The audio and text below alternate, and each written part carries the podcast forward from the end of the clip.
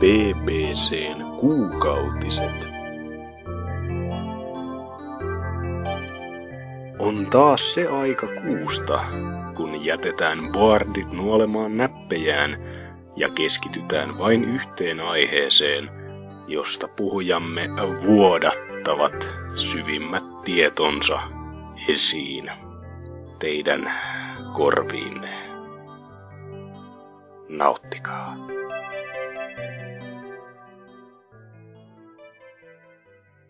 Se on sitten vielä kesää jäljellä. Ja vielä on myös PPC-jaksoja jäljellä, valitettavasti näin. Tänään on luvassa tämmönen harvinaislaatuinen... Keksit itse. Kedet, harvinainen. Ai. Harvinaislaatuinen kuukautisjakso. Elikkä siis ensinnäkin jakson numero on 174, ja kuukautisjaksoja on järjestään tehty nyt tämän mukaan lukien 18. Ja mikä sitten tekee harvinaisen on se, että tänään puhutaan pelkästään pääaiheessa Rare-nimisestä pelitalosta. Vähän tämmöstä muotiaihetta nytten, kun tuo vallan mainio Rare Replay tuossa pari viikkoa sitten on nähnyt päivänvalon, niin kerrankin on PPC niinku ajan tasalla, voisi sanoa. Ajan tasalla ei ole kuitenkaan tämän hetken osallistujakaarti. Täällä on mukana vain meikäläisesti yksi henkilö. Ja tämä henkilö on Hazuki alaviiva. Ekse. Kyllä, harvinaisissa merkeissä ollaan tältäkin osalta, että ei oo päästy parempaa. Meikäläinen ei oo koskaan ennen, siis haloo, olen norsukampa hieman kaikille. En oo koskaan siis juontanut tämmöstä duo-jaksoa, että mitä mun pitäisi tietää tässä nyt tälleen ihan niinku noviisin asemassa, että onko, kun tää on niinku monella tyypillä paljon helpompaa, kun se on silleen vaan, että kysyt jotain kysymyksen, menet nukkumaan vartiksi, tuut takaisin silleen, että okei, ja seuraava kysymys sitten, kästiläisillä on seuraava, ja sitten taas repeat. No ainoa toive olisi se, että jos vaan verkot ei kaatuisi, joka ei ole kyllä riipu meistä kummastakaan, ja se vaan, että muistaa pitää suun hyvin liikkeessä ja toivoa, että sieltä tulisi jotain ihan asiaakin, eikä pelkkää ihan hevon paskaa, niin kaikki menee silloin ihan okosti. Ja sinällään tää on kyllä surullista, että meitsihän on näissä kahden miehen kästeissä se asiantuntija, että mä oon ollut varmaan joka ikisessä, ja toinen toisaalta on ollut Tootsi, jotenka kovin on koeteltu. Meikäläisellä on siis isot saappaat täytettävänä tässä näin, että... Jippi. Mutta, ehkä sitten voitaisiin mennä tähän niin kuin itse asiaan, kuulumiskierrokseen. Kuulkaas kaikki, mitä teille kuuluu? Oikein hyvä, joo. Vittu, tää on paska. Päästäkää nyt pois! Joo. Tämmöstä. Okei. Okay. Mut joo, niinku pelaaminen. Joo. No, yllätys. On vähän Rare Replaytä tullut tossa pelattua, mutta no. Jätettäköön se sinne itse ihan Rare-aiheeseen, koska... Älä turhaan, koska tulee tämmönen lyhyt ja kompakti jakso, kun puhutaan tässä vaan läpi asiat, ja se on siinä. Varttia pakettiin. Kyllä. Mutta joo, jos näistä niinku muista pelaamisista sitten, niin on pelannut tämmöstä peliä kuin God Eater, PSPn tämmönen Monster Hunter-klooni puhtaasti, vaikkakin vähän tiivistelmänä. Tai tiiviimpi ja typistetympi semmoinen. Että sitä on tossa PSTVn kanssa vähän pyöritellyt ja on se ihan toimiva tapaus. Itse pelattavuus nyt on vähän semmoista, kun se on puhdasta Monster Hunteria, paitsi että se ei ole kuitenkaan sitä, siinä puuttuu vähän sitä Monster Hunterin sitä niinku kirkkainta ydintä, että sä saat monsuista aina sellaisia itemeita, joista sä voit craftata niinku oikeesti semmosia kunnon itemeita, niin tää on vähän sellainen sinne päin oleva, että sä voit nyt craftata tässä listassa olevista näistä tylsistä itemeista jotain, joka on ihan toimivaa, ja se miksi mä tätä pelaan, niin mua kiinnostaa kovasti tän juoni, mikä tässä on esitetty silleen, että se on niinku hyvin tämmöstä, no, Neon Genesis evankeliumainen meininki, että maailma on jo tuhottu käytännössä, mutta sun poppo koittaa vaan niinku pärjätä siellä. Siis Neon Genesis oli tämä, missä oli isoja robotteja. Isoja robotteja ja isoja monsoja, joita kutsutaan enkeleiksi, ja niitä sitten pistetään niinku pätkipoikkia pinoon. Ja sitten siellä loppupuolella se meno menee semmoiseksi, että herska on ollut vahvassa käytössä ja sitten ei mistään enää ymmärretä mitä. Okei, mut siis älä puhu mulle animea, koska mulle on hyvinkin Kyllä. Hapan aihe tämä. Neon Genesis on vielä silpua. Se on vähän niinku ylitse anime. Siis se menee vähän niinku samalla tavalla kuin jos puhutaan Studio Ghiblin tuotoksista. Se on niinku ihan omalla tasollaan käytännössä siitä, että Ghibli, moni ei edes yhdistä sitä animea jostain kumman syystä, vaikka sitähän se puhtaimmillaan on. Et moni yhdistä muumeakaan animea. No niin, on siis se on vähän sama juttu kuitenkin, että samanlainen. Mutta pari chapteria mä siinä oon pelannut ja on ihan suosiolla ohittanut nää kaikki sivutehtävät, koska se itse pelaamisaspekti todellakin on vähän semmoista tympäsevää, että meet kenttään, hutkit vihollisia turpaan sen aikaa, mitä sulle annetaan, ja sit kun viholliset kuolee, niin tattaraa tehtävän läpi, joka on vähän niinku tylsää jopa osakohdin, mutta sit se hahmointeraktio, niin se tekee siitä ihan sellaisen, että sitä niinku viihtii edes vähän pelata, että siitä niinku kuitenkin jää, ne tehtävät kestää niin vähän aikaa, että sulla tulee koko ajan semmoinen, no yksi vielä, että mä näen vähän tarinaa eteenpäin, no yksi vielä vähän. Ja varmasti, jos tätä on niinku PSP:llä pelannut, niin on varmaan toiminutkin silleen niinku just matkapelatessa, että kun siinä on ne tehtävät on niin lyhkäisiä, että just silleen, tai pelkästään jos saisit vaikka, kuvitellaan nyt sellainen perinteinen japanilainen pelaaja, että on siellä koulussa ja on välituntia, on hylkiö ja näin, ei mene syömään ja sitten pelaanpa tässä pari tehtävää tästä näin ja takaisin luokkaa. Ja tällaisella putkella, niin se toimii ihan näppärästi. Mut kuka on pelin takana? Ei minkäännäköistä.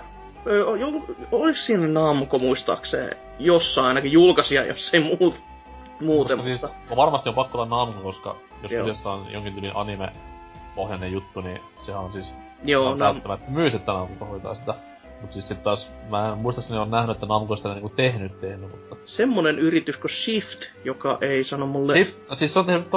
Shift on tehnyt Devil Dicen, jos on tuttu. Pleikkari 1:ltä tämä Doppa-peli. Totta. Tiedän kyllä pelin itessä, mutta... Muuta ei sitä firmasta tiedäkään. Joo, ne on tehnyt myös PSPlle... onkohan nää niinku Ape Escapein jotain sivu-spin-off-pelejä. Ape Academy 2 ja Ape Quest. Ape Quest on siis tämmönen roolipeli enemmänkin. Se on ihan siis sijoittu Ape Escapein apinoihin. Joo, selvä. En oo ennen edes kuullut, että...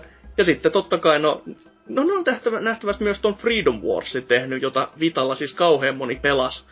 Right, ei kun niin. Ja no God Eater 2 on niin, Freedom Wars, ei Freedom Fighters, tämä PS2. Joo, ei sen. Vapautusrintamapeli. Mutta Freedom Wars piti olla todellakin se iso ja mahtava peli sitten, joka tulee ja pelastaa Vitan ja no... Juu. No, ei tullut. Ei sitten ihan... Jonon perälle vaan. Niin just. Mut sehän oli Dimpsin tekevä peli sit taas se. No siinä on SC, Japan Studio, Shift ja Dimpsi. Et ne on kaikki kolme niinku kimpassa sitten väsännyt jotain. Et nähtävästi Shiftin porukka on designoinut sen peli, että se on varmaan sitten hyvinkin samanlaista menoa kuitenkin, että kun tuo God Eateri. Mutta joo, kyllä sen niinku, kun siitä halpa hinnan maksoi, niin kyllä sitä nyt pelaa ihan tolleen niinku huvikseen, vaikka toki parempiakin olisi, mutta no, hahmot kiinnosti, ne jäi kiinnostamaan tosta, kun mikäs tää 3DS:n multiverse-peli oli, missä oli Sega ja Capcom ja Namco? Siis Project X. Joo, se, koska siinähän niinku itse pelaaminen oli ihan kökköä ja niitä tasoja oli aivan liikaa, mutta se story oli silleen ihan hauska, kun ne kaikki hahmot näki siinä. Ja siinä ne oli myös mukana tästä nuo lainatut hahmot, niin sen takia jäi vähän silleen, että no niin, olisi ihan hauska nähdä, mitä ne hahmot siinä omassa pelissäänkin tekevät. Ja niin, semmonen ihan hassun hauska. Sen lisäksi on sitten pelannut vähän Hotline Miami 2, koska nyt siitä oli kuullut niin paljon jo puhetta Dynan syynnalta, varsinkin kun mies ne soundtrackitkin, tai se soundtrackin vinylinä meni ostamaan, ja oli vähän silleen, että on sen oltava aika kova soundtrack, että kyllä se maksoi kuitenkin se 80, niin itseä otti pumpusta silleen, että ei pysty tilaamaan, mutta... Jos se kuitenkin häntä miellytti niin kovin, niin katsotaan, että minkälainen se sitten oikeesti on. Ja mä en tiedä oikeesti mitä mä pystyn lisäksi sanomaan, paitsi että ehkä vähän nasevammin sen, että offscreen kuolemat. Oi hyvä Jeesus, mä en mun prosessointikyky ei riitä siihen. Miten joku voi ajatella, että se on kivaa? Se, että jos sulla on yksittäinen käytävä, jonka päähän sä et näe, mutta vihollinen vaan sattuu näkemään. Ja sit sieltä tulee luoti ja niinku one-shottaa sut niinku päin näköä. Se ei ole millään tasolla hauskaa. Se aiheuttaa niinku sellaisen hermoromahduksen ja herkästi, ettei niinku, ei mitään järkeä. Mitäs joku sanotaan? Se on trial and error. Jo se olis, mut jos se niinku... Se luo koko ajan sellaisen vaan epäreiluma fiiliksen siinä mielessä, kun sä et näe sitä. Et kun ykkösessä se ei haittaa, koska sulla on koko ajan sellainen fiilis, että okei, mä munasin itse. Koska sä näit sentään sen, että mitä sä munasit. Mutta tossa kun sä vaan kävelet tiettyyn suuntaan ja huomaat, että oho, box, henki pois. Niin se ottaa hermoon hyvinkin nopeasti. Että mulla on koko ajan sellainen fiilis, että mä pelaan niinku väärän resoluutiolla, joka on niinku vaan kripattu sitä kuvakokoa silleen, että mä näen tämän verran vaan, vaikka mä voisinkin nähdä myös tämän verran. Koska miksi ne viholliset sit näkee niin pitkälle? Se on niinku aivan vaan keskisormen näyttöä pelaajalle. Ja soundtrackia nyt moni on kehunut, ja ei sitä voi itsekään olla kehumatta, että pari biisiä on ollut semmoista, että vois luulla, että mä saan täällä jotain kohtausta, kun vaapun siihen malliin kuulokkeen päässäni, että on hyvinkin kyllä mukaansa tempaavaa, mutta sit valitettavasti... Ei oo parempi kuin ykkösen. Niin, juurikin näin samaa mieltä on, että pari biisi on sit taas ollut semmoista, että mitä mä kuuntelen. Ja sit silleen, että jos ei tasokaan miellytä ja sit sä joudut kuuntelemaan sitä erityisen pitkään, niin se on vaan semmoista, että miksi? Miksei tässä voisi soida jotain muuta? Et varsinkin se hetkinen, se on joku, oliko se nimi Raan sitten sen biisi, mitä Dynaki oli innoissaan, että se on hänen lempparinsa ja mä sille, että ei ole. Et kuulostaa siltä, kun joku todellakin soittaisi elävällä kissan suolilla niinku viulua. Ei ole yhtään hauskaa ja eikä kivaa kuunneltavaa. Mutta sitten tämän pelin ne monta hahmoa aspekti, niin se ei ole mua haitanut ollenkaan. Se on oikeastaan ollut jopa ihan mukava lisä silleen, että se on oikeasti semmonen upgrade, joka on ihan, niinku ihan kiitettävä, että se tarjoaa vähän semmoista muutosta jokaiseen kenttään. Vaikka mä toivoisin toki myös sitä, että mä voisin pelata sen jälkeen sitten niitä yksittäisiä tehtäviä sillä ykkösen tyylillä, että tässä on vaan nämä maskit, ota minkä haluat. Mm. Että se olisi ihan silleen hauska lisä. Ja sit näissä monessa hahmossa tietenkin tulee ne kriittisemmät jutut, elikkä bugit vastaan. Ja mä en ymmärrä, miten tämmöisen peli voi saada niin paljon bugeja. Siis, jos sä otat nää tyypit, missä sulla on kaksi mukana, jolla toisella on moottorisaha ja toisella niin aina sitten käsiase mukana, niin herra jumala, ne jää kiinni joka nurkkaan. Ja aina silleen, että no niin, nyt pidetään sen tiukka linja ja nyt mennään niinku paikasta A paikkaan B ja tulitetaan kaikki alas. Niin eikö sinne ensimmäiseen oven nurkkaan siellä pyörimässä silleen, hei, mä en pääse pois tästä. Ja sit oot silleen vaan, miksi? Miksi sä jäät sinne? Tuu tänne nyt jumalauta. Ei oo mukavaa. Ja sit muutamasta kohtaan just tämmösiä näkymättömiä seiniä ihan yhtäkkiä tulee silleen kivasti vaan vastaan, että mä mietin, että miksi mä en liikukaan. Ai jaa, siinä oli joku pikseli, jonka yli mä en voinut kävellä jostain syystä. Muutamassa tasossa sä pystyt kiertämään heti tason ulkopuolelle, silleen, että siinä on sellainen portti, tai minkä läpi sun pitäisi kävellä, mutta jos sä et kävele, niin sä voit kävellä sen tason ympäri sieltä ulkopuolelta ja tulittaa väkeä alas silleen, että mä veikkaan, että tää ei ollut idea. Koska heti kun sä kävelet siitä portista sisään, niin sit sä et voi enää mennä sinne ulos. Joka on silleen, että ahaa, joo. Ja sitten mulla jäi kerran kävely vaan silleen päälle. Mä mietin, että okei, tästä tulee varmaan nyt joku välinäytös tai jotain. Mä en tiedä, että miksi. Mut sit se vaan olikin silleen, että okei, no se vaan päätti kävellä suoraan niinku... Suoraan vaan jatkaa sitä suuntaansa, mihin mä en edes painanut. Sit mä olin vaan, aja, nyt mä kuolen. Okei. Toi on hassua silleen, koska mä oon ite peliä pelannut ja mä oon kuitenkin... No en mä sitä niinku läpi oo missään vaiheessa mennyt, mutta kuitenkin kohtuu paljon. En oo törmännyt mihinkään tollasia samanlaisia, eikä missään muuallakaan pahemmin mitään juttua kuulla. Joo, ite toi ihmettelin sitä aikana, että on niinku niinkin bugi vapaa peli. Ne on jo. Noi oli kohtalaisia kauhustooreja kyllä. Joo, siis kyllä nääkin nyt vielä menee silleen, että todellakin se, että sinnekin yhdessä sinne tason ulkopuolelle pääsi menemään, niin se oli ihan hauska semmonen, että ahaa, näinkin voi tehdä, koska sillä pystyi niinku se oli kuitenkin sellainen, mitä pystyi käyttämään sana alternative-reittinä, vaihtoehtoisena reittinä kuitenkin, että jos sen osasi vaan niinku hallinnoida oikein, että mitä missäkin ampuilee ja näin poispäin. Eikö tuli niinku speedrun-fiilis silleen, että rikon pelin? Joo, kyllähän se totta kai, mutta se oli myös näitä kenttiä, missä käytettiin hahmoa, jolla on se 10 panosta aseessa ja voit vaihtaa sitten puukkoon, niin oli vähän silleen, että no täällä mä oon nyt tän puukon kanssa, jippii. Mut oli se ihan silleen kiva kuitenkin ylläri. En oo vielä sitten pelannut kuitenkaan läpi, että puoleen väliin asti, jos mä ihan oikein muistaisin kattoneeni, koska kyllä siinä jossain kohtaa tuli sellainen hermoromahdus jo, että mä menin jo puhtaasti katsomaan, että paljon tästä näitä kenttiä on, ei tää voi oikein olla näin paskaa. Ja sit toi silleen, ajaa puolesvälis, voi vattu. Et toivottavasti ne muutamat kentät ois vaan semmosia niinku todellisia välietappeja, jossa on tarkoitus näyttää keskisormea pelaajalle, tai sit ne ois vaan huonosti suunniteltu ja meno paranis loppukode. Et en sitten tiiä.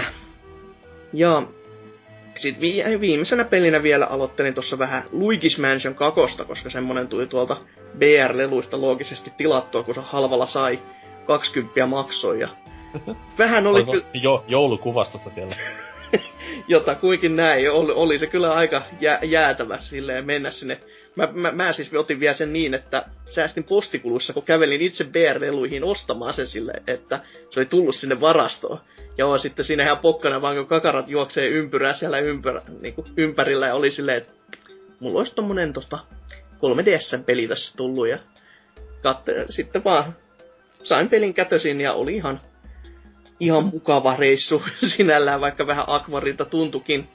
Mutta en mä sitä niin kauheasti ole vielä ehtinyt, että parit missionit ja se koittanut silleen haravoida tarkkaan, että etten missaa vahingossakaan mitään kivaa kerättävää kilkettä. Ja on kyllä vähän harmi, etten ole aikaisemmin törmännyt siihen niin oikeasti. Mä en ole ekaakaan Luigi's Mansionia pelannut. Siis ikinä ollenkaan? En. Niin, siis sehän siinä on, että se jäi aikoinaan silleen vaan, että kyllä mä näin siitä kuvia ja videomatskukia oli silleen, että no toi olisi ihan kiva, mutta no mulla on muutakin nytte. Ja sit se vähän jäi.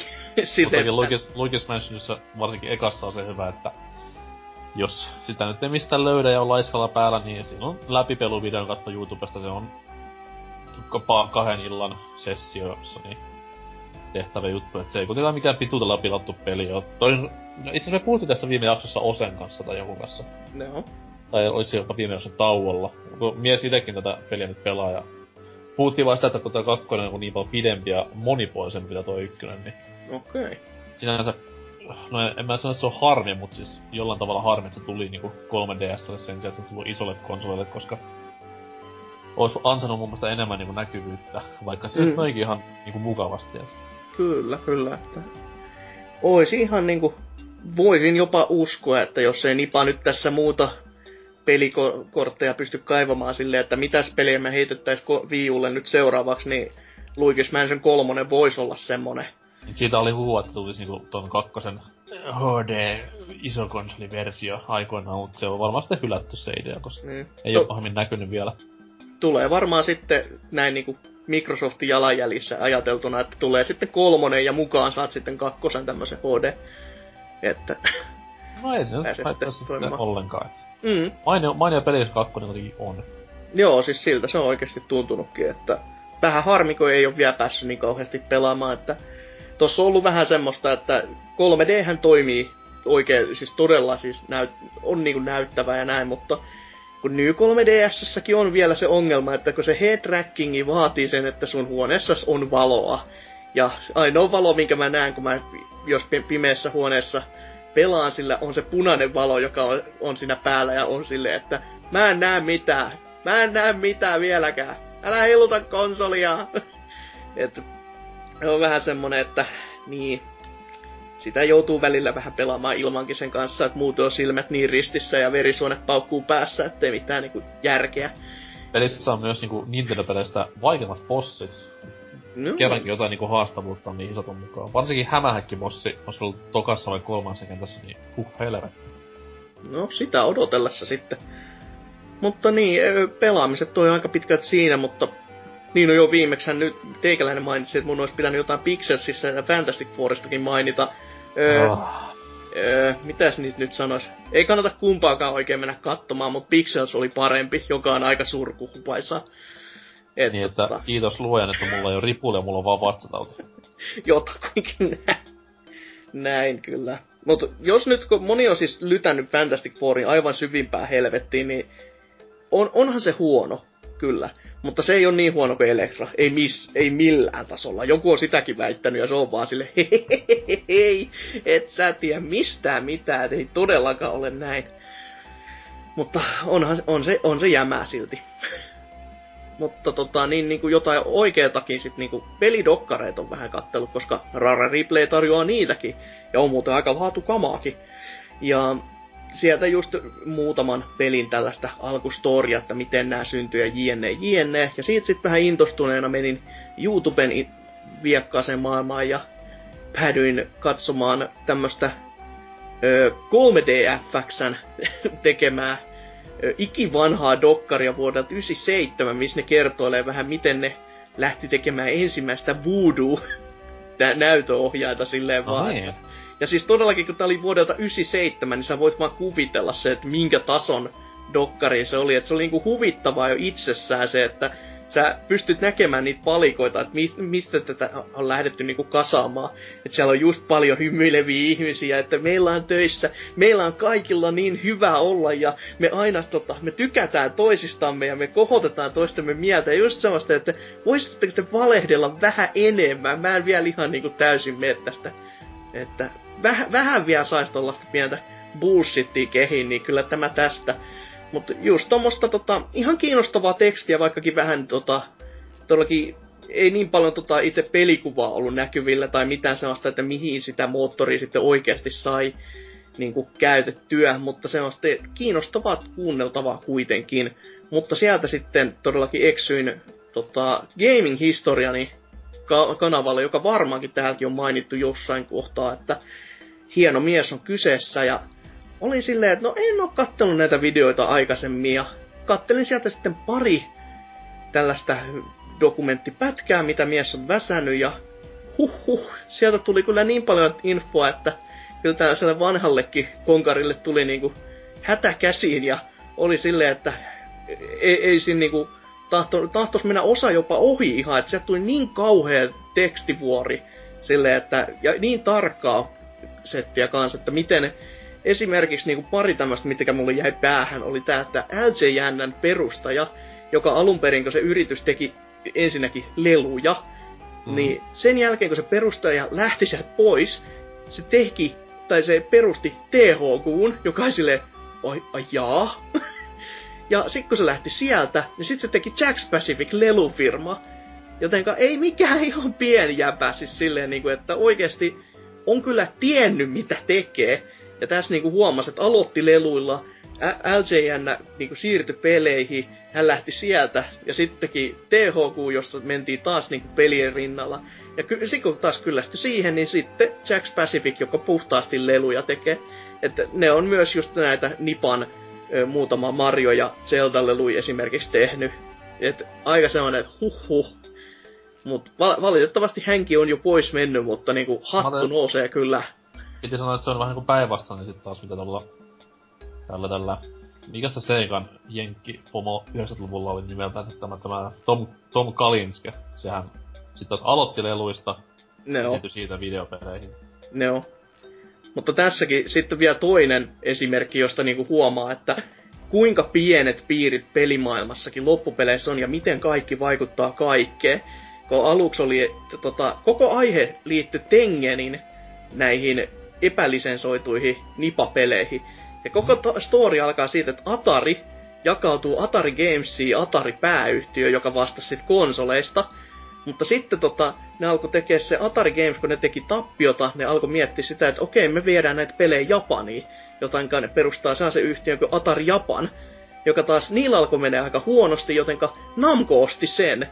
Ja tästä sitten nämä pelisetit kehittyi eteenpäin, niin tämä Atari Japan, ne alkoi harkitsemaan, että okei, tai Atari ylipäätänsä, tämä Atari Games-puoli alkoi miettiä, että me haluttais tehdä pelejä Nintendo 8-bittisiä, kun se alkaa niinku nostaa päätään tässä, kun Atari kun veti itsensä aika kovin jojo. Ja sitten teki 3 peliä virallisesti sille, ja sitten oli silleen, että ei, tää ei oo kivaa. Tää niinku nipa rajoittaa meitä liikaa. Ne kiertää sen NES 10 vai 10 NES-piirin, joka nykyisin siis ohitetaan sillä, että saatat pihdit ja otat yhden jalan poikki silleen klips. Ne hakee siitä patenttivirastosta sen koko sen kaavion, että miten se saa, mutta ne ei saa ottaa sitä mukaansa siitä, ja ne ei saa tehdä edes muistiinpanoja, jotenka ne väittää, että me ollaan tällaisessa lakidiilissä, tai meillä on tämmöinen niinku oikeusistunto, jossa me tarvitaan tää, ja valehtelee puhtaasti, jolloin ne saa sen kaavio, rakentaa sen oman piirinsä, ja sitten alkaa tekemään Tengenin pelejä, silleen niinku epävirallisia pelejä Nipalle. Ja tää koko paska johtaa siihen, että Nipan fokus vähän niinku horjuu, ja Genesis pääsee tekemään voittoa sillä aikaa ihan helvetisti USAssa. Joten just sanoin, että vau! Siis niin pienet tapahtumat, mutta niin suuret vaikutukset, mitä niinku ei tullut tajunneeksikaan, että okei, tämä vaikutti tähän ja... No en mä nyt sanoisin. Ei nyt suoranainen, mutta kuitenkin... No, siis sanotaan, että Genesis tai siis Mega Drive tai mikä helvettisen nimi nyt onkaan sun mielestä, niin... Olisit varmasti mennyt ilman tätä Nipan fokuksen menettämistäkin. Kyllä varmasti, mutta kuitenkin tää niinku auttoi myös siihen vielä, että... Ja myös sitten Tengen lähti sinnekin tekemään vielä sen jälkeen pelejä, joka oli vielä lisää sellaista, että wow. Et mä en ihan tasan tarkkaan muista, että miten nää niinku lakisetit meni, mutta tähän samaan aikaan, tai no vähän aikaisemmin oli myös se Donkey Kong-keissi, jossa sitten toi...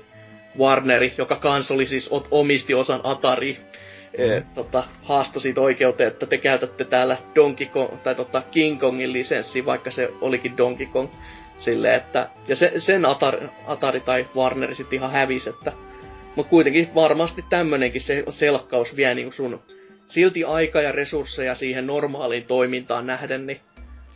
Kaikki koostuu kaikesta ja jännän äärellä oli kyllä siinäkin. Mutta todellakin gaming-historia, niin videoita kannattaa mennä katsomaan, jos vaan niinku kantti kestää sitä tietomäärä vyöryä.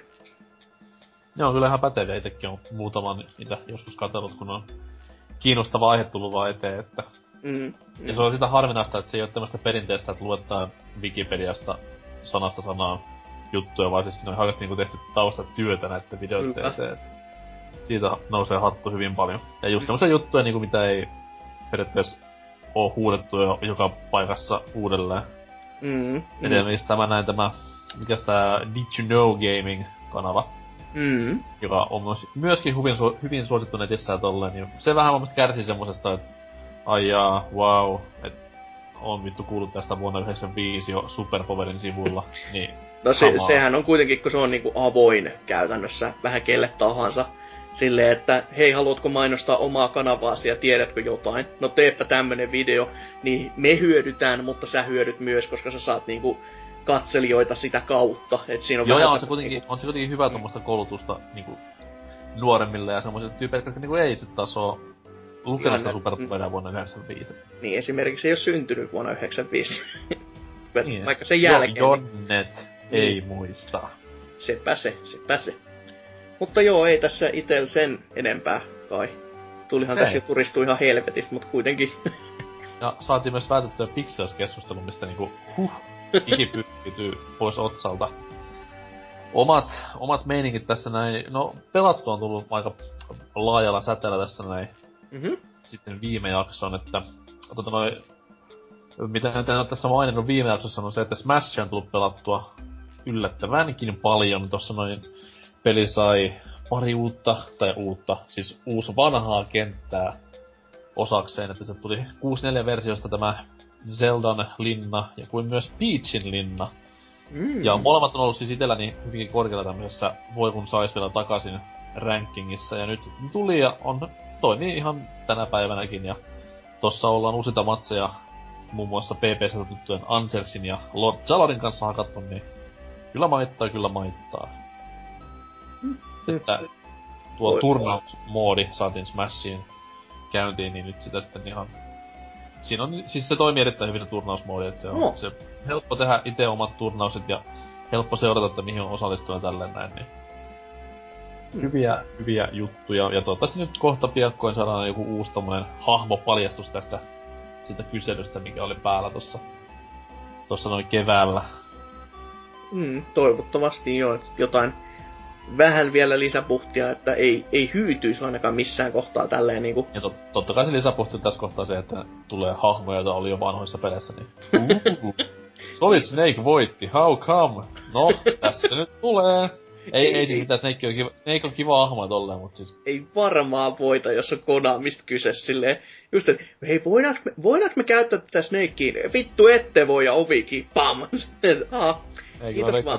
Konamin nykymeno on semmoista, Snake? Onko semmonenkin ahma? Joo, whatever! Tehkää mitä haluatte, meillä on tää nyt tää yks homma kesken tämän meidän kolikkopelin kanssa.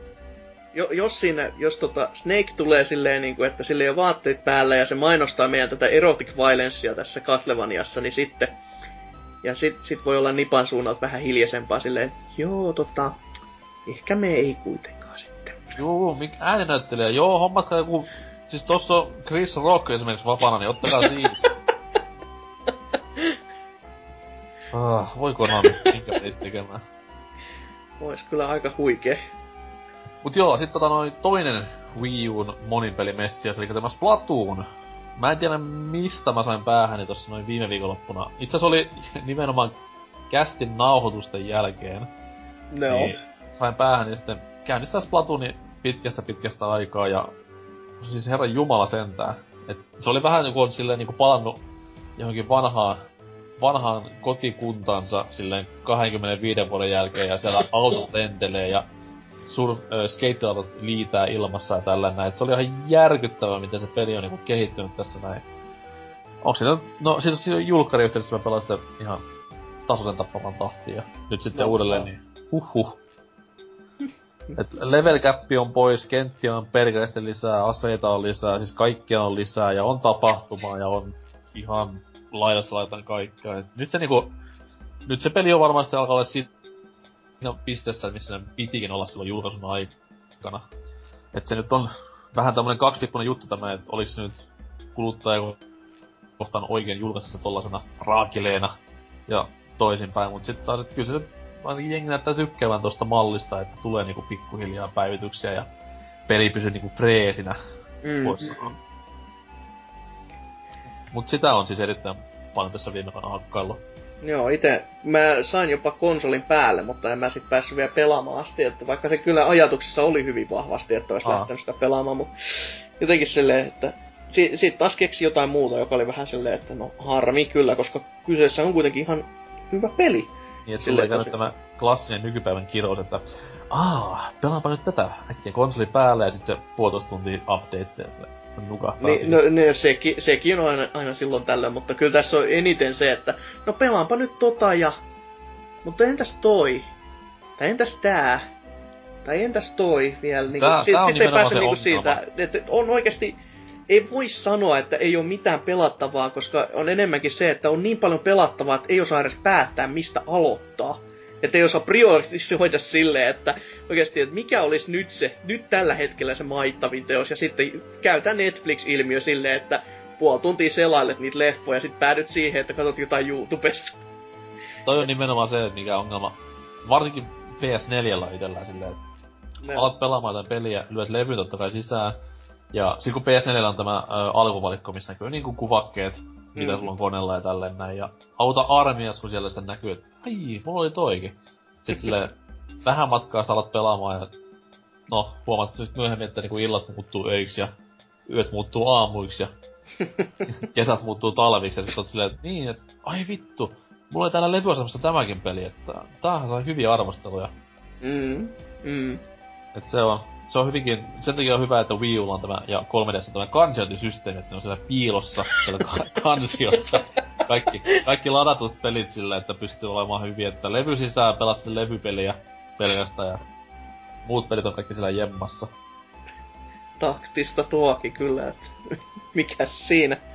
Itellä on vähän huono, kun näitä fyysisiä on tässä niin helvetisti ympärillä, niin just silleen, että jaa, joo, joo, Että näet ei pääse kyllä karkuun, että ei sitten millään, että tarvitsisi olla sellaiset hevosen läpät tossa vaan, että näkee ruudun suoraan koko aikaa, että ei vahingoskaan ympäristöä.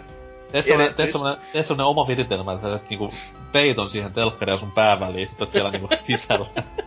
Voi olla, että pidemmän päälle käy pikkasen kuumas, kun toi TV on kuitenkin tuonne plasma, että saattaa käydä vähän hehkeenä. Tulee pois peitolta, niin aivan soijassa. Mä oon ruskettunut naamosille.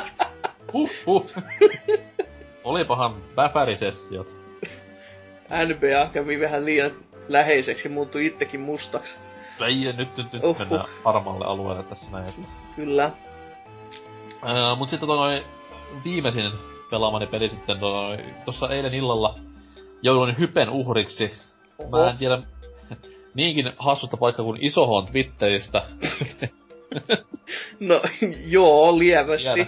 Tiedän, se kuulostaa typerältä, mutta siis Isohon Twitteristä pongasin, että Master of Orion on vihdoin viimein sanonut omat nettisivut. Siis tämä tuleva reimagining-versio. Ei siis remake, vaan reimagining. Onpas komea taidesana. On. Mut siis nyt tästä uudesta niinku on tullut niinku nettisivu, missä voi tehdä pre-orderin, ja siellähän meikanainen sitten kuolaili puolisen tuntia ja katoin, että ai että sentään.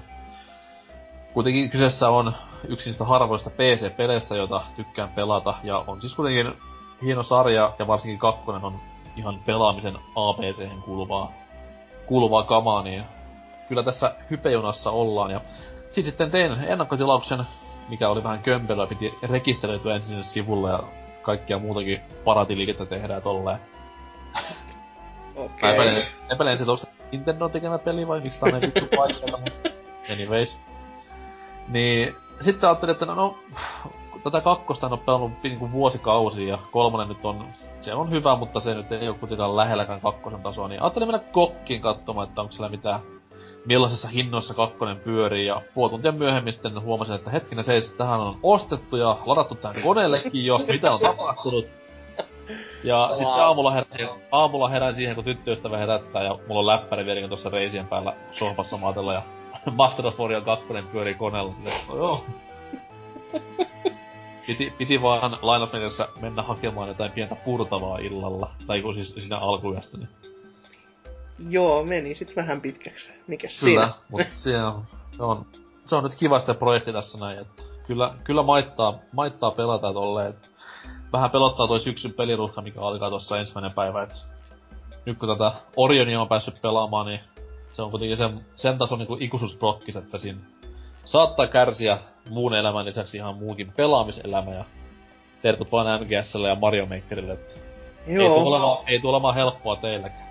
Lievästi kyllä tässä itekin paniikkia puskee silleen, että MGS-sarja on tässä vähän miettinyt, että noita vanhoja pelejä tossa vois pelata, ja sitten tässä mulla on kuitenkin tää Rare Replay, mitä tässä on vasta vähän niinku starttailu, ei oo päässyt niinku suurimpaan vauhtiin vielä, että sitä pitäisi pelailla, ja sitten on kaikkea vähän muutakin, että kun backlogi on niinku haminaa ja siitä eteenpäin asti, niin oi voi, kyllä tässä kiirettä pukkaa todellakin.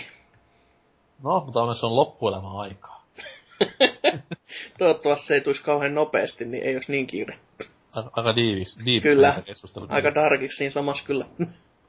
Mennään äkkiä vaikka uutisosion karkuun tätä syvällistä ja ehkä jopa asiallista keskustelua. Hyy kauheata. Kohta nähdään.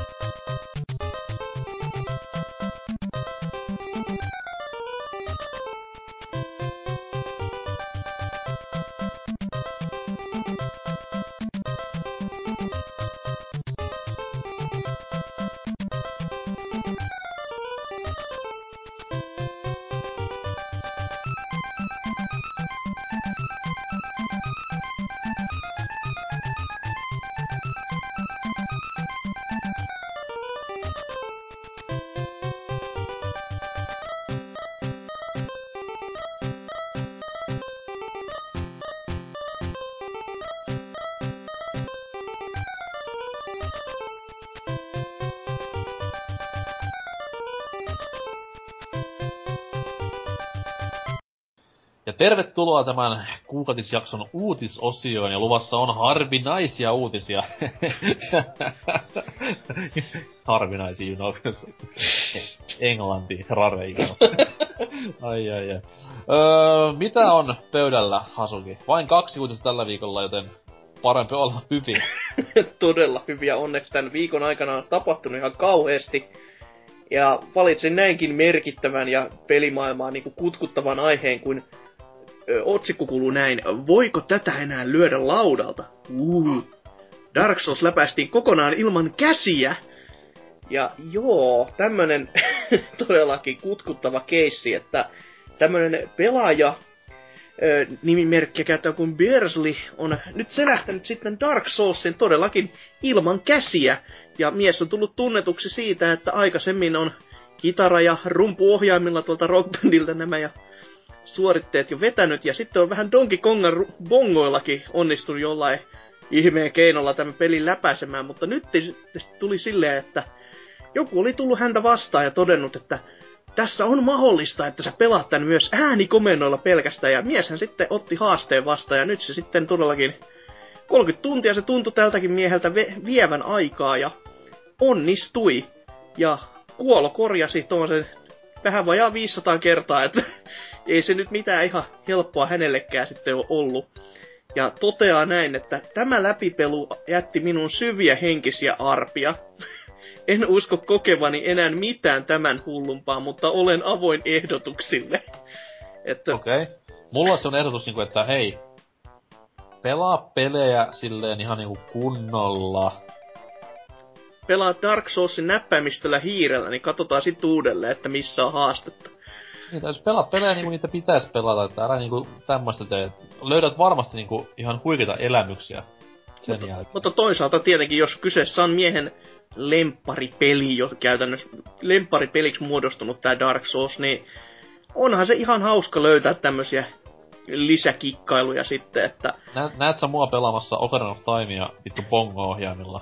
Ei, mutta joka vuosi kuitenkin varmaankin pelailet sen läpi kerralleen, niin mä en oo mikään nörtti todellakaan.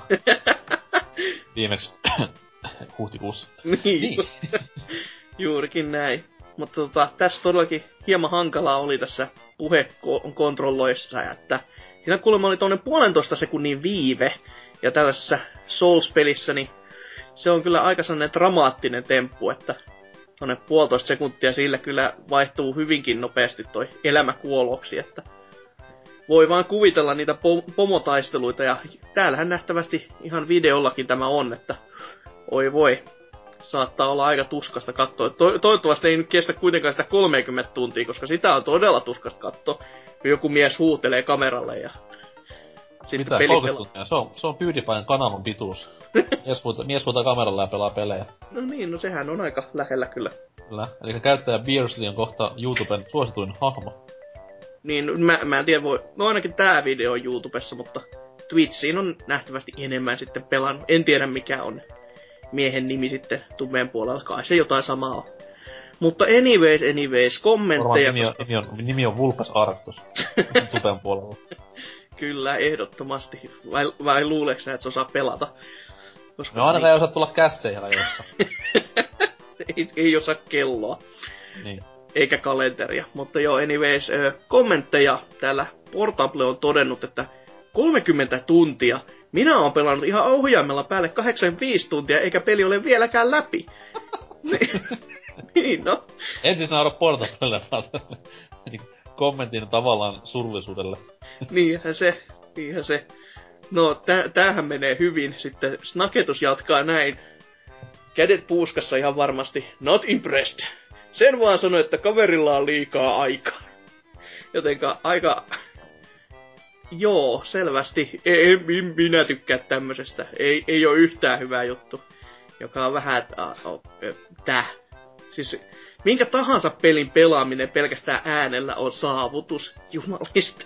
Saatikka paitsi, sitten, että se on niinku... Niin, no, se tietenkin, paitsi eihän se opeta ketään oikeesti laulamaan, jotenka... Niin. Eikö se äänialamittari olekaan niinku silleen ihan legit juttu siihen? Joo, totta kai. mitä nyt jokainen voi ylistä sen, kun mikäkin banjo mennä. Sä et tiedä sitten silleen... Me tehtiin jossain... Nyt siis nolo... Me tehtiin jossain kotipelissä aikanaan silleen, että meillä oli... Tiedät varmaan tämä, kun viinilasi ja märänä sormella hinkkaa, sieltä reunasta tulee se ääni. Joo. Me tehtiin silleen, yritettiin saada Take on Me Ahalta, että saatua yli 9 tonnia, meillä oli siinä 8 viinilasia vierekkäin ja siinä... Ei päästy ihan 9 tonnia, mutta lähellä. Se oli taas tämmöstä, että niinku liikaa aikaa. Kyllä, no samanlainen story oli, kun kaverin kanssa silloin Rock Bandin julkaisuhetkellä pelattiin. Ja en muista ihan tasan tarkkaan, että mikäs Espanjaa mömmertävä biisi sieltä tuli, mutta kaveri koitti sitä siinä vähän ensin lauleskella, kunnes päätyi siihen, että ei tästä tule hevon vitun vittua, ja päätti vaihtaa kaikki sanot takoon. Jotenka se oli vaan tako, tako, tako, tako, tako, tako, tako, tako, tako, tako, tako. Ja ihan hyvin se meni se biisi sitten. Mä olisin nähnyt, miten SingStar hoidetaan tunti niinku suupierua tekemällä.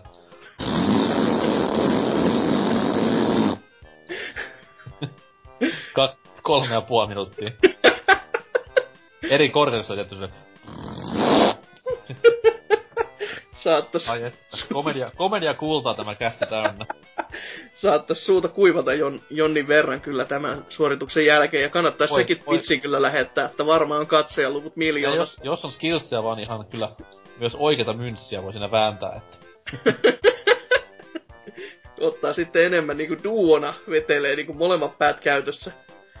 Voin kertoa, että maksaa niin kyllä siis ihan vittu kaikki maailman niinku Patreon-summat siitä, jos mä näkisin tämmösen suoritteen. Take on me, ja toisella päällä vetää niinku taustaraitaa ja... Oi. Yläluokkasta komediaa kyllä. Kyllä. Hetkinen, mitäs täällä sitten? Siellä on varmaan parempaa läppää. On todellakin. Sundance Kid on täällä todennut, näitä uutisia ei ole koskaan liikaa. Mies läpäisi GTA V:n ilman moraalia, Fallout 3 puhumalla, Super Marion ilman ohjainta, Tetriksen ilman palikoita, Pac-Manin ilman haamuja. No mä oon vähän itse asiassa samaa mieltä, nyt pikku yhteiskuntakritiikki pelaajaisen uutisosioita kohtaan. Siellä on mun mielestä nyt, vaikka nyt tietenkään on liikaa, tai siis niin kuin silleen koko ajan tuu, mutta vähän niinku on mennyt, tai tullut liikaa vastaan tämmösiä mies läpäisi GTA 5 ilman kynää! Tai jotain muuta vastaavaa. Tämmöset niinku, come on, että nää on tämmösiä niinku... Onhan ne kivoja joo, mut... Tää on taas tätä niinku, että I once had fun, it was awful juttuja, mut... No siis tää on tämmöstä niinku... Kun Kotaku lähettää näitä, mutta kun Kotakulla on se selitys, että me ei olla uutissivusto, me ollaan blogi, jotenka se on aina silleen... No joo, okei, myönnetään, annetaan anteeksi, että sitten kun uutissivustot lähtee tekemään tämmöstä, niin se on vähän sellainen, ehkä kyseenalaista, koska se menee, se ei ole oikeata uutisointia, se on viihdeuutisointia, mutta kun jos uutisviikko on näinkin köyhä, niin kyllä mä annan sen ihan anteeksi, että jos jotain pitää edes repiä jostain, niin onhan toi silleen kiva kuitenkin, että tässäkin on saatu 12 kommenttiakin, herranjumala, tänne, että on se enemmän näkisin tämmösiä niinku tommosena vaikka perjantai-kevennyksenä kuin se, että niinku maanantai, tiistai, keskiviikko, aamupäivällä niinku tämmöstä tykytää kehiin koko ajan, niin... niinhän se. Mutta joo, viikon piikki. Ja tänne sitten viimeiseksi Mechanomaniac on todennut, että aikamoiseksi pröystäilyksi mennyt koko Dark Soulsin kikkailu. Ilmeisesti pelin maine erittäin vaikeana saa porukan hakemaan tunnustusta mitä eriskummallisimmilla tavoilla. No mä en tiedä ketään muuta kuin tän yhden jäpää, joka on nyt täällä kaikilla muille ihmeseppaloilla, mutta mikäs siinä. Kertokaa sitten, kun joku läpäisee pelin tämmöisellä, ja tässä on sitten Mercedesen tämmönen kirjoituskone laitettu kuvaan. Todettu vielä, että silmät sidottuneen naputellen komennot varpaan kynsillä. Kyllä se voisi onnistua, koska siis sehän kuitenkin käyttää niinku fyysistä toimintoa, eli kun painat nappula, niin se... pikkuinen tikku siellä heilahtaa eteenpäin, niin... Kyllä. Sinne vaan DualShock kuule paperin tilalle, niin eiköhän siinä näppäinkomennot onnistu. Siinä kun samalla kirjailee romaanin valmiiksi, niin sitten ollaan aika jo voiton puolella, että sitä voi jumalauta myydäkin vielä. Kyllä. Kyllä kelpaisi. 30 tunnissa varmasti saa aikamoisenkin kirjan tehtyä. Sama voi tehdä myös pianolla silleen, kun siellä on samaa mekaniikkaa käyttävää. Jousen tilalle vaan DualShockia menoksi. Kyllä. Täytyypä pistää Beatsille viestiä. Kyllä. No. Mut joo, ei. Meikäläinen sitten voi mennä tämmösen ihan niinku uutislinjaan. Ettei mene ihan hassuttuus tämä jakso. Tänään tulleen uutisen mukaan seuraava PS4-päivitys vähän enemmän panostaa tonne sosiaalisen puoleen. Ei siis sosiaaliturvaan, mitä varmasti monikin PS4-pelaaja tarvitsisi, mutta siis tommosen nykypäivän somejakamiseen. Muun muassa YouTube-tuki on luvassa tämän uuden YouTube... eihän siinä ole mitenkään nivoksissa tämä YouTube Gaming-sivustoon tai kanavaan. Ei, kyllä tiedä. Mä mietinkin tässä just, että tuki niinku... No joo, kyllä vois se olla tietenkin, että se, tai jos tää on niinku YouTuben vaan normaali striimi puolelle, että se YouTube Gaming on sitten vähän niinku Twitchin vastine kokonaisuudessaan, mutta sitä ei taida olla USAn ulkopuolella ollenkaan vielä. Mut en mene takaamaan ihan täsmälleen sitä. Mutta anyways. Myös Twitteriin saa laitettua kohta lyhyttä pelikuvaa, elikkä kaikille vaan terveisiä, että kohta siellä on Rocket Leaguein vitun maaleja ja torjuntoja silleen feedissä joka toinen viesti, et oi, happy days are here to stay. Kyllä, kyllä. Mitäs sitten muu? No sitten myöskin noin semmoista ryhmäjuttua ollaan tekemässä, vähän tuttua tuolla Miiversen puolelta. Elikkä jos joku peli maittaa, niin sinne pelin ryhmään voi sitten mennä rupattelemaan ja kirjoittelemaan ties mitä törkyä muille ihmisille. Ja sitten siellä myös on tämmönen lista olemassa netissä, missä on tämmöisiä pienempiä uudistuksia, jota tämä päivitys sitten tulee tuomaan tullessaan. Ehkä mainittavimpia, mitä tätä voisi sanoa, on se, että sieltä tulee muun muassa... No ei, siis toi on vähän vanha juttu tuossa, mutta layoutti, tämän Live from PlayStationin, se muuttuu hitusen. Sitten viestittely layoutti muuttuu. Tämmöistä niinku visuaalista härpäkettä enimmäkseen. Jos vaan tulee niinku näyttämään ja toimivan paremmin, niin onhan se aina ihan plussaa, että ei näistä kumpakaan konsoleista tai kolmestakaan konsolista ole kyllä mikään näistä niinku täydellinen ulkoasun puolesta, että jokainen vaatii kyllä fiilausta ja odotan kyllä innolla näin asiasta ihan toisen, niin Microsoftin puolen fiilausta ehkä kaikkein eniten, että siellä kyllä kustiin se homma sitten ihan totaalisesti. Mä en oo kuullut keltään mitään hyvää oikeesti Xboxin niinku, tai Xbox Onein tosta menusta. Et kaikki on ollut aina silleen, että no tää on vähän sekalainen.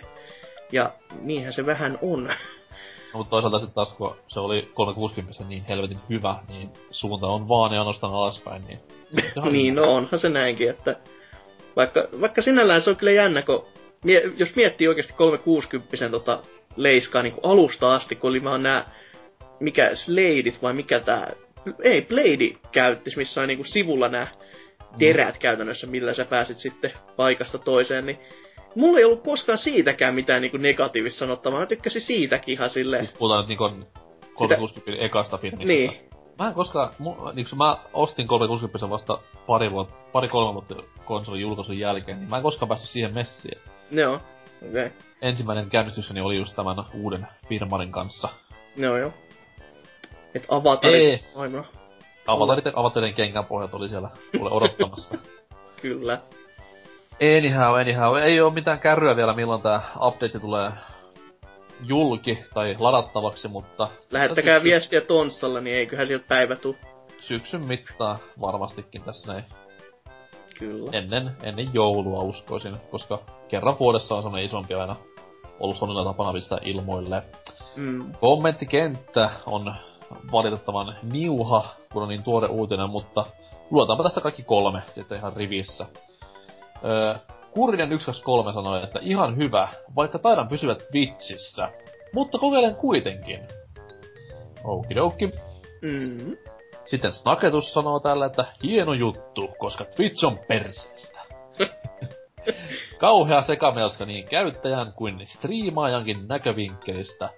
Siihen vielä esim. Hatredin keinotekoinen bannaaminen ei saa multa pisteitä. Niin no, YouTubellahan ei tämmöstä keinotekoista bannailua ole koskaan harrastettu, että se on ihan puhdas pulmonen koko palvelu, että...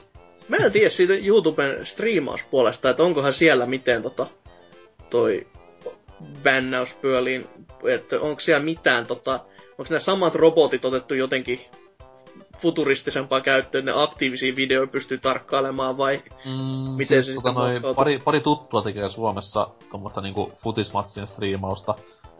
Oho. Niin siellä on ihan kuulemma nostettu mekkalaa jostain mainoskylteissä näkyvistä trademarkeista, että... Voi helvetti. Se ei ihan niinku hanskassa oo. Toki nyt tää voi olla tämmösiä bugeja, mitä se nyt yleensä onkin. No. Tai tämmösiä niinku robottien tekemiä ylivarjelujuttuja, mut who knows. Mut ei se niinku ihan Twitchin kaltaista typeryyttä oo vielä. No. Mutta lähellä kuitenkin. Voidaan kokeilla sillä, mitä tulee, että me itse striimaa munasilla jonkun pelin, niin kattellaan miten YouTube reagoi. Tämä siis ei ollut lupaus, nyt saatana. Tää ei oo mikään pelaajakästä, että täällä mitä luvataan ei varmasti kyllä tuu tapahtumaan, että... Vaikka toisaalta ei siis pelaajakästin lupauksista, kun ne lupas, että ne järjestää jossain kohtaa sen Paxin kaltaisen pelishown, niin sitä mä kyllä odotan, että tulen tilittämään ja muistuttamaan, että koska se DigiExpolla sitten, milloin te ajattelette tämän järkätä, että nää DigiExpo kuitenkin alkaa vähän kulahtamaan jo, että niin vähän uutta sävyä. Nyt on niinku kritiikkiä. Vähänsä. Kertot vaan DigiExpolle, että varmasti tulee lippuja tänäkin vuonna. Joo, voi olla, että vähän hiljaisemmaksi menee kyllä. Korjataan vaan asia. DigiExpot on mun painosta paras juttu Suomessa. Jos muuttaisin Suomeen, niin muuttaisin vain DigiExpo-messujen takia. Muuttaisit vaan vain Helsinkiin ja vaan mahdollisimman lähelle DigiExpoja. Ja vain siksi aikaa. Oikeastaan en muutais lähelle, koska se on ihan vitu hirveetä ollut. Palataan tähän uutiseen vielä. Viimeinen kommentti onnistui nyt. Mennään vähän viulunsoittolinjalle tässä näin, mutta hyvä. Tuollaiset ominaisuudet kasvattaa ihmisenä tällaista epäsosiaalista sikiötä. No ei kuitenkaan, mutta vähän. jos naurat, häviät. Joo. Onnistunut nyt nimimerkiksi semmoinen uutinen ja pro-tip, että sosiaalinen media ja sosiaalinen pelaamisen jakaminen ei kasvata sun sosiaalista osaamista, vaan avaat ulko-oven ja menet ulkoilmaan ja tervehdit ihmisiä, niin se auttaa jo hyvin paljon. Riippuen toki kaupungista ja kelloajasta, että saattaa aiheuttaa jonkin sortin muutakin kasvamista kyllä, että lähinnä kuhmujen ja näin, että... Katsoo, että kelle moikkaa ja missä meiningeissä, niin... Mies asuu Lahdessa ja menee 2 perjantai-lauantaina sinne yönä ulos. Hellur hei! How do you do? Isommalle Cannonball-joukkiolle, että mitäs mopot pojikien kanssa tähän aikaan tällä liikkuu? Päriseks! Onks nää viritettyjä nää vehkeet? Eiks tukkapoille kasvaa enää? Voi hyvä helvetti. Joo, ei mitään. Cannonball on ihan kiva. Älkää tulko tänne. Hetkinen, sponsaaks Cannonball PBCtä jollain tavalla? Ei, kun mä en vaan haluais niitä niinku tähän ympärille pärräämään. No, ei oo kiva. Jos ei sponsaa, niin hei Cannonball, fuck you! Vitu klanipäät. Hakkaa elämää harrastus. No, ne ajaa niillä pyörille. Joo. Wow. No onhan siinä jo. Elämälle melkein harrastus. On. Mihin me jäätiinkään? Niin joo, 6-jaksoa ja Rare-aiheeseen semmoseen. Ehkä tästä voitaisiin tämmöisesti näppärästi aasinsillalla mennä tuonne kuukauden pääaiheeseen, joka on Rarea pullollaan. Näemme musisoinnin jälkeen.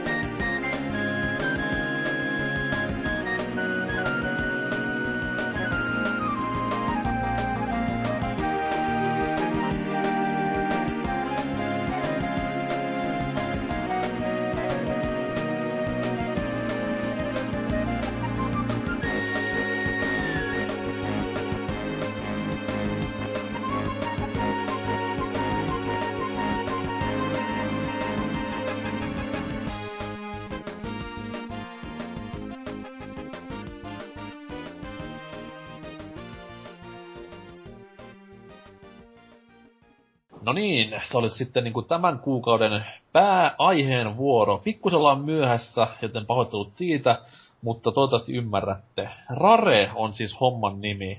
Tuttavallisemmin Rare, jotkut tuntee Rare Varena. Ja Jonne tuntee siinä paskana lapkana, joka tekee vitun huonoja avatar-juttuja Xboxille. Aina kuitenkaan asiat ei ole ollut näin. Koska Rare on jostain sen nimensä saanut, tai sen nimensä, mutta siis mainensa saanut. Ja tämä juontaa pitkälle tonne varmaankin ysäri 2000-luvun vaihde. Ehkäpä vähän kasarin loppua, koska silloin pelitalo oli ihan ilmiliekeissä. Historia on kuitenkin pitkä, joten ruvetaan vähän tässä käymään sitä läpi, mutta Hazuki, onko millaista niinku fiilistä Rare herättää ukon mieltymyksessä, että onko ihan mehkamaa vai onko paikka sydämessä ikuisesti?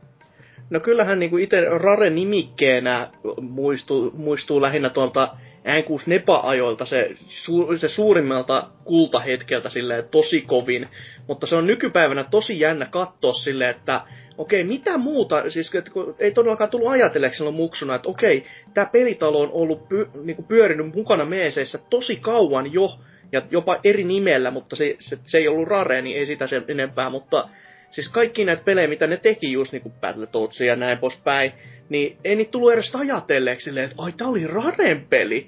Ja nyt kun Rare Replayn myötäkin pääsi katsomaan silleen, että okei, tässä on näitä ja näitä pelejä, niin sit tuli monta sellaista keissiä, että wow, ai ne teki tämänkin. Että se on niinku, sä muistat sen hyvän pelin, mutta sä et koskaan yhdistä sitä Rarea itsessään, niin se on hauska silleen niinku huomata oikeesti. Ja tossa mä just kattelin, että Rare Replaynkin sisältämiä pelejä, niin hyvin moni multa löytyy hyllystä ihan tolleen vaan ostettuna jo. Että mulla ei ollut edes käsitystä, että ne olisi niinku Raren itsessään, vaan mä oon vaan ajatellut, että tää on hyvä peli, mä haluan tän. Että se on niinku sinällään jännä yhtymäkohta. Mutta joo, ysäri se N6 Nepan GoldenEye jälkeiset hetket, että GoldenEye jätti niin semmoset kuviot kyllä, ja no, hyvässä mielessä arvet sydämeen, että ui että. Hyvässä mielessä arvet. Sä oot vähän semmonen niinku vaimo, jota mies hakkaa.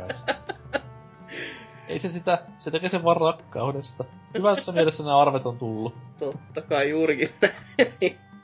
Taas mentiin liian diippiin päähän. Mut siis itellä on vähän sama juttu ton Raren kanssa, et totta kai silloin ajoinaan kun Nessillä pelaili, niin oli sen verran sinappikone iässä vielä, et ei silloin pahemmin nyt tiennyt, että mikä on Rare ja mikä on Röre ja tolleen noin, mutta itellään sit niinku siinä SNES-aikoina, kun silloin lukio, pelimediaa ja niinku tiesi vähän taustoja näistä peleistä myös, niin silloin Donkey Kongen aikana hiffasin, että hei, tää juttu on aika kova.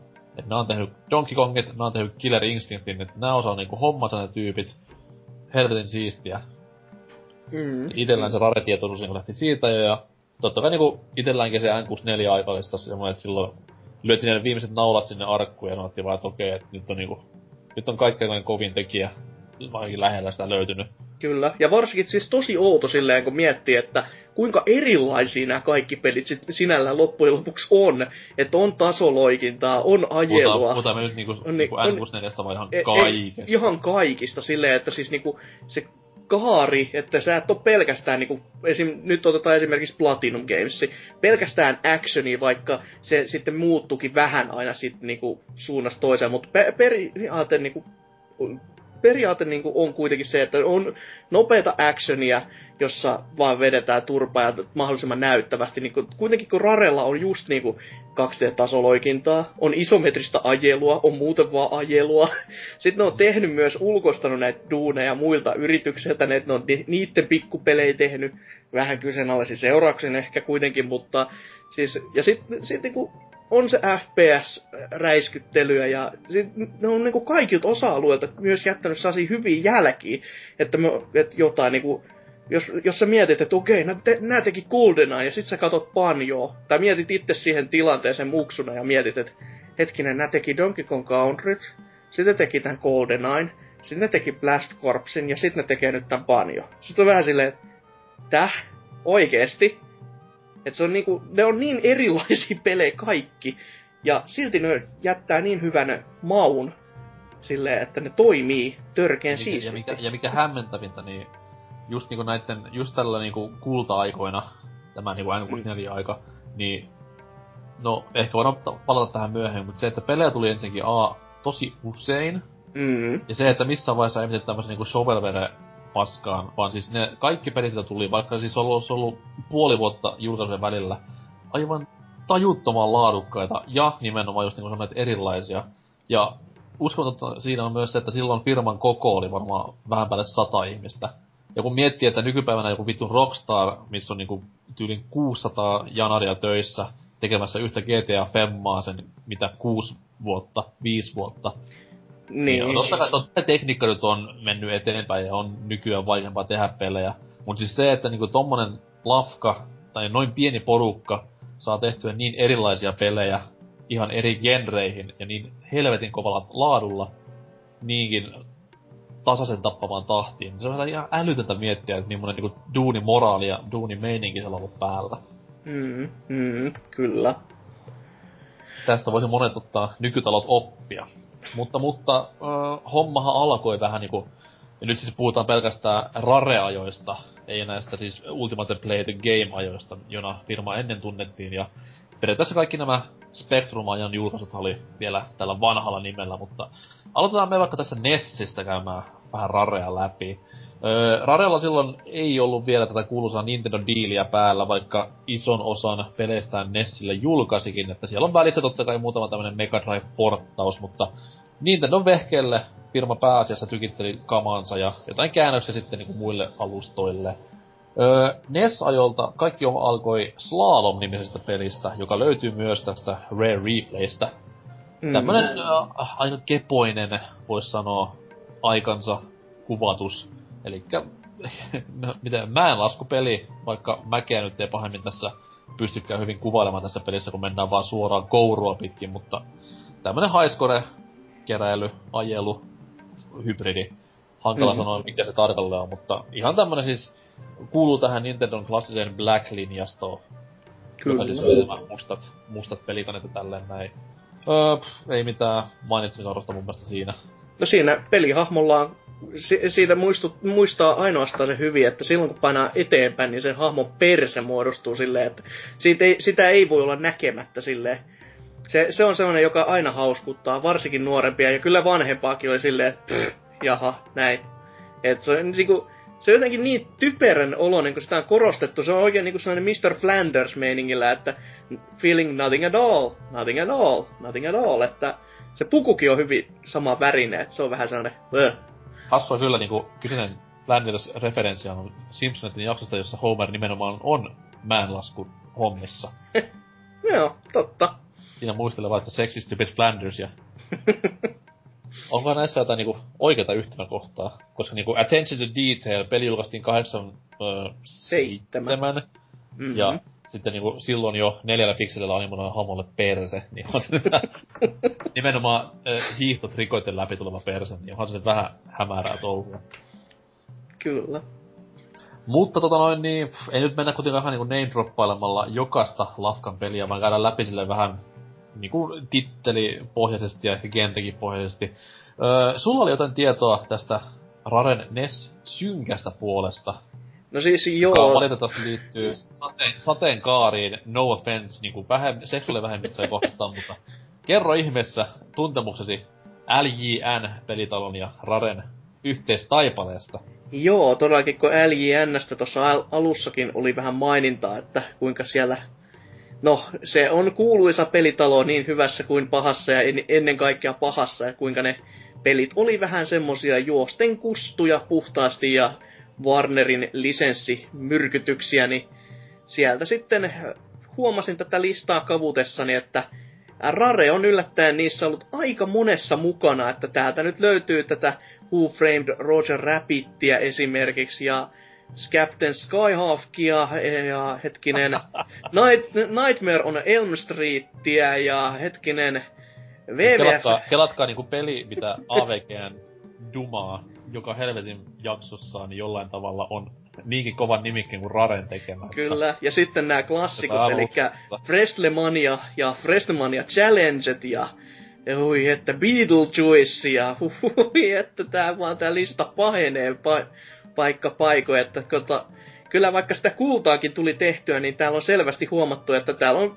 vähän tää, että jossain kohtaa sitä rahaa on pitänyt kerätä silleen, vaan että sulle on annettu diili, että tehkää tämmönen peli ja sitten he ovat tehneet sen. Ja jos aikataulu on ollut tiukka ja kiinnostus tosi matala, niin sitten on tehty niin, että laitetaan vaan pelipakettia, koska ei sinne varmaan omaa nimeään kukaan edes muista nähneensä siellä koskaan, että siellä Rare olisi missään vilkuillutkaan, niin on ollut vaan silleen, että joo, sinne vaan, ei kiinnosta. Rahat tänne, kiitos. Että näistä myös mitä sitten LJN:llä ei ole tehty, niin täällä esimerkiksi tää NES-klassikko, kaikkien suosikki, Silent Service, sen NES-käännös, niin heidän käsialansa. Siinä on kyllä sellainen NES-peli, joka löytyy ihan varmasti ihan jokaisen hyllystä, ja kukaan ei sitä sinne hyllyyn haluaisi. Et, kyllä miettii, niin jos jouluaamuna olisit ton kanssa niin herännyt silleen, että tämän nyt sain. Mä olisin voinut saada Super Mario 3, tai sit mä sain tän. Niin kyllä se aika hiljaiseksi, aika pitkälti veittää, että ei siinä ei paljon sukellusveden naurata siinä kohtaa. Eiks Lafka tehnyt myös, siis näitä, jos mä nyt ihan väärin muistan, siis ainakin Marble Madness on niinku Raren tekemä portti. Kyllä. Ja muutkin nämä, mikäs vittu se oli, Milton Bradley taisi olla se niinku Marble Madnessin ja World Gamesin ja mitäs muuta niin olikaan. Jordan vs. Bird. Joo, niin. Sen kanssa. Nämä muun muassa. Älä naura, se on hyvä peli. Anticipation on myös niitten tämmönen klassikko, että game show käännös. Nyt en muista yhtä millainen oli. Mitä Anticipation, niin monen peli se oli TV:ssä. En mä tiedä siitä yhtään, mä muistan vaan sen pelin kannen, että mä oon nähnyt sen niin monella ihmisellä myynnissä silleen, että kaikki haluu siitä eroa. Se on se, missä ne janarit on pöllämystyneellä ilmeellä. Joo. Kyllä. Hienolla kasainen vaatteella. Kyllä, ja teksti on sellaisella ihanalla limen vihreällä valkoista pohjaa vasten. Niin. Tai sillä on pilkut vielä taustalla sillä tuomassa tätä. Ei, se on ysäri enemmän. My bad. No tekstin alla on sellaiset pallot kyllä, missä on. No joo, siis se meni ihan oikeesti. Ja Nintendo's first video board game, että sillä nimikkeellä. No ei, varmaan worst ei mene myöskään hirveen kauas aiheesta. Kyllä, mutta tää on jo sellainen nimike, että mitä mä oon nähnyt tosi monella ihmisellä myynnissä. Siis silleen, että Sibiäkin saa niin halvalla, ettei niinku kehtaa edes pyytää halvemmalla. Et se on vaan sellaista, että vie pois, en mä halua. Et hyvä tuotos, onnea Rare. Mutta ehkä jos mennään niinku tähän vähän valoisampaan puoleen sitten taas. Luoja niin, kiitos. Totta kai niinku Rare Replaystä löytyy, mitäs siellä on, RC Pro, Corporate Trianglea ja Snake Rattle and Rollia, jotka toivottavasti ovat kohta kaikille kuulijoille tuttuja, koska tämän mainion kokoelman varmasti ostavat. Mut sit taas semmonen, mitä ei tuossa kokoelmassa ollut, mistä olin aikoinaan vähän niinku ihmetyksissä, että mitäs helvettiä, on ihan huikea Wizards and Warriors-sarja, tai vähintään edes yksi sen sarjan peleistä. Mm-hmm. Se on myös tämmönen peli, että mä en vasta myöhemmällä iällä niin hippasin tähän Raren tekemään. Et se oli Euroopassa Acclaimin julkaisema, ja totta kai Acclaimin iso logo oli pelipaketissa ja tuossa noin pelikasetissa tolleen, mutta pelin käynnistään, niin siellä se Raren nimi möllöttää heti ensimmäisenä. Ja siis ihan... No en nyt sano mikään niinku mestari-klassikkoteos, mistä Nessi muistetaan, mutta siis erittäin hyviä tämmösiä tasoloikkaseikkailuja ja jatkossa myös vähän roolipelahtavaa touhua tarjoavat pelit. Ja totta kai kaikille klassinen tämä kakkososa, jossa kannassa ihku Fabio!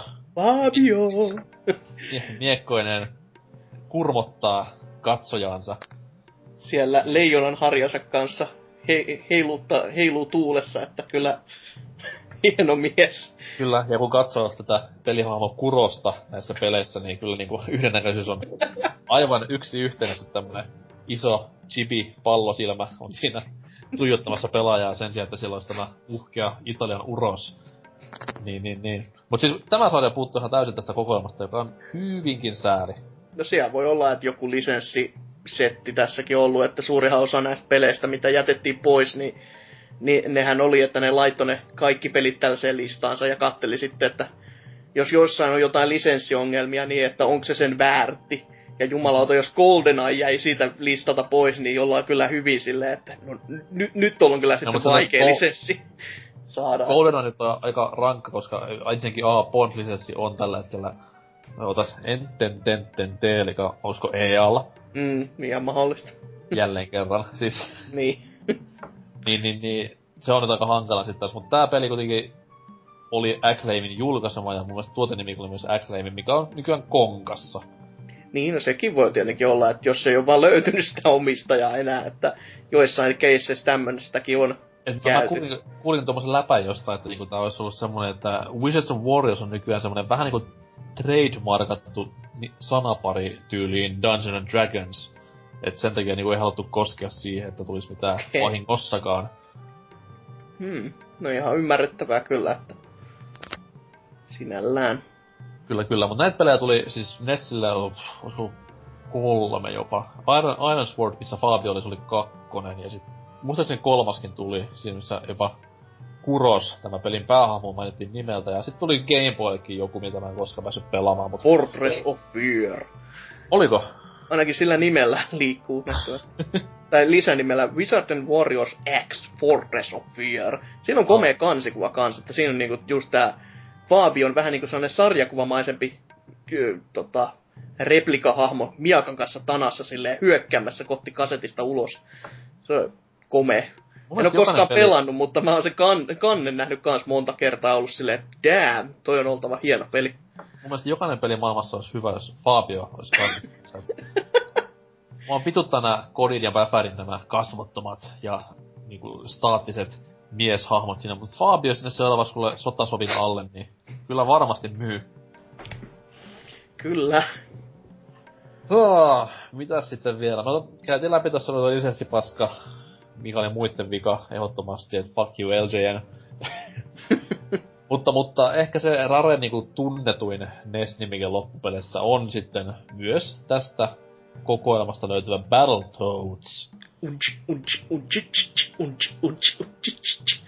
Oi että.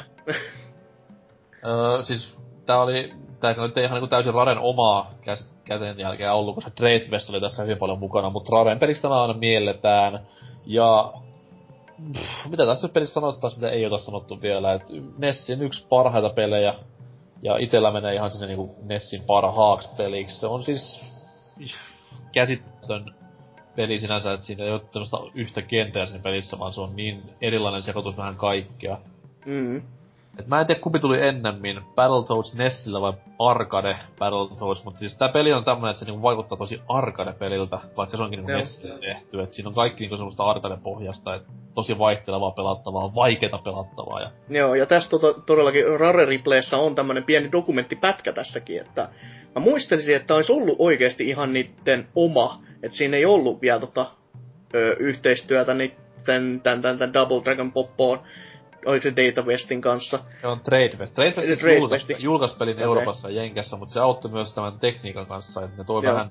Mun mielestä se oli Double Dragon 2 vai 3 enkinen, tai siihen pohjautuvaa enkineen saa käyttää. No ihan mahdollista kyllä sekin, mutta just oli kuitenkin tarkoituksena se, että ne oli kattonut vähän kun muut tekee tämmösiä lisenssituotteita kans, millä saa myytyä leluja ihan helvetisti, niin he ajattelivat, että he haluavat osansa kans tästä ja tekivät just nää Pimple Rash ja...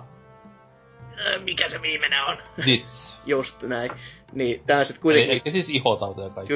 Kyllä. How lovely. Kuitenkin tämmöset tunnistettavat hahmot, jolla sitten sais myytyä leluja ja... Eikö sitä joku animaatiopätkäkin ollut, josta joku pari jaksoa tuli ja sit se oli silleen, että...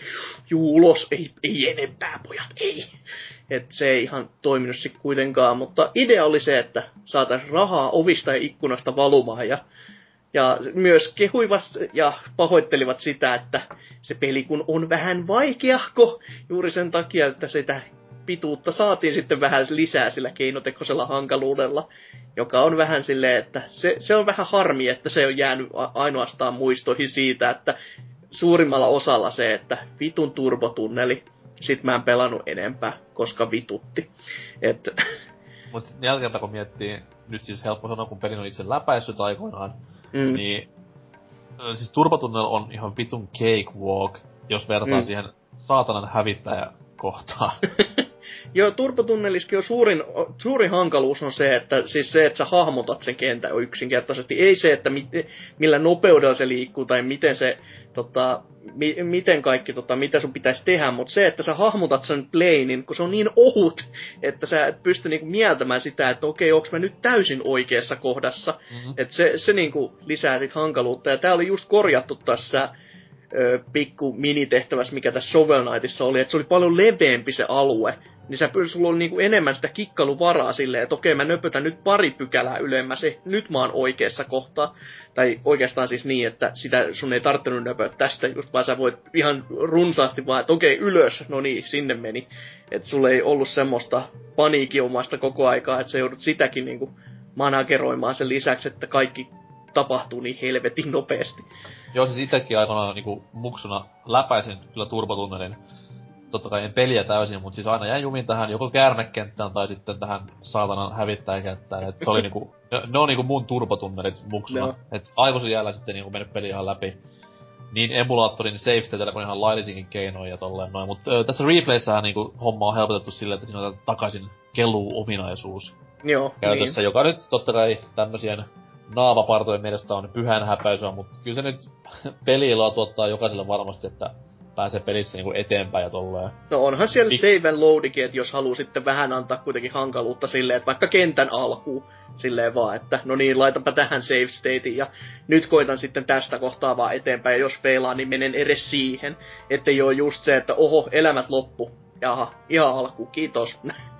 Mutta toivottavasti vaan niinku ei tämä nykyinenkään sukupolvi jätä peliä kesken, vaan se on niin vaikee, koska siis se on hyvinkin tommonen, no enää nyt ei voi sanoa palkitseva peli, kun siinä on kaikki nämä jipot käytössä ja tolleen, mutta siis se on hyvinkin tommonen kiehtova peli silleen just sen takia, että siinä ei koskaan niinku tie, mitä tulee seuraavassa kentässä vastaan, että homma alkaa beat'em upilla ja jatkuu tämmöisellä, no miksi te nyt sanois sitä laskeutumista?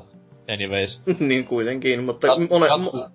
Jatkuu turvatunnelilla, ja sit on niinku just tämä käärmeputsleilu, ja hyvinkin hieno tekele kaiken puolin. Ja monipuolinen ennen kaikkea, että se on niinku saavutus noin niinku NES-laitteelle. On, niin siis siinä näkee vähän sitä, että miten niinku kova Rare oli repimään konsolin tehoista irti kaikki, koska firman myöhemmätkin tuotteet, Donkey Kongit etunenässä ja varmaan just joku Perfect Dark ja Banjo-Toie, niin ne oli niinku aivan sitä jäävuoren huippua niiden julkaisualustoilla. Niin graafisesti kuin teknisestikin, että siinä kyllä jokainen muistitavu, mitä vaan oli käytössä, niin saatiin hyvin hyötykäyttöön ja tolleen noin. Niin Battletoads oli semmoinen vähän niinku tän homman esiaste, et en oo niinku paremman näköistä ja kuulosta ja tuntusta NES-peliä nähnyt. Uforia pääsee hyvin lähelle. Joo. Itse en ehkä vielä parhaimmaksi menisi laittamaan. En osaa suoraan käden laittaa kyllä, mikä se paras olisi, mutta oikein mainio peli. Ja sekin totta kai löytyy hyllystä, että ihan syystäkin. Et komea teos. Mutta sitten kun pääset sanomaan siitä arcade-pelistä, niin ootko sä sitä aikaisemmin pelannut? Siis jotain emulaattoria joskus niinku kokeillut hetken aikaa. Joo, koska se oli mun nyt se ensimmäinen Battletoads sitten, minkä mä pelasin läpi, koska mä tuolla Rare Replayllä siinä, kun se arcade-versio on, ja siinä ei selvästikään ollut laitettu mitään rajoitteita siihen, kuinka monta kolikkoa sä käytännössä saat syöttää sinne laitteeseen, luoja kiitos. Niin sen siinä vetelin läpi, ja kyllä siis se on niinku samalla meiningillä silleen, että se on monenlaista just, että on ensin beat'em upia, sitten on yhtäkkiä se muuttuukin pelkäksi 2D-mäiskinnäksi silleen, että siinä ei olekaan sitä syvyysvaikutelmaa ollenkaan, ja sitten on kans tätä laskeutumista vähän jetpäkilläkin, ja ihan viimeinenkin kenttä on semmonen, että sä vaan lentelet sen lentokoneen päällä ja ammuskelet kontratyyliin niin päävihollista ja näin. Ja siitäkin siellä dokkarissa oli ihan hassun hauskat tekstit, jossa he sanoivat, he miettivät vähän siitä, että kun tää on ihan erilainen tää alusta tää arcade, että siinä oli sitten se tasapainotus, että miten he saa niinku, sitten, että se antaa pelaajalle tarpeeksi, mutta sitten, että he saa sitä massiikin silleen kivasti, niin siinä viimeisessä bossissa kuulemaan joku ensimmäiset vaiheet, niin on sellaista vaan, että joo, et sä voi sitä, ei se satu ollenkaan sitä vihollista ne sun ammukset, että se vaan näyttää siltä, kun just, mitä vittua te teitte? Että joo, se ei voi ampua niin paljon kuin sielu sieltään, mutta ei sit lähde mitään pois, että sun vaan pitää selviytyä se tietty aika. Näin niinku, by the way, näin 20 vuoden jälkeen ajateltiin kertoa tämmönen juttu, että... Ne on tonne ihan pikku hauska ja nauravat päälle, ja mä oon silleen silmät kiiluen, tää? Teitä mitä? Et... Enemmän mua käy säädiksi niitä kolikkoja siihen kabinettiin pistetä tyyppiä sinne. Siinä voi olla jo, että tota... Ja sitä viimeistä battleakin, kun se kestää ihan törkein kauan jopa. Mä mietin itekin sitä silleen, että... Tää nyt ei tunnu loppuva ollenkaan, että ottaako tää damakea? No kyllä se tossa välkkyy, mutta no ammutaan nyt lisää vaan, ei tässä minua auta.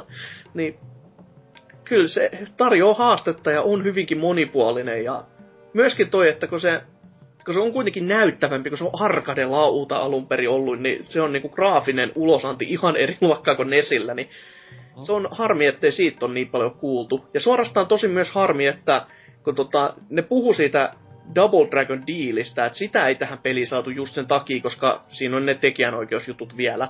Mutta sitten kukaan ei mainitsi sanallakaan Battle Maniacsia, joka tuli SNESille, joka oli aivan huikea teos myös. Ja sitä ei tästä kokoelmassa myöskään nähty, joka on ihan täyssääli mun mielestä. Et siitä mä tykkäsin niin, siis, todella. Muistaakseni tästä puhuin myös viime jaksossa silleen. Mä en ajattelin Double Dragon vs. Battletoadsin puuttumista, mutta joo siis... jostain mä oon lukenut juttua, että tässä olisi se, että tässä oli mukana joku toinen tekijätiimi tässä Battle-Maniacsissa. En nyt saa nimeä päähän mistään, mutta anyhow. Niin siinäkin yritettiin vaan säästää silleen, että okei, että jos nää nyt tulee jostain haudan takaa ja rupee uhittelemaan, niin ehkä parempi vaan jättää pois. Mut siis Battle-Maniacs on kyllä, siis se on varsin pätevä Battletoads-peli, että sillä ei ehkä semmoista ikonista asemaa ole ehkä niinku tällä NES-versiolla, mut... Mä en ymmärrä kuitenkaan miksi, koska se julkaistiin suht lähellä tätä NES-version vastaavaa. Ja kuitenkin Battletoads oli silloin, uskokaa tai älkää, ihan kuuma juttu, kun se julkaistiin, niin... En niinku hiffaa, miksi ei saanut mitään enempää sukseta osakseen, koska se taas on enemmän tämmöstä beat'em up-henkisyyttä. Jokainen kenttä, tai jokainen, mut siis useampi kenttä on nimenomaan tämmöstä ajan hengen mukaista beat'em up-touhua. Totta kai se sitä vaikeutta löytyy siitäkin, mutta se on pikkusen helpommin lähestyttävä kuin nämä muut osat. Juurikin näin. Ehkä se Battletoadsista sitten, että heti vaan replaystä kokeilemaan niin arcade kuin NES-versiotakin. Ja... No, kelaakaa huviksenne ja kokeilkaapa ilmankin. Huomaatte, että miltä tuntuu olla ysärin lapsi. Kyllä. Kelatkaa sitä. Jee. Pitsit paranee loppua myötä. Kyllä, terkkoja vaan tekijänoikeusliitolle ja Fintelligenssille, että käräjillä nähdään. Mutta Battle Maniacs, niin kuin sanoit, SNES-peli Rarelta, mutta Rare oli SNES-aikoina jo vakiinnuttanut semmoisen asemansa vähän niinku laadukkana talona, LJN:stä riippumatta. Ja silloin Nintendo päätti lunastaa itselleen tämän mainion brittiläisen Stamperin velisten pelitalon ja teki sitä tämmösen second party developerin itselleen, elikkä siis yksinoikeusdiili, teette vaan meidän vehkeille pelejä ja that's it. Ehkä saatte jotain kolikkopelikin tehdä siinä sivussa, mutta konsolipelit vain Nintendon vehkeille.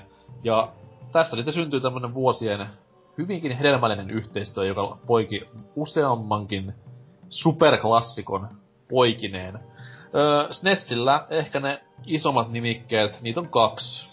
Ja otetaan ehkä tähän se ei niin paljon maailman mainetta maittiva, mutta siltikin hyvinkin isossa mainessa oleva Killer Instinct. Siis alun alkojaan tappelupeli arcade-halleista.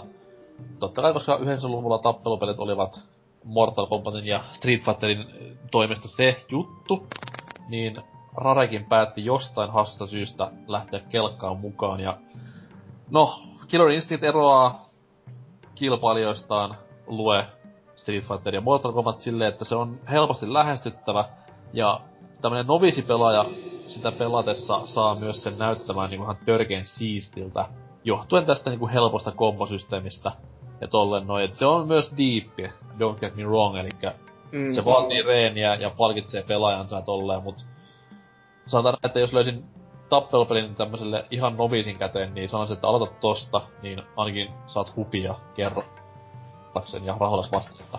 Se on sinällään jännä, että moni on aina ollut tätä mieltä, ja mä oon myös nähnyt ja kuullutkin, että joo, kyllähän tää tästä, mutta sitten mä itse alan pelaamaan aina KI:tä ja se on aina saasta räpellystä.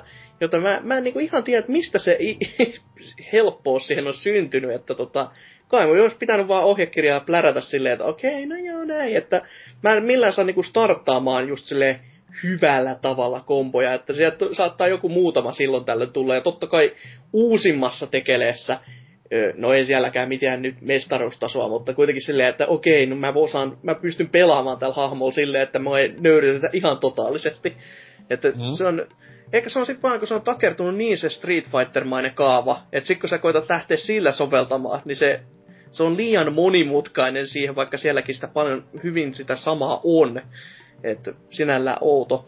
Ja no tästäkin totta kai, koska dokkareita kattelin, niin oli komeeta siinä mielessä, että siellä oli oikeesti sellainen henkilö, joka tiesi tappelupeleistä, että se ei ollut vaan silleen, että no niin, tehdääs pojat tappelupeli, tietääks kukaan näistä mitään. No mä oon pelannut vähän SF2, siis se... Ajaa. Vaan ne niinku oikeesti otti sen tyypin, joka oli ollut kehittämässä. Mä en muista, oliko se ihan kehittämässä, vai oliko se turnauspelaaja jopa siihen aikaan jo.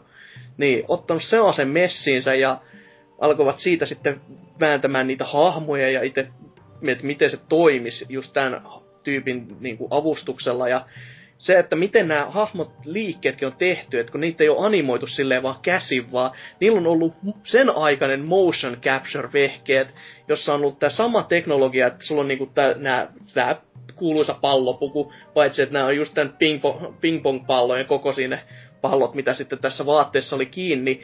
Ja sen sijaan, että sulla oli kamera, joka tallesi niiden liikkeitä, niin se oli iso, magneettinen alusta, ja ne oli kaikki kiinni sun niinku vaatteissa, ne pallot, ja sieltä meni kauhea nippu johtoja sinne kattoon, ja se siitä niinku tallensi sun liikkeitäs, ja se ei kuulemma toiminut tyylin koskaan, joka oli silleen, että se oli niin uutta teknologiaa, että se toimi sen hetken aikaa, ja sitten se hajosi joka kerta, kun ne lähti nauhoittamaan näitä, ja sieltä saatiin just tätä vähän niinku elävyyttä näihin hahmoihin ja kehuskeli vielä itsekin sillä, että hän muistaa niinku täsmälleen, että kuka on mitäkin niistä hahmoista silleen just nauhoittanut, että kun niistä liikkeistä näkee niin selkeästi kuulemaan, että sinällään tämmönen teknologinenkin lähestymistapa ollut sitten, että siihen on laitettu varmaan ihan kivasti rahaa. On, mutta siis periaatteessa toi on niinku se asia, mikä mun mielestä oli nimenomaan tässä pelissä se, että kun Mortal Kombatissa oli tämä sama tekniikka, että siinä oli täys motion gap, mikä sai ne hahmot näyttävän kömpelöltä tätä itse niinku pelimaailmaa vasten, niin tässä oli mun mielestä hyvä niinku sekoitus silleen, että siinä oli hitusen semmoista realismia, mutta sitten oli kuitenkin pikkusen semmoista niinku, en nyt sano karrikoitua, mutta tämmöistä niinku animaation jälkeä, että se niinku erotti niinku videopelissä, koska se fakta, totta kai vaikka niinku Mortal Kombat teki sen ensin, niin kaikki nämä paskat, mitä sinne tuli samalla tekniikalla, Kasuminin ja tämmöiset hirvitykset, niin ne laittaa niinku Mortal Kombatin näyttämään halvalta nykypäivänä. Joo. No siis oikeastaan niinku jos miettii, niin Mortal Kombatissa on varmaan silleen niinku näissä niin samalla tavalla kuin green screen edessä. Eli niinku sääennusteissa just, että sut on vaan kuvattu sen vihreän kankaan edessä, jotenka sun koko hahmos on sit saatu. Ja sit on varmaan asettanut hitboxit sen jälkeen siihen hahmon animaatioiden päälle. Silleen, että nyt kun se potkaisee, niin hitboxi muodostuukin näin ja tälleen. Joo, siis sehän on se syy, niinku oikein niinku ihan motion capture. Se on se syy, miksi Mortal Kombatissa on nimenomaan, että siinä on kaikki hahmot samankokoisia, samat hitboxit, samat liikkeet. Niin, se on se syy siihen. Mut nimenomaan Killer Instinct niinku hoiti tämän homman hyvin, että siinä oli niinku hyvä mikstuura. Ei ollut tämmöstä niinku NS-piirrettyä grafiikkaa niinku Street Fighterissa, vaan just sitä väliltä hyvin, niin se mun mielestä vähän niinku erottikin se jopa kilpailijoista tolleen. Ja ite nostan ne kuitenkin ihan, kun aina puhutaan niinku ysärillä vaan, että on, tai ysärillä, mut siis tässä 600-bittisessä erassa, että on pelkästään Mortal Kombat ja tämä Street Fighter, niin kyllä KI menee sinne ehdottomasti mukaan vielä, ja meiläisessä on kuitenkin niinku toisiksi paras Street Fighter 2:n jälkeen. No se on kyllä kuvalle tasolla, että... Totta kai jos itsekin tykkäsin enemmän, jos osais vaan, mutta se on aina, että se potkii niin kovin päähän, että se on vähän silleen, no tää olis niin kiva peli, jos mä saisin jotain aikaa. Mut se on tappelupelailla se, että kun mulla on se, että tässä mulla on itellään Tekken ja Street Fighter, että ne on niinku selkärangassa. Et sit kun tulee käteen Virtua Fighterin tai KOIin tai King of Fightersin, niin sormi on suussa saman tien. Joo. Mut sit niin, KOI milloin se tuli SNESillä? Oliko se 95 vai? Joo, 95. 94 tuli arcade ja sitten vähän jouduttiin pikkasen pakkailemaan vähän pienempään kokoa sitä, kun ei ollutkaan ihan nämä tekstuurit mäpännyt ja ei oikein sovinnolla mennyt ja pakkaantunut siihen, jotenka hahmoja jouduttiin vähän tiivistämään, niiden hahmojen ulkoasuukin jouduttiin vähän supistamaan ja liikkeitäkin jopa otettiin pois, mutta silti saatiin aikaan ihan niin kuin oikeasti hyvä peli, joka on kyllä todella hyvä saavutus näin, kun puhutaan tappelupelistä, että kun sä alat sieltä mitään leikkaamaan pois, mikä on niin kuin todettu, että tämä toimii todella hyvin. Ja sit sä alat sieltä niin kuin napsimaan pikkuhiljaa, niin se on kyllä tarkkaa puuhaa, että sä et niin kuin saa niin kuin rikottua sitä kokonaisuutta. Olisi ollut kiva niin kuin nähdä tämä ihan alkuperäinen arcade-versio tässä Rare Replay-kokoelmassa, mutta sitten taas ehkä se kohta myöhemmin mainittava peli varmaan vähän paikkailee sitä sitten. Niin, siis tässähän on kans se, että jos sä ostit ultraversion tosta uusimmasta, niin sit sä sait sen ensimmäisen. Niin joo. Mutta tässä tulee silti kysymys mieleen, että se ei ole yksittäisenä myynnissä ollenkaan se ensimmäinen, jotenkaan miksei. Että tässä on just se, että jos sä ostatkin vaan 20 version tästä Killer Instinctin ekasta seasonista, niin sit sä et saa sitä toisten tai sitä ensimmäistä arcade-peliä, ellet sä maksa uudelleen 40, joka on vähän silleen, että miksi? Että mikkiksellä siellä vaan korvat auki ja miettikää nyt helvetti, miten näitä pelejä ne myytte. Siinä olisi hyvä sauma myydä vähän lisää. 10 hintalappu päälle ja avot.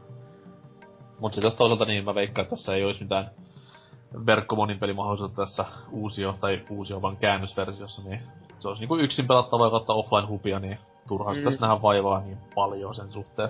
Niinhän se sinällään. Vaikka siis edelleenkin se kuitenkin on siellä, mutta sitä vaan ei ole siellä kaupassa hinnoiteltu, niin ei se kauhean iso homma olisi. Mut anyways. Mut sitten tämä SNESin toinen Rare megaklassikko. Varmastikin vähän tunnetumpi, vaikkakaan sitä ei tästä kokoelmasta löydy johtuen siitä, että kyseinen apina on toisen firman omaisuutta.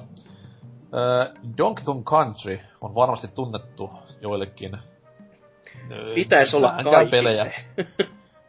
No niin, vähintään Donkey Kong pitäisi olla kaikille, jotka tätä paskaa kuuntelee. Mutta Donkey Kong Country myös. Mm-hmm. Et kyseessä on tämän kuningasapinan, voi sanoa, paluu pelikentille just näiden arcade-touhujensa jälkeen. Että olihan siinä Super Donkey Kong tällä Super Game Boylla. Vähän toi hahmoa takaisin siinä ennen jo, mutta tämä oli semmonen niinku apinan paluu pelikartalle ja ensimmäistä kertaa ihan niinku tämmöisessä, miten voisi sanoa, pääroolissa, koska aiemminhan vaikka niinku apinan nimellä myytiin peliä, niin siinä ei koskaan itse Donkarilla pelattu missä näissä peleissä. Juniorilla kyllä. Ja huomasin juuri vasta, että tavallaanhan tämä sama apina oli siis pääosissa tai ohjattavana tässä juniorissa, kun sehän on teoria silleen, että tämä DKC-pelien apina olisi tämä Donkey Kong Junior, koska siinä alussahan on Cranky, joka on sitä alkuperäinen Donkey Kong. Tajan paradoksia ja hullua kaanonia tasoloikkapelissä, voitteko uskoa? Kyllä. Mutta anyhow, 94 Donkey Kong Country julkaistiin ja isolla halolla. Että tätä peliä, mä muistan aikanaan, kun sitä nähtiin, joku taivaskanava meillä näkyy, mä en nyt muista, että mikä. Niin siellä näytettiin tämmöistä brittiläistä ohjelmaa, jossa tämän pelin niinku varhaista designia näytettiin. Ja se oli silloin sen näköinen, että mä uskon, että se olisi joku tommonen mainospätkä enemmänkin. Että eihän toi niinku voi olla sitä pelistä itsestään, mut kyllä vaan näin kävi. Ja siinä oli tämä uusi tekniikka käytössä, minkä ne teki tämän, mikä sen lafkan nimi oli? Silicon Graphics. Joo. Oli sen porukan nimi. Että niillä oli tämmönen uudenlainen semi-3D, missä hahmomallit olisi kaikki niinku 3D:nä, vaikka peli olikin itsessään 2D:tä. Niin sellainen oli käytössä ja sillä sitten tämä peli kokonaan tehtiin, joka loi sille semmosen niinkun tietoinen animaatiofiiliksen enemmänkin. Ja riskaapeli veto se oli. Muistaakseni Shigeru Miyamoto oli vähän sitä vastaan jopa aikoinaan. Ei tommoista peliä voi tehdä, kun se näyttää niin kuin noin modernilta ja kiiltävältä ja nykyaikaiselta, mutta kovin vaan Stamperin veljeksi tappeli vastaan, että kyllä se, niin kuin tämä on ainoa oikea tie ja hyvä vaan, että näin niinku homma toimi, koska klassikkohan sitä syntyi. Joo, ja todellakin Nipakin ymmärsi virheensä ja lähtivät jopa bundlaamaan konsolia kyseisen pelin kanssa, että kyllä se niinku iso tekele oli siinä mielessä, että huomattiin, että nyt myy hyvin ja nyt laitetaan muuten sitten konsoli samaan nippuun, niin saadaan niinku myyntejä vielä enemmäksi silleen, että koko roska samaan talouteen saman tien ja johonkin jouluksi vielä, niin nyt olisi voinut kyllä jouluaamu olla jo hyvinkin mairea sitten, jos tämä setti olisi auennut esille. Kyllä. Ja sanomaan. No, soundtrack, ai että. Siis miten niinku se kokonaisuus aina pyörähtäjäkin siihen, että jos peli toimii hyvin, mutta sitten kun se soundtrack on niinku puhdasta kultaa, niin ai että kiitos vaan ja kumarus David Wisein suuntaan, että hieno mies. Tää oli itsellenkin sillä aikanaan.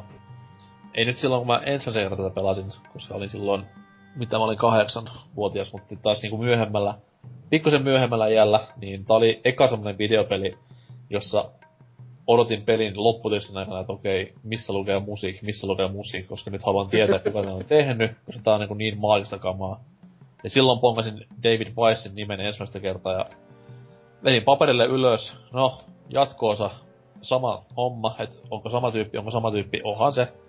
Ja voi sanoa, että David Wise on niinku Koji Kondon kanssa semmonen niinku ensimmäisiä videopelien musiikin tekijöitä, jotka on niinku tiedostanut, että osaa hommansa ja tolleen noin. Ja totta kai sitten myöhemmin, niinku, kun aloin pelaamaan vanhempia Raren-pelejä, niin sieltä sitten ponganin ukon nimen myös. Ja no, hovisäveltäjähän mies on sitten tunnettu sittemmin Rarella ja tolleen noin, että osaa kyllä hommansa hyvin ja kohta puhutaan myöhemmin varmaan toisesta Raren hovinsäveltäjästä, joka on vähintäänkin yhtä pätevä työssään. Kyllä. Tässä kohtaa tuli mieleen, että onkohan nämä KI ja Donkey Kong Country ensimmäisiä pelejä oikeasti, mistä myytiin soundtrackiin tai niinku ihan CD-llä soundtrackiin länsimaissa. Japanista mä en tiedä, koska ainakin KIin kanssa tuli tää Killer Cuts-levy, jossa oli sitten KI-musiikkia meesissä, mutta Donkey Kong Countrysta tuli ihan erikseen soundtracki myytäväksi ihan niinku kauppoihinkin, että mä en ainakaan nopeasti keksi mitään muuta niin aikaista. Jos mä aloin just niinku miettimään Japsia, niin totta kai nyt siellä on niinku varmaan jostain Pac-Manistakin saatu CD-aikaiseksi tolleen. Niin, no totta kai joku Pac-Man Fever, mutta se ei itsessään on niinku... Ei vaan puhuta ihan niinku Pac-Man pelistä, että vako, tota ääntä puolitoista tuntia, niin kyllä sillä levyt myy. Mut siis toi voi olla hyvinkin mahdollista, koska... Tuo nimenomaan niin on semmoinen eka peli CD. Se taas joskus voittaa jostain Nintendo-lehdestäkin tyyliä. Ihan mahdollista. Killer Cuts puuttuu kyllä iteltä vielä. Että se on harmi, kun sitä todellakin bundlattiin se peli mukana ihan, mutta sitä sitten... Se oli selvästi jollekin niin hyvä kokoelma, että myivät pelin sitten eteenpäin ja Killer Cuts jäi jo niinku omaa CD-hyllykoristeiksi. Et sinällään harmi. Johtuu varmaan siitä, että silloin CD-soitin ei ollut niin niinku iso juttu vielä, että olisi... Se kasetti on ollut, niin kyllä ois tallessa. Kyllä. Kohtalaisen kömpelä vaan myydä peliä sille. Tässä on tässä C-kasetti myös mukana. Että... No Commodore 64 aikaa kyllä muistetaan.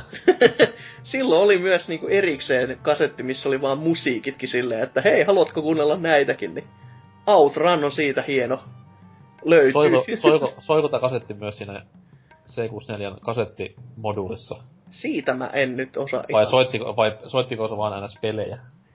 No se varmaan soitti kyllä vaan pelejä, mutta en mene takaamaan kyllä, että minkälaista rutinaa ja rähinää siitä masinasta sai irti. Okei. Okay. Anyhow. Niin siis tämä, mihin mä mitenkään. No niin, DKC-klassikko. Ja Silicon Graphicsin ja Nintendon yhteistyöstä lähti liikkeelle tästä näin, että jonkinlaista historiaa tässäkin on. Ja jos haluaa joku tommosen pikku Suomi-vertauksen vetää, niin tää... Nyt tuli jääkausi. Stardust, eli... Tai siis Super Stardust. Joo. Niin tämä DKCn tekniikka, mitä Silicon Graphics käytti, niin nehän otti hyvin paljon vaikutteita tästä pelistä. Okei.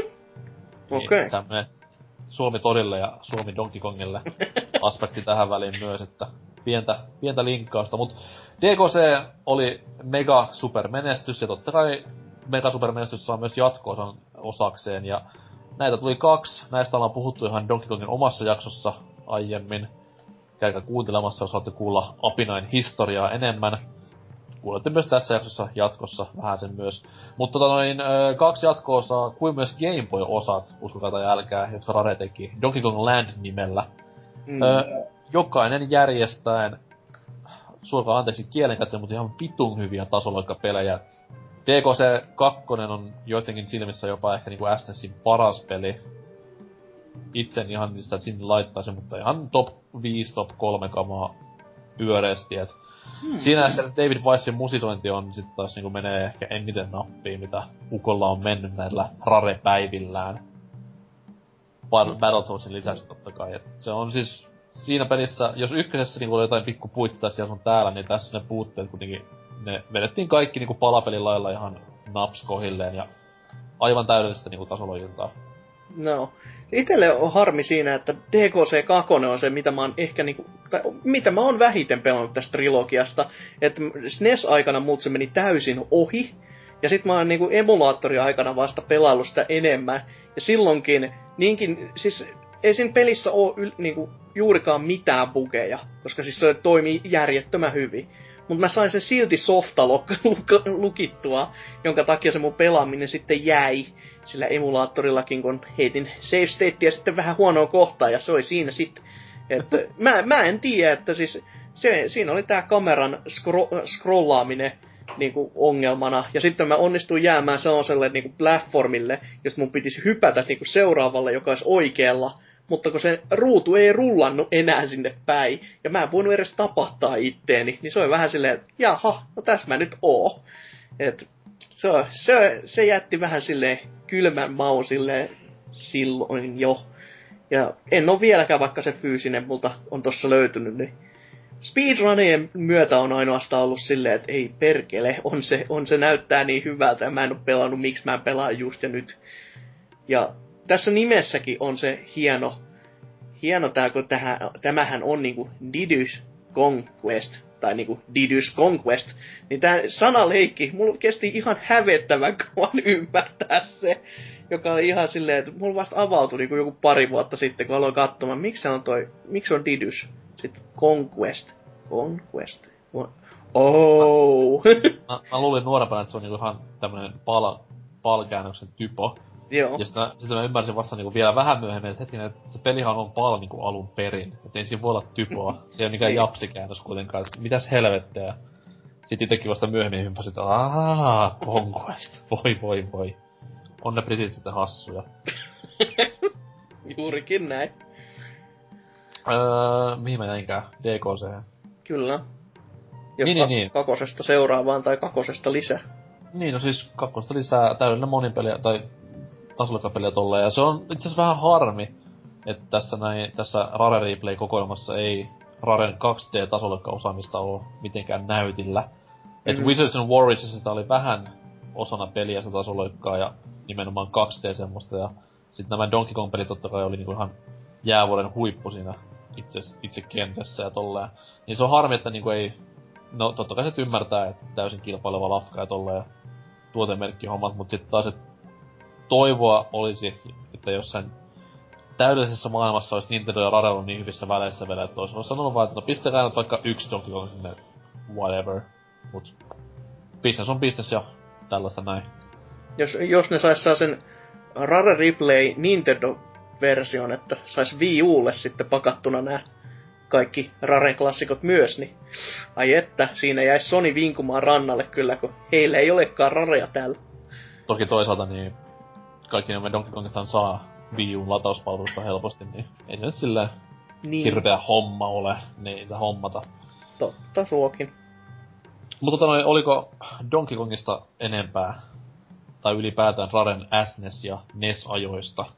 No kolmosesta nyt voisi mainita sen verran, että sitten vuorostaan kyllä tulin itse pelanneeksi. Ja se on harmi, että tätä Dixie Kongs Double Troublea on niinku dumattu niin paljon, että se olisi juoksutettu ja niitä ihan semmonen, että se oli, tuli niin myöhään NESin aikoina, että Plege oli jo hyvin kuvioissa ja sitten oli 3D-voimissaan ja ei sitten ihmiset enää tumppaneet kauheasti välittämään tästä DKCn huipputason grafiikasta ja pelattavuudesta, niin se on tosi harmi, että se jäi niinku monelta pimentoon, koska sekin on oikeasti todella hyvä peli. Enkä joo, mä siis oikeasti keksi siitä oikeastaan sitä mitään heikkoutta. Siis se on tämän, tämän sarjan, tai sitten trilogian, niin se on monipuolisin peli, koska siinä on vähän sama, mitä nykypäivän Mario-peleissä on, että jokainen kenttä on tuli oma uusi ideansa. Mm. Että se oli siitä niin vähän järjestettävän kova peli aikanaan, mutta just nimenomaan niin kuin sanoin, että se julkaisuajan kohta 96 vuonna, milloin siis Saturnit ja 64 ja leikkarit jylläsi markkinoilla, niin joku sanoi aikanaan, että se on SNESin vastine Megadriven Coming Zonelle. Et huippupeli, mikä tuli vaan aivan väärään ajankohtaan. Mm, mm. Mutta, tästä voidaan sitten varmaan vetää pieni hengähdystauko. Sillä aikaa, että kuulijat menkääs vähän pelaamaan Rare Replaytä ja tulkaa kohta takaisin, koska puhutaan hieman N64-ajoista ja niistä myöhemmistä ajoista Rarelta ja ehkä vähän jotain Lahtan tulevaisuudestakin, who knows. Mutta anyways, kohta nähdään.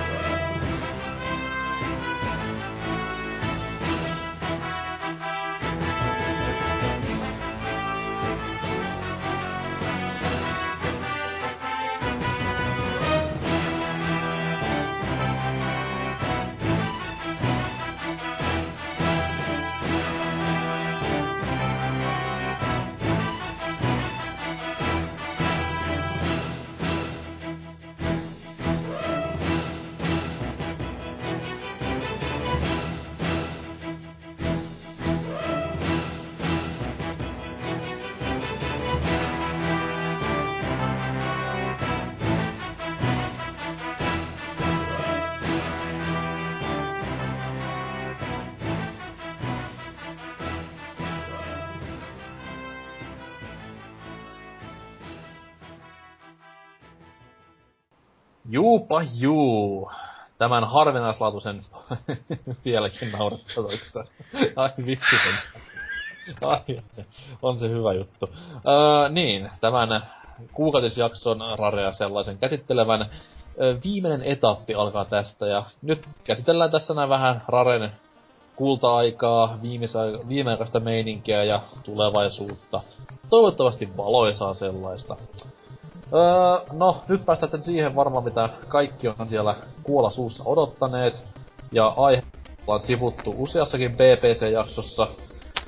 Etenkin Donkey Kong-jakso, N64-jakso, mitä vielä. No, kyllä näitä löytyy. N64 oli siis tämä näin, no juurikin kun tuossa viime osassa puhuttiin Silicon Graphicsista, niin hyvinkin paljon lapska oli tekemisissä tämän N64, tuolloin vielä Project 64 tunnetun työnimikkeen kanssa. Ja totta kai Rare siinä kyljessä sitten sai ekana tätä uutta tekniikkaa käyttöönsä. Ja totta kai Nintendon hovitalona aika lailla vapaat kädet myös sai. Homma alkoi siinä N64 julkaisun tienoilla Killer Instinct Gold-nimisellä pelillä, joka tämmöti kavereiden kesken tunnetaan myös KI2 arcade-konsolikäännöksenä. Mm. Ei ihan yksi yhteen käännös, koska ei ole kuitenkaan mikään Dreamcast, come on, vaan hyvinkin lähelle pääsevä tämmönen uskollinen konsoliporttaus. Itelleni peli aikoinaan on tullut tutuksi silleen, että mulla oli se N64, mutta mä taisin pelata sitä niinku valehtelematta alle 10 kertaa. Hmm. Että vaikka niinku, en mä sitä ihan niinku julkaisussa hankkinut tai kautta saanut itselleni, mutta siis kuitenkin omistin pelin ja hyvin vähän pelikertoja, vaikka kyseessä on niinku helvetin loistava tappelupeli. N64 on ehkä paras, minkä nyt ei niinku N64 tappelupeli viidakossa hirveän paljon niinku ei paljon paina. Ei, Smash ja Killer Instinct Gold, wow. No joo, juurikin näin, että muut oli sit vähän semmosia, että ai joo, ei puhu niistä. Oli siellä tämä Xena. Joo, vau. Wow. Mut joo, KOI Gold, ja löytyy myös tästä näin Rare Replaystä, jos joku nyt haluaa välttämättä kokeilla. Pelistä mulla ei ole silleen muuta valittavaa muuta kuin se, että musiikit on aika lailla out of this world, elikkä aika jäätävän kovaa kamaa löytyy. Noin niinku mietitään, että pelivuosi oli kuitenkin 96 ja ehkä musiikki, pelimusiikki ei ole vielä niinku siinä loistossa, missä se nykypäivänä on, niin kyllä täytyy hatun nosto antaa pelille tästä näin. Joo, on se kyllä jännä, että siinäkin vielä kun N64 aikana oli ja kasetille tungettiin, niin kyllä se niinku... Se, että saadaan käytännössä ihan CD-laatusta ääntä tonne pikku purkkiin tungettua, niin kyllä se ihan huikea temppu on. Ja tässäkin totta kai samoja biisejä hyvinkin pitkälti myös kuin tuossa alkuperäisessäkin, mutta silti kuulostaa taas paremmalta. Ja peli todellakin näytti myös silleen, niin kuin, tää oli jo niin kuin enemmän lähellä todellakin sitä arcade-versiota, että oliko se niinku... tausta-aspektit tai noin mitä siellä taustalla oli, niin oliko se N64-versiossa ne vedettiin sit sillä 3D-mallilla kans, vai miten? Jommaskummassa oli niitä taustoja muokattu niinku just sen takia, että ne pyöri sitten tässä konsolissa paremmin ja tämmöttiin, mutta ne on vaan taustoja. Et pelihahmotkin näytti niinku jopa jo samoilta, että voidaan puhua silti ihan niinku loisteliaasta arcade-käännöksestä. Joo, siis jotkut sanoi, että niinku oli parannuksia verrattuna siihen, että siinä oli tää... Miten se nyt sanotaan? Semmoinen niinku zoomaava kamera, että jos pistää joku ultrakompon päälle, niin se kamera zoomasi sinne actionin keskelle ja tälleen. Ja soundtrack oli kuulemma hiiktuusen parannetun niinku arcade-versioon verrattuna. En oo koskaan niinku nähnyt, että kahta vierekkäin pelattavaa, mutta silloin lehdestä niinku, tai lehdistä luin tätä näin. Näitä juttuja. Ja 60 freimiä sekunnissa, hei. Bujaa! Jo silloin. Kyllä kelpasi huutaa ultraa, kyllä, että... Kyllä. Anna oli. Puuttu vaan se, enää se 1080p, niin olisi ollut 10-10 peli.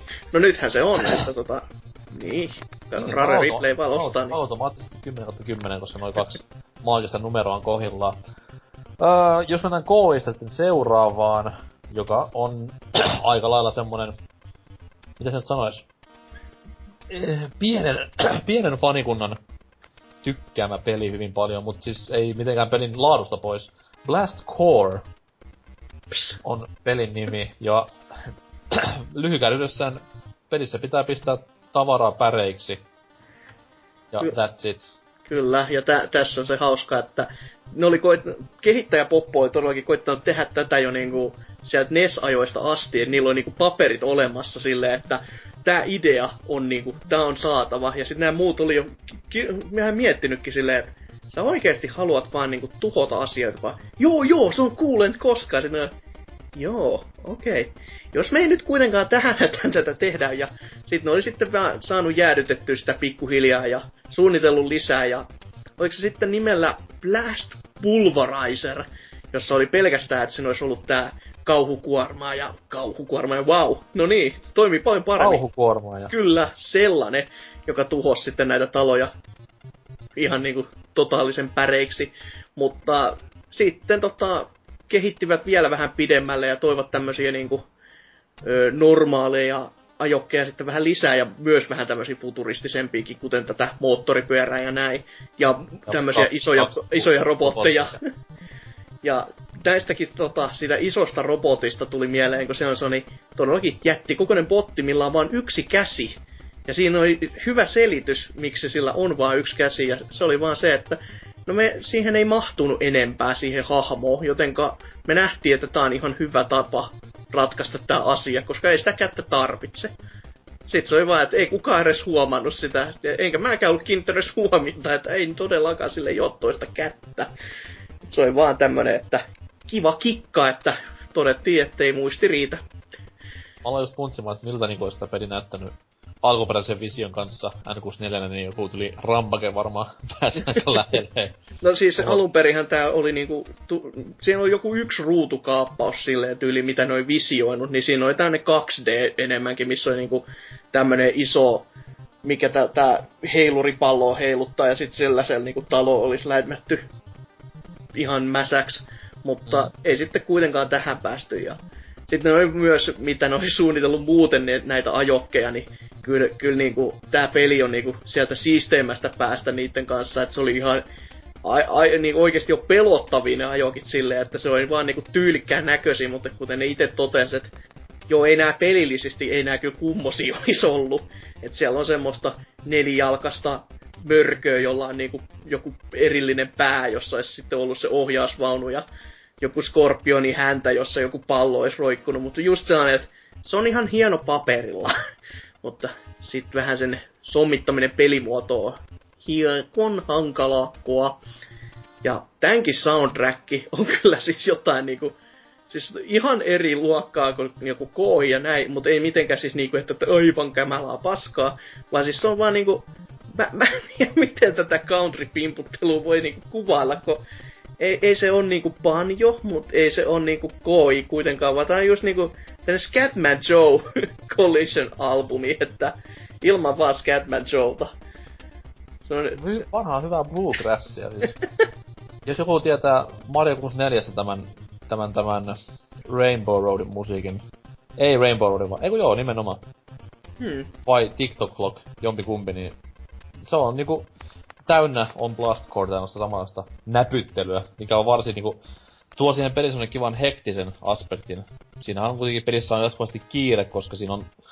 jokaisessa kentässä on time-limitti, joka on hassusti naamioitu tämmösen ydinrekan taakse. Elikkä pikkuhiljaa lähestyvä ydinjätteellä ja ydinräjähteellä varustettu rekka.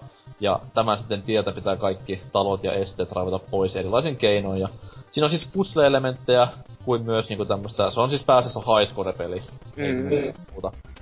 Mut varsin niinku, jotenkin koukuttava sellainen. On, ja erityisen just tämmönen omaperäinen. Että se on tosi simppeli idea, ja sit ne on vienyt sen niinku niin äärimmilleen, kun on vaan voinut keksiä silleen, että okei, no täs siis se, että pelkästään että sä voit siellä tasoissa just tulla siitä sun ajokistas ulos ja kävellä seuraavaan, on ihan semmoista, että pää räjähti tyyliin siitä aikoihin, että totta kai niinku... Mä muistan, olis niinku eka GTA tullu jo tos hetkessä, vai oliko se just samoihin aikoihin, mut kuitenkin tää oli 3D-ympäristössä, vaikka siellä olikin paljon vähemmän esineitä, mihin niinku vaikuttaa, mut silti se oli silleen, että wow, this is cool, man. Ja sit kun sieltä... Joo, mä olin silloin aikanaan vähän pettynyt siitä, että se on niinku... Kun silloin, totta kai kun vain kun siinä tuli, niin oli nämä 3D-pelit. Kuuminta hottia, että oli Mario 64 ja Pilot Wings ja tällaista, niin tää oli vähän semmonen pikku step back niinku siinä grafiikka-aspekteilla, et tää ei ollut kuitenkaan mikään 3D-peli, vaan tämmöstä ylhäältä kuvattu, vaikka se nyt olikin 3D niinku tavallaan, mutta siis silti oli vähän semmonen pettymys, että voihan vittu, että tää on huonon näköinen, mutta kyllä se niinku silti oli yks itelläni N64 alkuaikojen niinku kovimmista peleistä. Kyllä. Tää on kanssa aina harmi, että mä en tiedä miksi mä oon tästä aikoinaan jopa myynyt tän pois, mutta nykyisillään sitten oli pakko kyllä ostaa takaisin uudelleen, että se jätti niin hyvät muistot siitä, että kuinka jos niin typerällä idealla voidaan saada kuitenkin niin paljon aikaa, ja mihinkä kukaan muu ei sit kuitenkaan tarttunut silleen, että okei, että totta kai on joku rampake ja näin poispäin, että no niin, tässä on isoja monsuja, nämä voi laittaa näitä taloja 1000 pillun päreiksi, mutta nyt toi vaan silleen, no tässä on nämä rakennustyökoneet ja nyt sä ajat sillä päin seinää. Nyt se talo räjähtää. niin simppeli idea, niin hauskasti toteutettu ja just score attackia ja näin. Ja sit kun todellakin, sen jälkeen kun sä suoritit vielä sen kentän, tän ite main questin silleen, että nyt tässä tää ydinrekka pääsee tonne maaliin, sä voit mennä sen kenttään uudelleen ja tehdä nämä kaikki sivutehtävät, mitä siellä on. Et tääkin oli ihan semmoinen, että wow! Ja siis sä sait erikseen vielä sit palkinnon, että pelastit kaikki ihmiset, mitä niissä rakennuksissa oli, tuhosit kaikki rakennelmat ja tämmöstä, niin paljon tämmösiä piilotettuja kikkoja vielä lisäksi, niin jättä, hieno peli. Ehdottomasti niinku Rare Replayn sieltä, mistä kannattaa aloittaa, jos ei oikeesti keksi. On siis sellainen helppo, vähän aikaa pelattava, mut hyvin koukuttava tapaus, että siis siinä ei mitään niinku monimutkaisia, ja se on myös hyvin kestänyt aikaa tää peli, että se on toisin kuin jotkut muut kokoelmapelit, niin tää on semmonen, että tätä vois niinku uskoisin, että jos joku tän julkaisis nykypäivänä jossain latauspalvelussa ihan indie-suojan peitossa, niin varmasti menisi läpi monelle. Kyllä. Sitten seuraavaksi peli, mikä on mennyt läpi monelle ja on jopa uudelleen julkaistukin uusissa kuodissa. Semmonen pikkupeli kuin GoldenEye. Oot varmaan kuullut, James Bond-lisenssipeli. No, lisenssipeli nyt tiedetään. Totta kai. Mitä nyt? Paras lisenssipeli ehkä koskaan kenties tälleen kevyesti. Ja itselle kyllä tää oli ihan oikeesti meikäläiselle joululahja ja en kyllä... Huhhujakkaa. Samana jouluna sain myös mikä se autopeli onkaan? Joku tämmönen kuitenkin rallipeli N64 ja ratin ja polkimet ja... No ei sitä rallipeliä kyllä tullut sillä ratilla ja polkimilla pelattua, mutta kyllä GoldenEyeta sillä. Tämä on aikaisemminkin mainittu, mutta ne nuoruuden päivät oikeesti, kun GoldenEyeta pelasi 4 poppoilla ja todellakin tähän väliin se multiplayeri. Siis se on ihan huikea, miten ihmiset muistelee sitä, tää on parasta koskaan. Ja sit kun kuulee sen faktan, että joo, se oli sellainen viime hetken lisäys sinne pelin mukaan. Että me testattiin ja todettiin, että tää olisi varmaan ihan kiva. Niin on ihan uskomaton, että mitä? Te ette suunnitellut tätä. Joo, ei. Se vaan meni sinne ja sit se oli silleen, että no tehän toimii. Mutta niinku, palatakseni siihen storyin, niin silloin kun 4 Pekkaan pienessä kopissa 4 jätkää pelaa tätä ja 3 on ohjaimet ja 1 on ratti ja polkimet. Ja sit kun keksitään, lisätään siinä missioihin vaan, että oikeesti kun siellä ei ollut mitään joukkueita siihen aikaan, niin tehtiin omat joukkueet silleen vaan, että no niin, meillä on tää puolisko tätä karttaa ja meillä on toi ja katsotaan, että kun pääsee toisen niin puoliskon päätyy asti. Ja pelkästään se muistikuva siitä, kun toinen oli laittanut niitä miinoja, siis niin paljon kuin se peli ikinä antoi myöten, että hyvä ettei se kaatunut, kun se peli, siinä oli sitten lipuryöstö hetki ja toinen juoksi toisen perään ja oli sinne, että älä mene sinne, vittu siellä on ja sit räjähti. Ja sit oli savuu muuten 2 minuuttia silleen vaan ja se pelin FPS tippui sinne kuvasarjatasolle ja oli todellakin jo ihme, että se pyöri. Ja se on niin hassu, että se peli niinku, vaikka se jengi vois luulla tämmöinen niinku nykypäivän online-sukupolvi, niin se, että jos sä pelaat offline monin peliä, missä on jaettu ruutu, niin jengi luulee silleen, että no vittu sä voit käyttää toisen ruudun toisen sijaan, niin, mutta kyllä siitä muistaa just niinku GoldenEyen tapauksessa, kun sitä omaa ruutumaan tapittiin niinku niin intensiivisesti, että ei mulla ollut, siis mä en edes nähnyt niitä 3 muuta ruutua silleen, että mä näin vaan sen mun oman pikkurudun silleen isona mun omien silmien edessä ja kaiken mitä siellä tapahtuu, että 2 pelissä toki oli vähän helpompi ehkä katsoa vähän toisen ruutua, että missä on, mutta kyllä 4 peli oli semmonen, että et se oli, sit semmoista niinku moninpelihupia saa hakea. Joo. Se on vähän harmi, että siis no ihan suoraan sanottuna ei ole välttämättä kestänyt ihan niin hyvin aikaa, että lähtee jollain 4 pelaajalla esimerkiksi heittämään, niin kun kaikilla on vaan se yksi ohjaaja, niin voi olla vähän semmoista, että ei jumalauta, se ohjattavuus on aika kankea. Mutta jos olisi niin 2 pelaajaa, ja sä pelaat sillä mullistavalla, jonka mä opin vasta jumalauta viime vuonna, että sä voit pelata 2 ohjaimella, että sulla on toisessa ohjattavuus ja toisessa tähtäys, niin mun niin pää räjähti tästä ideasta, että tää on tällöin jo sovellettu tähän. Silleen vaan, että no meillä ei tässä ohjaimessa oo 2, mutta jos meillä on 2 ohjainta, niin sit meillä on. Että se niinku ihan huikee innovatiivi. Silleen vaan. Onhan se tavallaan myös sit siinä, kun käyttää niitä C-nappuloita. Joo, mutta se vaan ei oo analoginen. Juurikin näin, mutta se C-näppäimet on jo aika semmoset niinku... Se on... se on varatoimi, se on sellainen, niinku, että okei, no mä voin käyttää tätä, mutta tää ei ole läheskään niin kiva kuin tämä. Että kuitenkin niinku... Turok-pelissähän se tehtiin silleen alunperin jo, että se oli niinku C-näppäimissä oli liikkuminen ja sitten analogissa oli tähtääminen. Oho, okei. Ja silloin sit taas mä vierastuin täysin tästä, koska mä olin sillä vaan, että mä oon tottunut GoldenEyen kontrolleihin, että tää on aivan paskaa tämmönen Turok 1:n kontrollit. Mut sit kun miettii, niin siitä Turok 1:n kontrollista tuli kuitenkin niinku pelialan standardit loppupeleissä. Niin, silleen kuitenkin, että jos nyt lähtee suoraan pelaamaan, niin kyllä se Turokki varmaan taittuu kivemmin silti, että... Joo, ja se Turok 2, kun sai vaihdettua tämän GoldenEyen kontrolleihin, niin se oli ilon päivä, mutta kuten sanottu, niin kyllä se nyt varmasti mieltäisi vähän paremmasta. Toki mulla on se hassu N64-ohjain grippi, että se ei oikein istunut niinku mun pelityyliin se Turokin alkuperäiskontrollit, että... No se ei istu kovin monen ihmisen mieleenkään, kun sitä... Teillä on vaan kaikille niin vitun pienet kädet. Ämmät. Joo. Jos Shovel Knight on nyt vaan hiljaa ja... Ei tarvitse kuukin mama kun pelaa, niin tarvii ottaa paistinpannu erikseen. Handu hoitaa sen homman, mut siis joo.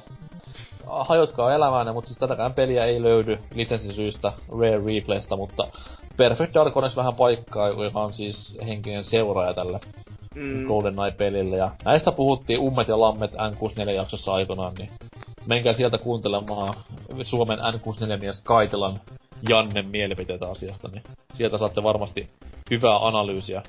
Ja tää peli on nimenomaan sit myös yksi ensimmäisistä, taitaa olla ensimmäinen, missä mies on niinku ihan omana, tai niinku omina homminaan mukana. Grant Kirkhope niminen tyyppi, josta tossa vähän hypetettiin jo aiemmassa osiossa, ja tämä Raren kakkos, tai no en mä sano mitään järjestystä, toinen hovisäveltäjä, joka vuosien varrella toki on tehnyt paljon pelimosaa muuallekin, mutta siis tunnetaan pääasiallisesti Rare-työstään, etenkin N64-aikana. Varsin maaginen säveltäjä velho, voisi sanoa. Kyllä, ehdottomasti. Ja silleen, että siitä mies on hassu, että sillä ei ole semmoista omaa tyyliä ollenkaan. Se tekee niin monipuolista pelimusaa, että se on hankala erottaa, mutta jollain tavalla se sitten on vähän arvaa, että tää on pakko olla Kirkhopen biisi. Et viimeksi tämmönen tuli tossa noin... Tämä... Mikäs vittu... Castle of Illusionin se uusi versio. Okei. Okay. Niin, mitään kärryä ei ollut, että se on tehnyt siellä musat, mutta heti kun lähti soimaan biisi, niin oli silleen, että okei, tää on pakko Grant Kirkhopin tekemään. Jotenkin vaan tunnisti. No, jännä. Silti kuitenkin niin joku omanlaisensa tyyli, joku jotain vaan niinku oma soundi tai joku vastaava, että se on niinku... Tai sitten vaan se vaan olettaa, että okei, nykypäivän hyvä peli tasolaikkapelissä pakko olla Kirkhopea. Niin, onhan se, voihan se noinkin olla kyllä. Mut joo, nostalgikoille ehdottomasti GoldenEye pelaamisen arvoinen. Nykyjonnelle ehkä pikku varauksella, koska ette kuitenkaan arvosta. Ja... Niin, älkää koskaan siihen uusia versio, se on kamaa paska. Joo, se oli kyllä kauhea pettymys silleen heti vaan, kun näki, että... Jaa, Bondin skini vaihtui tähän uudempaan, josta mä en niinkään dikkaa, enkä muista edes nimeä tähän, koska haluan vain unohtaa nämä kamalat elokuvat, niin... Se oli heti silleen, jaha, kauppaan jää. Pelkästään jo sen takia, että kyllä se Piersen sinne olis vaatinut. Eka leveli kuulemma ihan tommonen mukava nostalgiapläjäys tyyliin MGS4 Shadow Moses, mut sit homma menikin ihan täytteen alamäkeä sen jälkeen. Selvä. Kivat sinne. Mut mitä sitten vielä N64 oli? Sit oli Diddy Kong Racing, joka...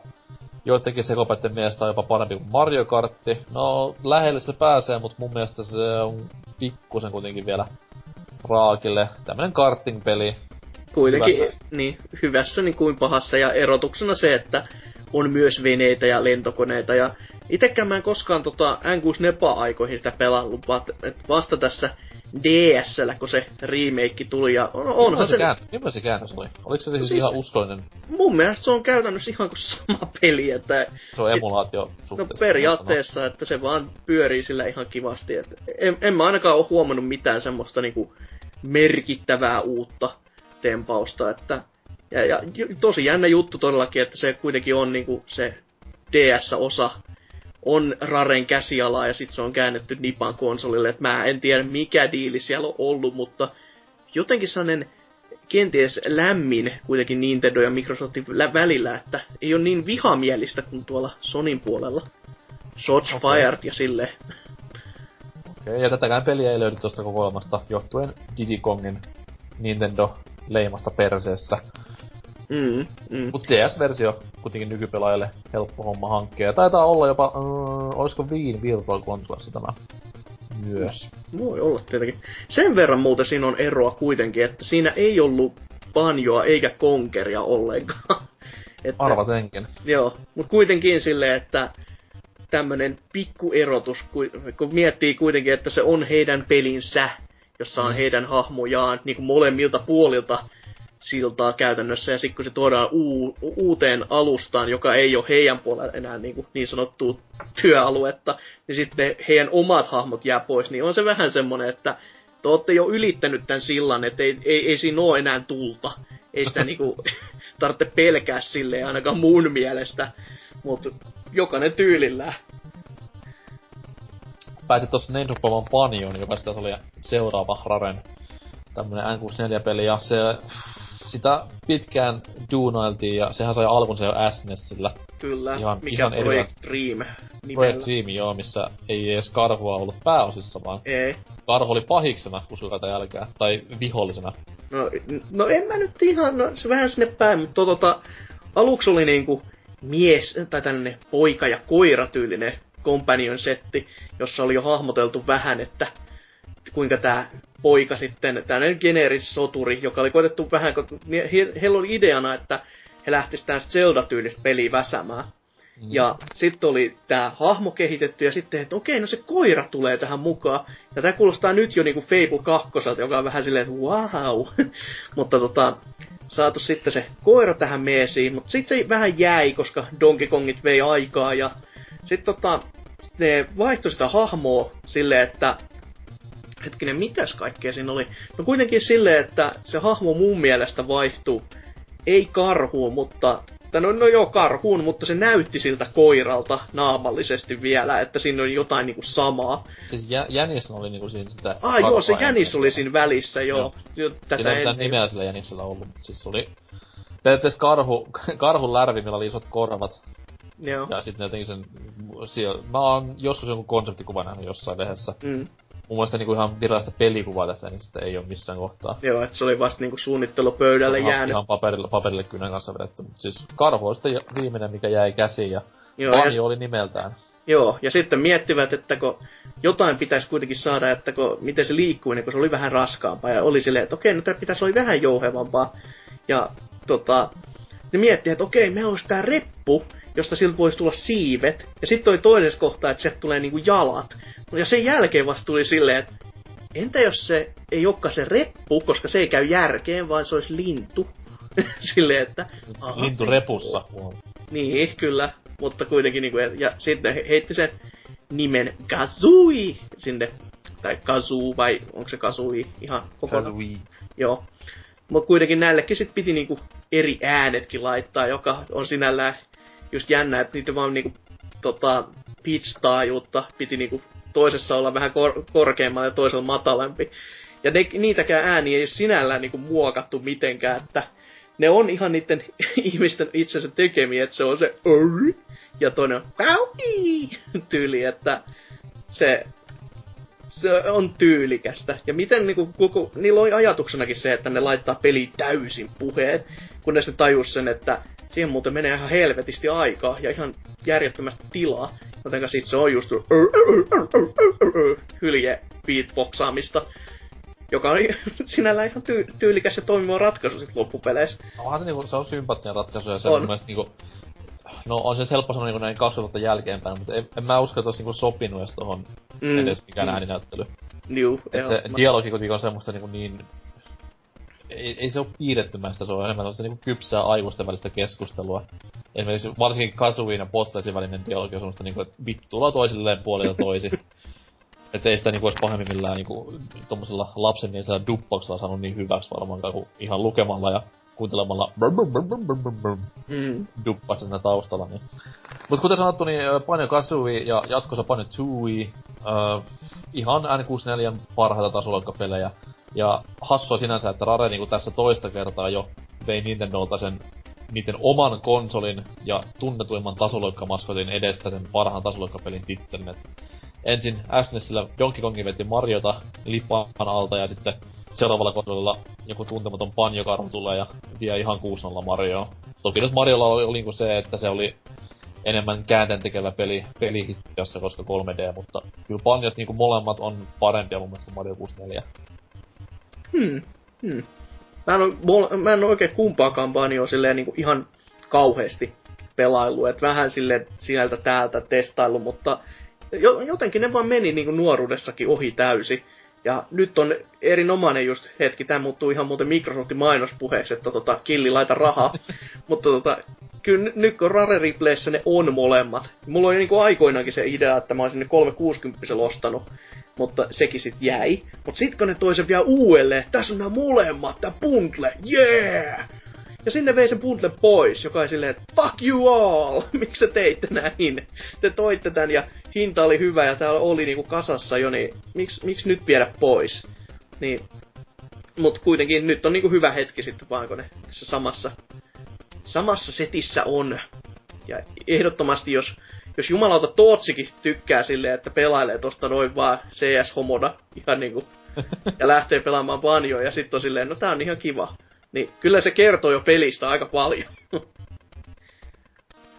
Kyllä Marko, mutta siis ihan tämän kokoelman siis parhaimmistoa ehdottomasti. Ja siis tämmöisiä niinku puhtaimpia 3D-tasolakapelejä, mitä löytyy. Et nykypäivän mä en tiedä miksi, mutta siis jengi vaan huutaa Fetch Questia, mutta se on 3D-tasolokan ydin. Et okei, Mario Galaxy ja Mario 3D World on tehnyt vähän erilainen asioita, mutta siis mun mielestä niinku 3D-tasolokan pitäisi vaan just tämmöstä, että ollaan siellä tutussa maailmoissa ja edetään sillä hankitulla kyvyllä eteenpäin.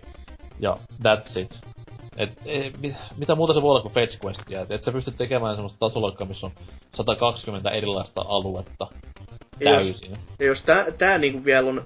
Jos Fetch Questia niinku pitäisi arvioida, niin kyllä tää on vielä sellaista niinku oikeesti hyvää, että sua ei vaan niinku juoksuteta juoksuttamisen takia, vaan sulla on silleen, että hei, täällä olisi näitä aitemeita, haluatko sä kerätä nää? Sä haluat kerätä nää, kerää nää, ja sit sä oot silleen, joo! Ja sit pelatessa se on vielä ihan silleen hauskaakin. On. Sulle ei tule niinku silleen niinku vitutusta siitä mieleen ollenkaan. Et se ei, on niinku sellaista... Toisin kuin niinku isommasta Fetch Questista aikoihin Arkham Knightissa, mikä sit taas niinku aiheuttaa turhautumista ja vitutusta sen takia, koska pyörit samoissa maisemissa, teet samoja tehtäviä, niin ei jaksaisi. Sentään niinku näissä peleissä on jotain charmia ja semmoista eroavaisuutta näissä niin sanotusta Fetch Questeissä. Samanenkinen peli tuli myöhemmin julki ja tällä kertaa tutummalla päähahmolla. Donkey Kong 64 oli pelin nimi ja homma jatkaa tätä. No siis vaikka nimestä puuttuu Country, niin kyllä tämä niinku on ihan Donkey Kong Country -kaanoniin sijoittuva peli.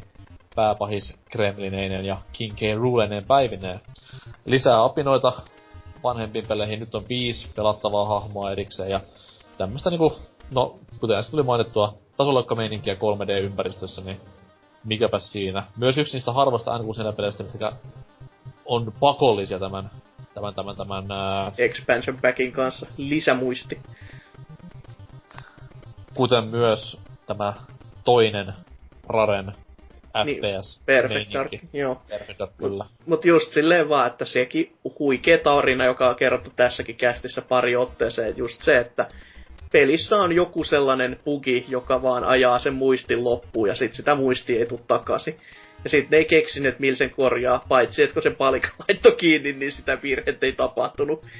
Ja kävi pikkasen kalliiksi, eikä pundlata se jokaiseen pelin mukaan, mutta hyvä peli kuitenkin, ja myy varmaan kuitenkin ihan nätisti sekin. Korjaus tähän väliin, sitä ei tullut Perfect Darkin mukana, vaan Perfect Darkin mukana ei, mutta Donkey Kong 64 just. Koska Majorassa ja Perfect Darkin sitä ei ollut. Ne oli siis 3 isointa peliä, jotka oli pakollisia tämän vehkeen kanssa. Turok 2:ssa esimerkiksi sitä niinku vaan paransi vähän grafiikkaa tollina, mutta ei mitään muuta. Mut Perfect Darkikin löytyy tästä näin kokoelmapaketista. Ja nimenomaan tämä 360-sen hiotumpi versio. Jotenka ehdottomasti kokeilemaan. Kyseessä on siis N64 ihan kärkiluokan pelejä ja siis aikansa kovimpia, siis paras FPS-peli konsolilla ennen Haloa. Niin monin pelin kuin yksin pelin kannalta, että se on siis jotain ihan älytöntä se, miten paljon tavaraa, kuinka hienoa tavaraa saadaan yhteen pelikasettiin mahoitettua. Ja jos GoldenEye monin peli oli hyvä, niin kyllä tässä vedettiin niin kuin vielä paremmaksi. Et tuli mukaan botit ja eri pelien muodot ja kustomointia enemmän ja... Oli kyllä jumalaista, että valehtelematta niinku pelitunnit pyörii omalla Perfect Dark-kasetilla, niin varmaan lähemmäs 500. Et sitä tuli hakattua niinku jopa Halo 2 julkaisuaikoihin vielä, et kertoiko paljon. Se on kyllä aikas paljon, joo, kyllä. Mutta muita N64-nimikkeitä vielä, niin no Mikkihiiri, tai siis Disney-lisenssiä, Rare pääsi myös hyödyntämään Mickey's Speedway USA-pelin kanssa, joka on kartinpeli Diddy Kong Racingin ja Mario Kartin hengessä. Pikkusen pelkistetympi, mitä nämä 2 aiemmin mainittua. Tämmönen niinku enemmän nuoremmalle väelle sovellettu, ettei ihan sisällä niin diippiä pelimekaniikkaa, mitä esimerkiksi Mario Kart 64 tai Diddy Kong's Race. Mut siis tommonen ihan kivan pätevä karting-peli. Ei siinä mitään tuttua Raren laatua. Ei ihan sitä niinku timanttisinta Rarea, mutta siis kuitenkin hyvä peli kaiken puolin. Ja sitten vielä, no sit tottakai Meitsin yksi niinku suursuosikkeja, elikkä Jet Force Gemini. Hullo. Huikea third person shooteri, yksi genren sanotaan ensimmäisistä peleistä silleen, jos ajattelee nykypäivän standardeja. Että kahden tatin ohjauksella varustettu, tai no silloin tottakai ei kahden tatin vaan yhden tatin ja C-nappien, mut siis tämmönen takapäin kuvattu shooteri. Vielä kun on ollut cover-mekaniikka ja olan yli tähtäys, niin on ollut ihan täyttä nykypäivän kamaa. Joo. Löytyy kokoelmasta myös. Ehdottomasti kyllä semmoinen, mihin itsekin pitäisi takertua, että on, se, on löytynyt jo hyvin pitkä aikaa, kun sinäpä kokoelmastakin ja ihan sipinäkin, mutta ei ole niinku koskaan vaan päässyt siihenkään silleen kiinni. Et ehkä se on, silloin kun markkinointikuvia katteli, ja mulla oli muistaakseni mukulana jopa parit julisteetkin tästä olemassa, kun tuo pelimestari, tuo lehtien Master Race, niin sieltä nappasi sitten talteen, niin kuitenkin niinku lämpimät muistot siitä, mutta ei koskaan sit tullut itse pelattua peliä, että... Onks kenties niinku, tätä aiempaa konseptikuvaa, missä nämä kaksi päähahmoa oli siis nuoria tämmösiä chipipäisiä poikia, ei siis kersoja, vai tätä uudempaa, missä ne on ihan tämmösiä nuoria aikuisia? Kyllä se varmaan tätä uudempaa on ollut, koska siinä mä muistan vaan se koiran ilme on jotenkin niin jäätävä, että mä en oo päässyt siitä yli vieläkään. Tulee mun painajaisissa aina silloin tällöin vastaa silleen myreillä naamallaan, niin helvetti. No, kyllä itsekin varmaan vituttais, että niinku tassojen paikalla jetpackit.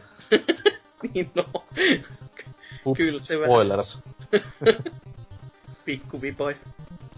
Mut joo, löytyy kokoelmasta myös, ja pikkusen on kuullut vähän tämmöstä pahaa kieltä, että jos oot koko elämässä pelannut kaikkia third person shootereita nykykonsolilla, niin tää ei oikein istu käteen noin vaan, mutta... Joo, kuulemma vähän jotain siinä niissä uusituissa kontrolleissa, josta se oikein erikseen mainitsee, kun sä meet ja avaat sen pelin niin kuin siihen alkumenuun pidemmälle, niin sit ne on kuulemma vähän ryssityn opoiset, joka on vähän silleen outo juttu, että kun se on kuitenkin se oikeesti uusi juttu, mitä siihen on tehty, että se ei ole vaan pelkästään se emulaattoripeli, mikä siellä taustalla pyörii, vaan niin kuin, siihen on nähty työtä ja vaivaa, niin sit se ei toimi ihan hyvin. Mutta ehkä ne vois päivittää sitä kerran, jos se on temmonen työ kuitenkin, että siihen on jotain saatu aikaan, niin toivo elää. Kyllä. No, mitä? Jääkö mulla jotain sanomatta vielä 64? No, niin, Conker, tottakai. Kyllä, tuo... Conkerista on paljon puhuttu näissäkin episodeissa ja tolleen. Kaikki varmaan tietää, mistä on kyse, että... Tämmönen... miten nyt sanois? Se joku tila... Ihan 3D-tasolla, eli vaan tämmönen episodipeli voisi sanoa, että mennään tämmöisiä erilaisia kohtauksia läpi.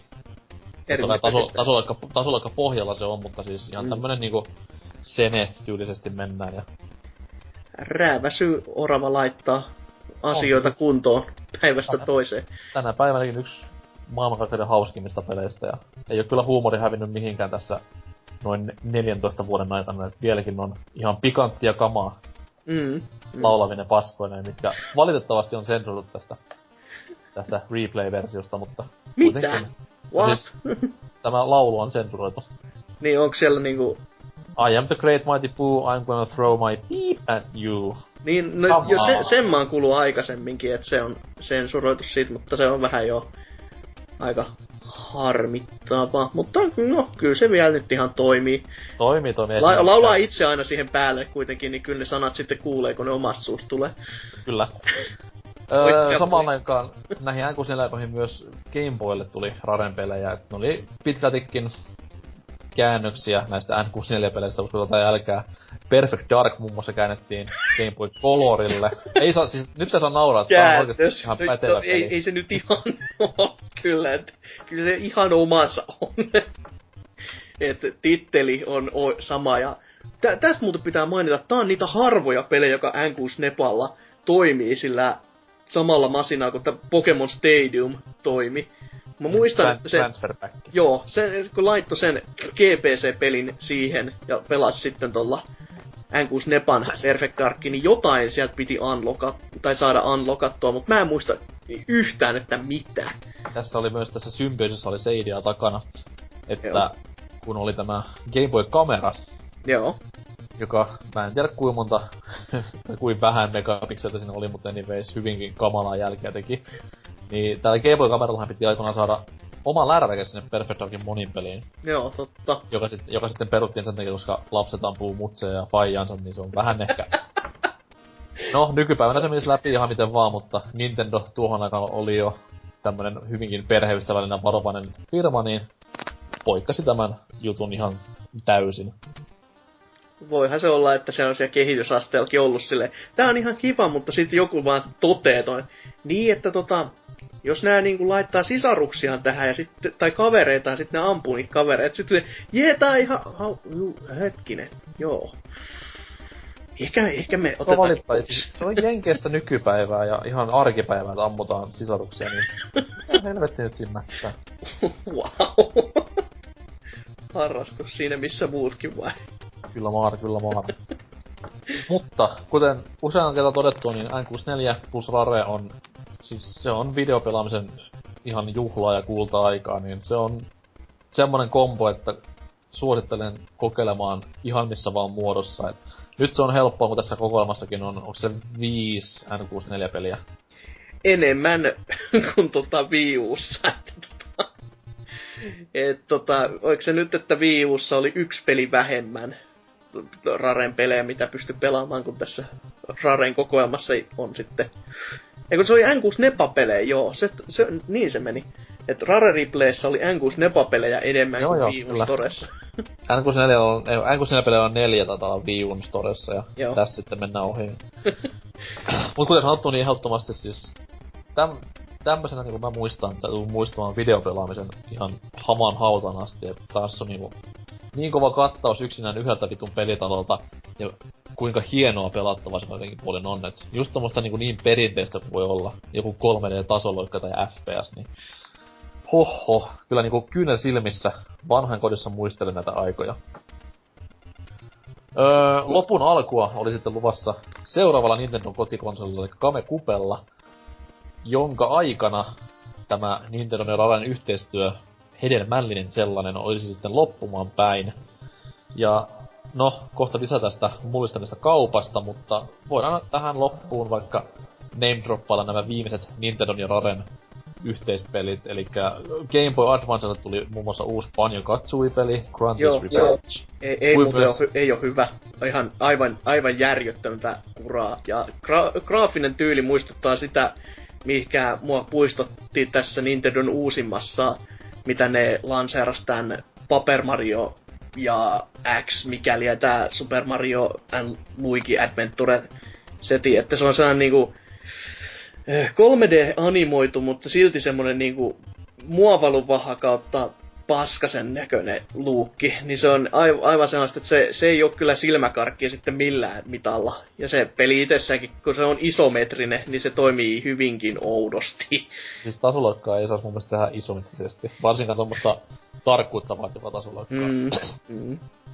Ja samalla enkinä tehtiin Banjo Pilot-niminen peli, joka varmaan on yhtä hyvä. Tommonen niinku... no siis se on ajopeli. Okei, joo, selvä. Isometrisestä kuvakulmasta kuvattu ajopeli, missä Banjon hahmot lentelee lennokeilla. Selvää. Että sellaista. Mutta se ainoaksi tai viimeiseksi jäänyt Nintendon ison konsolin peli oli sitten jollain tavalla tuttu nimike Star Fox Adventures, jonka tekeminen aloitettiin jo aikaisin N64 Dinosaur Planet-nimisenä tittelinä.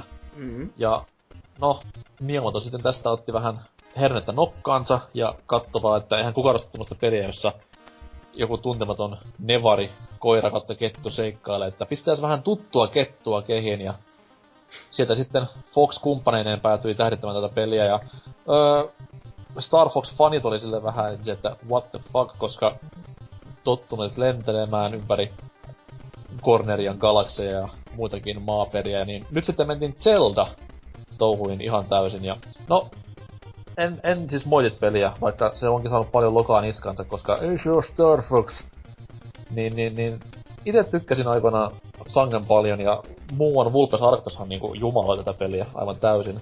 Joo, kyllä siis... täysin miksi, koska kyseessä on nimenomaan Zelda ja Star Foxin yhdistelmä.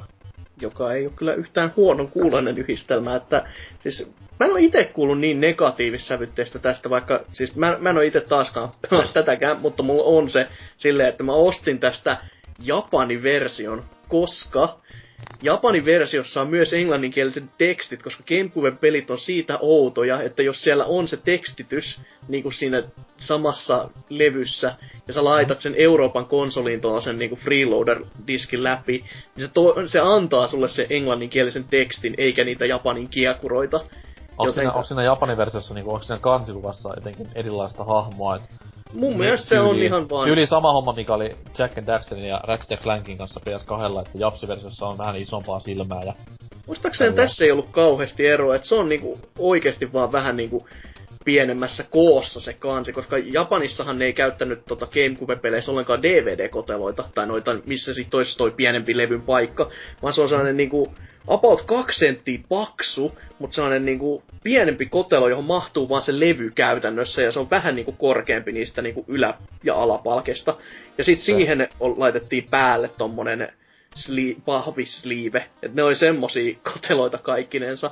Ja nää oli just semmosia hankintoja myöskin, mikä mulla oli vaan silleen, että hei, mulla ei oo yhtään tämmösiä Japanin kupepelejä, ja siihen aikaan Play-Asia, kun euron kurssi oli vielä hehkeimmillään, ja itse olin palkkatöissä, niin oli silleen, no niin, nyt tulee!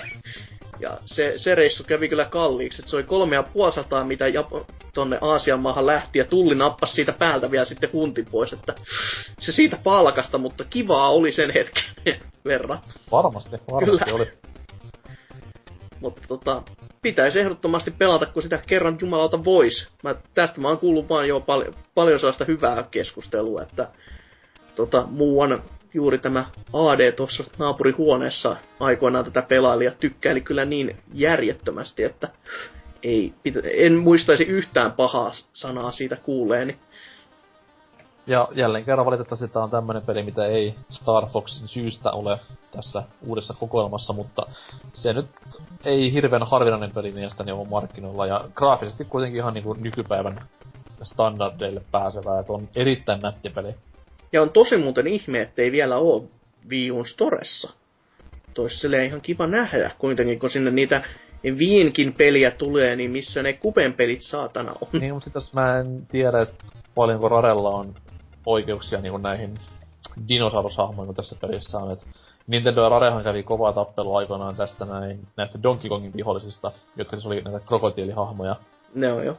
Että niitä sitten taas ei niinku olisi saanut näkyä missään, mutta mä veikkaan, että se on nyt vähän niinku sovittu, koska ainakin Smash Brosissa on nyt tämä K-Rool-puku. Mun mielestä se on jopa King K-Rool-nimellä siinä markkinoita tälleen näin, niin... Veikkaan, että siinä on joku lisenssi A mennyt umpeen, tai sitten on vaan niinku...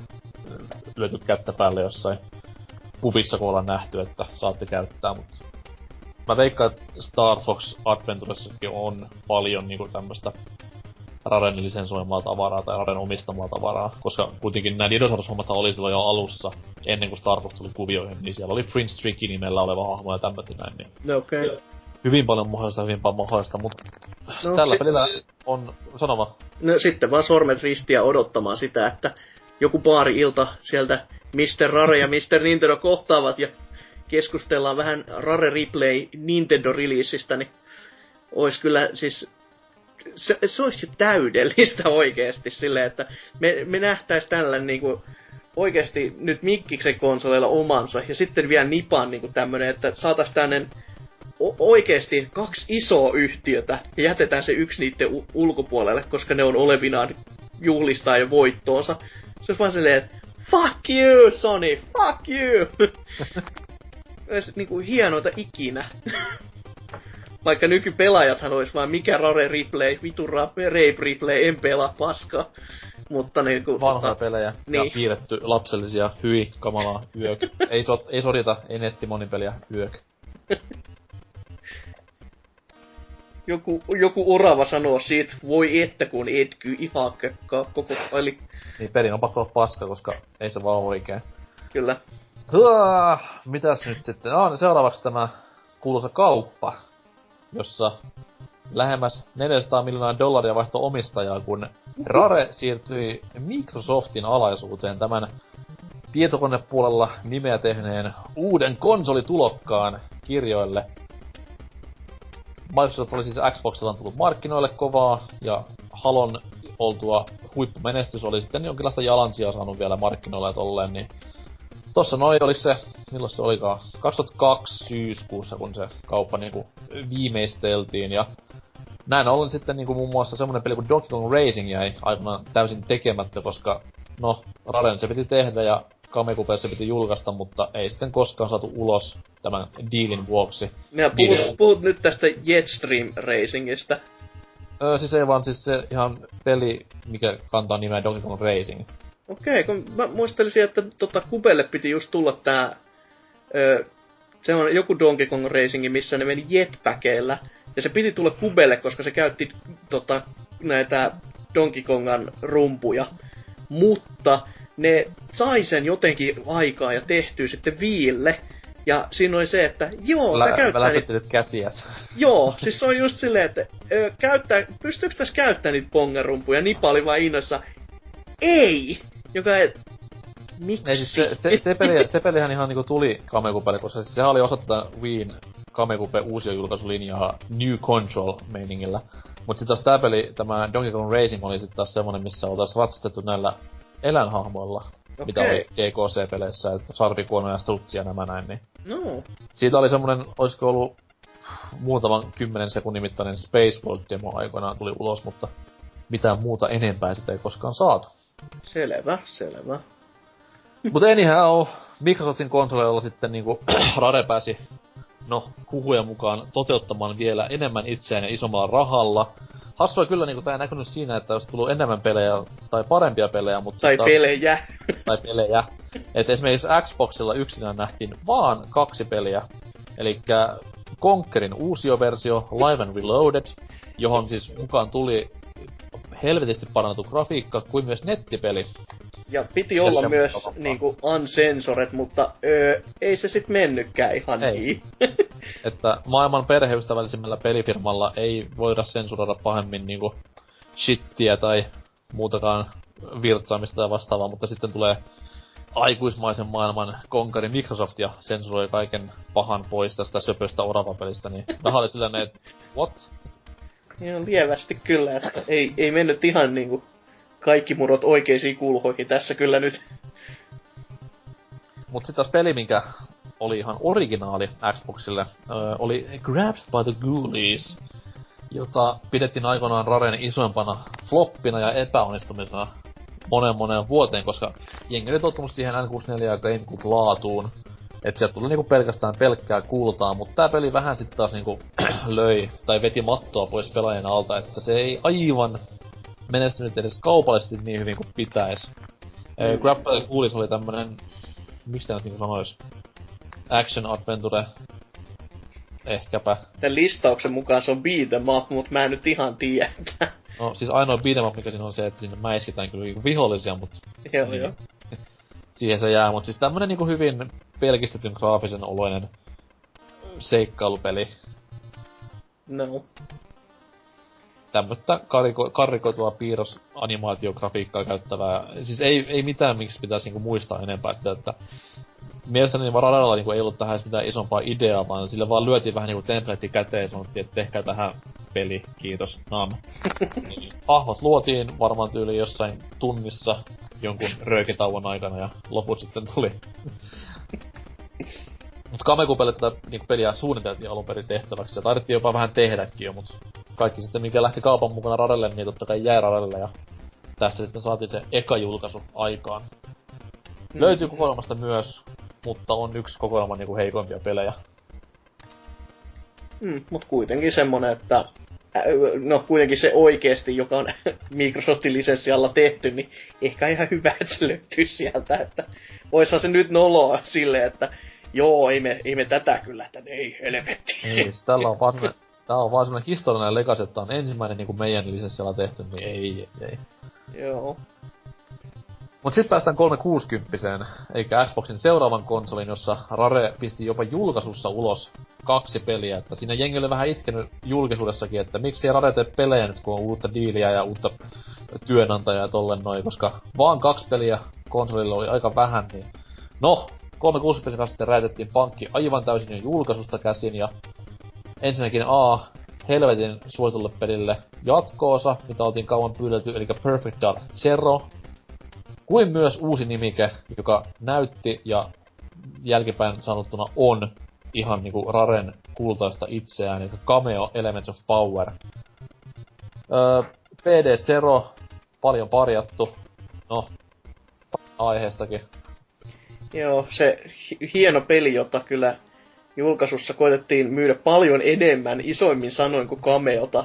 Ja no, mä en kyllä ymmärrä ihan täysin, että miksi silleen, että siitä jo näki silleen, että okei, siis tää on vähän tämmönen puolteen holla tehty. Ja sit Cameo on niinku vieläkin, tänä päivänäkin voi katsoa sitä pelikuvaa ja olla silleen, wow, se on ihan nätin ja kivan näköinen peli. Niin vähän silleen, että ei ehkä nuo prioriteetit ollut kuosissa, mutta toisella on isompi nimike siinä tittelissä, niin harmi sinällään. No ite kyllä tunnustan ihan ja nostan käteni virheen merkissä, että olin tässä samassa bandwagonissa silloin kun tuli, koska Perfect Dark oli jumala-asemassa itsellä, niin totta kai kaikki huomio ja mielenkiinto keskittyi vaan tähän seuraavaan Messias-peliin, mutta sitten kun friendin luona eka kerran Cameota pelasin, niin kyllä siinä unohtui niinku kaikki, mikä ympäröi elämää, että se oli jotain niin maagista se peli vaan, et varsinkin siihen aikaan, se oli 2005, just tätä kamalinta PS2 räiskintäpeliaikaa. Tiedätte varmaan mistä puhun, Dead to Rights ja jne. Mitä nyt? Hieno Max Payne-peli, jossa on Namcolta, jossa on koira. Kuin myös kaikki vitun True Crimeit ja Getawayt ja... Miksi mä edes muistan sitä? Niin, tää peli oli niinku sinne keskelle. Ensinnäkin A, se oli parhaimman näköinen konsolipeli, mitä mä olin koskaan silloin pelannut. Ja B, se oli just nimenomaan sitä Raren kultaista tatsia täynnä oleva tekele. Ja siis tänä päivänäkin se on mulle yksi 360 parhaita pelejä, et menee ihan reippaasti top 3. Selvä. Kyllä. Ja molemmat löytyy myös kokoelmasta ja varsin jälkimmäinen on kokoelman yksi kovimpia titteleitä. Harmi vaan, että jatkoa ei varmaan koskaan pelille saada, mut... Sille oltiin tekemässä jatkoa, siitä oltiin, on niinku... Joo, et siitä on niinku... Tähän on mun mielestä konseptikin olemassa. Kyllä, ja jonkin sortin storykin siinä Rare Replayn mukana on, mutta... Se vaatii sitä, että sitä peliä pelaa, että sä saat nää jutut auki, niin mä en ollut vielä ehtinyt saamaan niitä auki, niin... Mene pelaamaan! Niin juuri. Ei kerenny. Pirun nerokasta kuitenkin tämmönen, että... Siellä on myös just tätä avattavaa lisäsisältöä, joka kuitenkin on sellaista, että kyllä mua kutkuttais tietää näistä enemmän. Että siellä oli enemmänkin tämmösiä jo peruttuja pelejä tai konseptitasolle jääneitä, mistä en oo koskaan edes kuullut, mutta ois silleen just hauska tietää enemmän, että mikä näissä on ollut ideana. Ja miksi ne on kenties ehkä peruttu. No, mä veikkaan, että se johtui siitä, että 360-sen niinku tämä markkinabrändi ja ideologia oli vaan, että räiskintää. No, miten sä selität tän seuraavan peli? Ehkä autopeli siellä on täällä, mut räiskintää. Seuraava peli selittyy sillä, että se on Raren tekemä peli ja no, minkäs teet, kun saat First Party Studio, niin pakko se vaan hyväksyä. Elikkä Viva Pinjata, tämmönen, miksi nyt sanois, Pinjata-simulaattori. Eikä, tai... Gardening, elikkä siis niinku, toi mikä suomenkielinen sana? Puutarhanhoito. Niin se. Semmonen simulaattori, siksi ne kutsuu sitä ite. Ja siis... Mä sanoin enemmänkin, että se on tommonen niinku... Se on pinjata managerointi. No joo, sitäkin, kyllä. En tiedä mitä pinjata tekee vapaana, mutta... aika lähellä mä veikkaan, että se on tän pelin meininkiä. Yksiä maailmanhistorian värikkäimpiä pelejä löytyy myös jatkossa Trouble in Paradise, joka vähän... laajentaa sitä pelikokemusta tuomalla ihan niinku ns. pelattavakin siihen, mut siis jälleen kerran tämmösiä niinku hyviä pelejä, mitkä erottuu just 360-sellä hyvin edukseen, koska ne on niinku niin erilaisia, mitä konsolin muut tarjonta. Et heti jo kaupan hylläkin näkee, et Call of Duty, räiskintä, halo, mikäs tää on? Hirveet värit hyppää silmilleen. Joo, ja tätä koetettiin alun perin myös, tätä koetettiin niinku vääntää aluksi. Niinku kannettavalle laitteelle, että niillä oli oikeasti ihan sellainen konsepti, että tämä olisi täydellinen niin kuin tällaiselle mobiililaitteelle, niin kuten niin kuin nykypäivänä mä en ihmettisi yhtään, jos ne julkaisisi tabletille tämän. Silleen, ihan niinku tosta noin vaan, koska se oli niiden alkuperäinen visio, ja niiden piti tehdä tämmöiselle Microsoftin PDA-laitteelle, mutta sitten kun sitä laitetta ei koskaan tullut, niin se oli vähän silleen, no ei sitten. Ja sitten ne teki se uudelleen tälle sitten isommalle alustalle, että siitä oli muutamia konseptikuvia olemassa silleen, että miltä se sitten näyttäisi tässä laitteessa, ja miten ne kans kiersi tätä, kun niillä oli ajatuksena se, että okei, meidän pitäisi saada tää niinku, just tää parittelut ja näin, että niitä tulisi niinku enemmän, mutta silleen, että me ei näytettäisi ihan helvetillisiltä perverseiltä, että me laitetaan vaan eläimiä parittelemaan tässä. Ne keksineet nämä rituaalitanssit, mikä jokaiselle elukkaparille sitten oli omansa, joka ihan silleen, että ihan jännä ja nerokas vetopojat. Eikä kukaan kyllä tullut siitä niinku sanomaan sen jälkikäteen, että kauhea, kun nää lisääntyy tässä tälleen. Siis, jos näin olisi käynyt, niin en mä nyt olisi niin paljon vetänyt hernettä enää, jos pinjatat parittelee, kun se, että niinku kuvataan realistisesti tehtyä eläimiä kyntämässä toisiaan, niin on se nyt...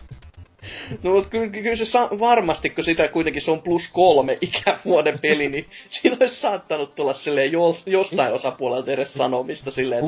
Blurria päälle vaan niinku Simsissäkin, niin se nyt toimii. Ai niinku Sims on +7 itse asiassa. Hidas kitarariffi soimaan taustalle, niin sit saadaan niinku oikein... Saksafoni. No joo. Mut DS:llähän tuli Viva-pinjata, joka... No ei se nyt hirveen lähellä varmaan tätä alkuperäistä visiota ollut, mut kuitenkin käsikonsoli Viva-pinjata, joka varmasti oli Raren suunnitelmassa silloin aikoinaan. Joo, ja siinäkin oli hieno story, koska se on täysin sivupoppuun tekemä. On. Ja oli silleen vaan, että okei, no me te voisitte tehdä DS:lle tän, joo. Ja sit meni niinku tonne 3 kuukautta, ne jätkät tuli itse unohtanut sen jo. Ja sit se sivupoppo tuli silleen, että tästä nyt olis. Sit ne oli ite silleen, että te saitte sen koko paska mahtumaan siihen. Ja se toimii. Joo, ei tässä mitään. Se. Selvä. Se on myös niinku älyttömiä arvosanoja saanut muistaakseni, että se häveti jotain yli 9/10 ihan monestakin mediasta ja tolleen. Että se on tosi korkealle arvostettu peli median osalta. Et ite en oo koskaan kokeillut kyseistä peliä, mutta mitä nyt arvostelut tai kattosin aikoinaan kuvia ja videota, niin se on siis hyvin karun näköinen Viva-pinjata, ei mitään muuta. Ja no, näköinen toimii. Mut kuitenkin just matka pelaamiseen sellaista, että pientä pätkää sieltä täältä vähän niinku, että miten se alkuperäinen idea oli, niin kyllä mä uskoisin ja näkisin, että se varmasti toimii. Silleen kuitenkin ihan kivasti, mutta sit päästäänkin siihen, mikä jakaa kyllä kaikki vedet ja meret ja väet. Joo, elikkä siis ei puhuta vielä ihan Kinect-asioista, vaan puhutaan Banjo-karhusta jälleen. Semmonen peli kuin Nuts and Bolts. No, ensinnäkin Banjo-Kazooien palulla oli pidemmän aikaa jo hekumoitu, koska karhun tämmöisestä paluusta annettiin vähän pikku vihjeitä siellä sun täällä, että oli tää klassinen video, missä Banjo piirtää itellen oven ja tälleen näin.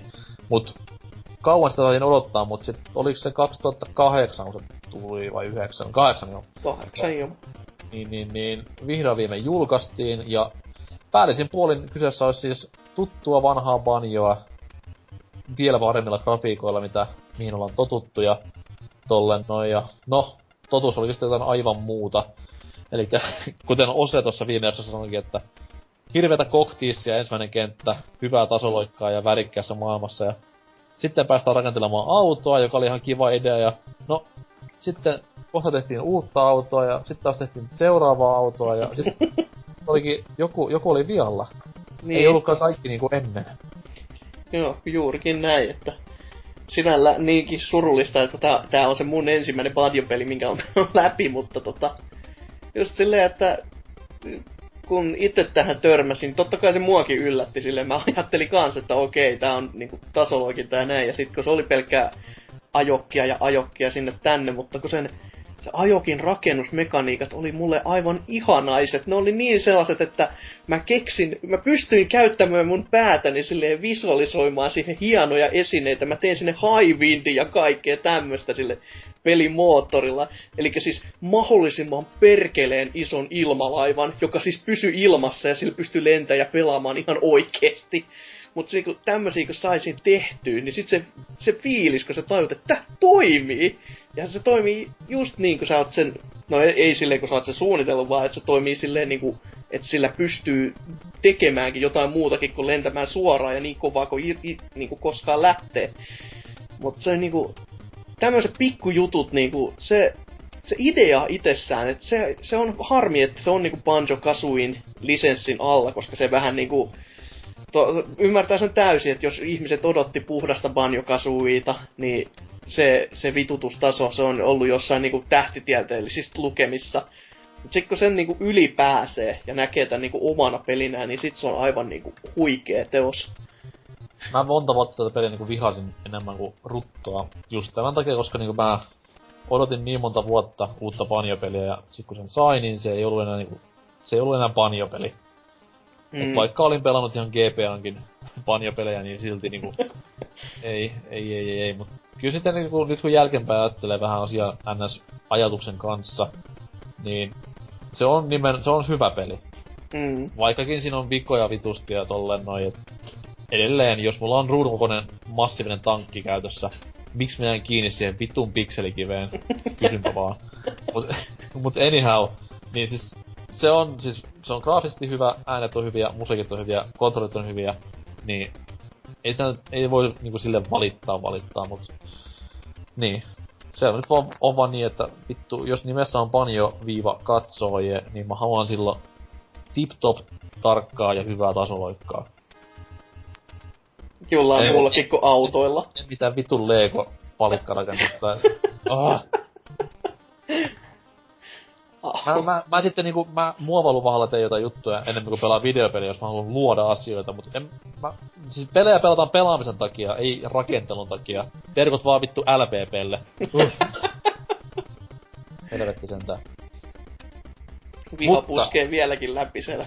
No siis näköjään nyt kun on puhumassa. Mut nyt niinku viha on pieni sana, kun lähdetään puhumaan tästä niinku Raren viimeaikaisesta touhusta. Microsoft tämän Project Natalina tunnetun työnimikkeen kanssa sitten lähti puskemaan liikkeen tunnistusmarkkinoille. Ja kun Kinect näki päivänvalon, oliko se 2010 messuilla vai 9? On sinne päin. Anyhow, niin E3, niin silloin kävi myös ilmi, että tälle ihmelaitteelle pelejä tulee tekemään nimenomaan Rare. No, Rarella on know-howta tehdä hyviä pelejä, erilaisia pelejä, niin mikä ettei. Tässähän voisi olla jotain niinku vallan mullistavaa ja pelialalla käänteen tekevää. No, tavallaan tulikin. Kinect Sports ja sen myöhemmät jatko-osat kautta Season 2. Niin, Season 2. Niin, Raren pelejä ilman, että niissä on mitään, mikä muistettaisi Raresta. Täysiä Kinectin tommosia niinku, Kinectin omat Wii Sportsit niinku varmaan voitte jotenkin nimestäkin päätellä ja mä en lähe vihaamaan sitä niinku olis muodikasta, koska mun mielestä Kinect Sportsit on molemmat, ne on toimivia pelejä siinä missä Wii Sportsitkin. Siihen nähtynä, että mitä rautaa niillä oli, että siis Kinectillä kuitenkin luettelee kaikki hyvät pelit sille, niinku joku Child of Edenkin on silleen, se on ihan hyvä, kun pelaa Kinectillä vähän, mutta sit niinku Kinect Sportsit, niin ne on vielä sellaisia, että okei, niitä voi pelata sillä paskalaitteella. Niinku ihan oikeesti. Toisin kuin monia muita pelejä sitten. No, niin on jo monia. Varmaan joku 15 yhteensä Kinectin tukemia, mutta ei, siis on enemmänkin, mutta ne on vaan kaikki tommosia laihdutus- ja kuntoilusimulaattoreita. Niin no joo, pelejä. Ja ainahan voi myös sanoa, että joku Mass Effect 3:kin tukee Kinectia, koska Better with Kinect varmasti. Puhutaan vaan niinku only vuodessaan Kinectistä, mut siis niinku sanottu, niin sama homma Wii Sports ja Wii Sports Resortissakin on, et ei ne oo mitenkään ne ei oo niinku Ocarina of Timea tai Chrono Triggereitä, mut sit taas ne on toimivia pelejä omalla alueellaan. Esittelee hyvin ensimmäinen osa tätä uuden ja mullistavan ohjaustavan esille tuomista, ja sit jatko-osa niinku parantaa vähän joka osa-alueella ja tolleen, niin viattomia pelejä siinä missä muutkin on. Sinällä on vaan harmi, että se laitettiin niinku Raren niskaan se, että kun kyseinen pelitalo kun omaa sen käytännössä todella huiman niinku legendan takana, niin olisi voinut odottaa, että he tekee jotain muutakin sen sijaan kuin tämmöstä niinku käytännössä bundle-lanseerauspelejä. Niin ja siis ylipäätään toi se, että niinku Rare dumataan Kinect Sportsista, niin mä veikkaan, että tässä kohtaa niinku Rare on vaan niinku nakitettu tekemään ne pelit silleen, että tämmöstä samasta jälkeä olisi vaan varmaan aikaiseksi vaikka Activision tai mikä tahansa muu pelitalo. Koska niinku pääasia tässä on se, että teillä on Kinecti, tässä on teille pohja, tehkää sinne vittu, värittäkää siihen grafiikat, that's it, teidän nimi tulee kylkeen. Niin semmonen homma tässä on ollut, et se on niinku liikaa lokaniskaa, mitä Rare saa tästä näin. Kyllä. Et en sitten tiedä niinku onks totuus se, että he on ollut alunperinkin ollut kehittämässä Kinect Sports-peliä tai jotain muuta vastaavaa, mutta siis mä veikkaan, että se menee just tälleen, että ollut Kinecti, haluttu joku tekemään sitä peliä. Nimenomaan urheilulaji, eli that's it. Koitakaa homma. No, sitten päästäänkin tälle konsolisukupolvelle ja Xbox Oneille. Kinect Sports Rivals. No, samaa meininkiä jatkaa, mitä Kinect Sportsitkin. Ei sinne mitään. Mutta lasketaan me Killer Instinct tähän näin, koska radalla kuitenkin on jotain tekemistä sen pelin kanssa. No kyllä se virallisen listan mukaan siellä on, että... Okei. Okay. Ja kyllähän se kun muistelee, miten kun se paljastettiin, niin... Siis ei se nyt mulle mikään Shenmue 3 momentti ollut, mutta kyllä se silloin oli jo semmonen, että... Sukat pyörii jalassa ja joutuu nousemaan ylös silleen, yes, this is good, this is what I want. Niitten messujen paras hetki ja siinä myös... Se oli hauska se fiilis, mikä tuli sitten messujen aikana ja jälkeen, kun joka päivä tuli aina uusi pikku detalji esille, että hei, Rare nyt ei ihan ehkä olekaan niin paljon muuta tässä. Tässä on sittenkin Double Helix Games, sille ei vittu Double Helix Games, oh my god. Älä anna se olla totta. Ja sit niinku messujen jälkeen oli sille vaan, että no Rare nyt teki tähän vähän, antoi hahmodesignit ja teki tähän yhden pikku tekniikkahomman, että ei niillä oikeastaan mitään tekemistä tämän pelin kanssa, sillä vaan, fuck. Siihen meni se Raren paluu. Joo. No kyllä varmaan just se, että ohjeet on tullut sieltä, että tehkää tämmönen peli. Et silleen että se on niinku designipuoli ollut sit varmaan Rare hallussa täysin. Ja sitten on vaan saneltu suoraan, että teette tämmöstä ja näin poispäin.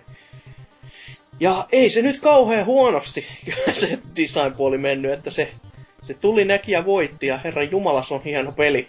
On, siis vielä tää season-systeemikin, niin se tuntuu toimivan aika yllättävänkin hyvin, että season 3 pukkaa ja huijakkaa. Kyllä, että se on... No siis sanotaan, että mä en toivo season-systeemiä standardista tappelupeleihin, mutta siis oli... En sit tiedä kuinka paljon Rarelle tästä pitää nostaa hattua, mutta hyvä keksitty kuitenkin ja tolla ja... No, tuttu brändi palasi takaisin, niin kyllä se oli niinku Xbox Oneille semmonen helvetin iso myyntivaltio varmaan yksinään, että hei... Te ootte vuosia tätä pyytänyt ja tässä nyt sitten ois. Tulkaa ostamaan konsoli, saatte tän pelin. Boom. Kyllä. Mutta viime E3:lla sitten niinku tämä vuosia odotettu Raren paluu voidaan sanoa, että virallisesti tapahtui. Ja ehkä jopa hieman tämmösen raremaisen huumorin tyyliin, että te ootte meiltä vuosikausia pyytäneet uutta Battletoadsia, uutta Perfect Darkia ja uutta sitä ja uutta ja tätä ja tolleen noin. Niin mä annetaan teille kaikki. Ja siinä kohtaa niinku moni ihminen pyörtyi, ja sitten näytettiin vaan, että haha, ne oli kaikki tässä yhdessä paketissa vanhoina versioina. Mutta kyllä se oli niinku niin lämmittävä hetki silloin, kun ne kertoi, että okei, tehdään tämmönen niinku kunnon tai niinku tämmönen, miten hän sanois, ei nyt rakkauden tunnustus pelaajia kohtaan, mutta siis tämmönen teidän pyynnöstä on kaikki nämä, olkaa hyvät ja nauttikaa. Se palkitsi vanhat pelaajat, jotka näitä on pyytäneet, ja se palkitsee myös uudet pelaajat, jotka näitä ei ole koskaan pelanneet. Se on älytön temppu tämän Rare Replay-kokoelman kanssa, mitä ne teki, ja toivottavasti niin maksaa itsensä takaisin miljardikertaisesti. Toivottavasti. Että no, Suomen myyntilukemista ei pysty kyllä sanomaan oikein juuta eikä jaata, että mä en tiedä, onko tää vaan oikeesti ongelma näillä pienillä paikkakunnilla, missä meikäläinen on matkustanut, mutta mä oon löytänyt tosi huonosti Rare Replaytä niinku fyysisenä kaupoista. Ja jopa netissäkin on vähän silleen, että pelikaupat ja sit joku muutamat vaivaset liikkeet. Et niinku Gigantti ja Veikon Kone esimerkiksi tilasi sitä varasto täyteen, mutta ei lähettänyt sitä yhteenkään kauppaan. Ei yhteenkään! Niin mä en niinku ihan ymmärrä, että Microsoft, teillä ei oo mitään nyt tällä hetkellä niinku kaupassa silleen uutta. Niin miten niinku voi kustaa sen, että meillä tulisi nyt tämmönen. Tää on iso bundle, jossa on halpa hinta, ne on hyviä pelejä. Ja sit vielä voi sanoa se tonni 80p ja 10 000 gamerscorea, niin kaikki jonnekin menee silleen, että wow, makko saada. Mut niinku, se on kerrankin kokoelma, jossa suurin osa peleistä on oikeesti hyviä, ja ne huonotkin on ihan semmosia, että no okei, tää on ihan pelattava. Ettei oo semmoista, että herra jumala, mitä mörönpaskaa kaikki. Vaan niinku, se on vielä hyvä emulaattoribundlekin, missä niinku ne pelit toimii. Ja sit sitä ei tuoda kauppoihin. Mitä? Ja mikä siinä on, se mikä siinä on niinku perverseintä on se, että se maksaa siis puolet normaalihintaisesta pelistä. Mm. Ja kun kuvitellaan, että sanotaan vaikka joku lähiesimerkki, Order 1886. Se peli kestää vittu 5 tuntia, se on huono kuin helvetti. Ja mä maksan sitten 70.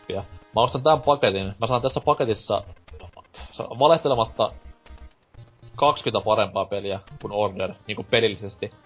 Ei tietenkään graafisesti, vaan pelillisesti. Ja jokaista näitä 20 peliä mä pelaan kauemmin kuin vittu Orderia. Niin on tää nyt ihan jäätävän kova hinta-atusille tällä paketilla. Ja tällä yksinään jo sitä voitais markkinoida jokaisessa kanavassa silleen, että hei, osta tää peli, miljoonia tunteja pelattavaa ja hyvää pelattavaa. Ja sit niinku ei tehdä mitään asian suhteen. Ei netissä bannereita Microsoftin puolelta, ei paikallista markkinointia niinku missään maassa, vaan siis kunhan nyt julkaistaan ja that's it. Arvostelijat vittu huutaa hoosiannaa, että on niinku parasta ikinä. JNE. Ja silti niinku, no niinku te sanottu, että en nyt oo myyntilukemia nähnyt missään, mut eipä niinku silleen jengi näytä paljon kiinnostavan. Totta kai niinku tämmösiä retroilijoita ja vanhoja pelaajia niinku se lämmittää tolleen, mut hyvin vähän niinku uusi sukupolvi on asiasta pitänyt möllyä. Mikä totta kai ymmärrettävää, mut sit taas se, et come on, ottakaa edes se vitun gamerscore-aspekti huomioon, koska tiedän, että teitä kiinnostaa kuitenkin. Juurikin näin, juurikin näin.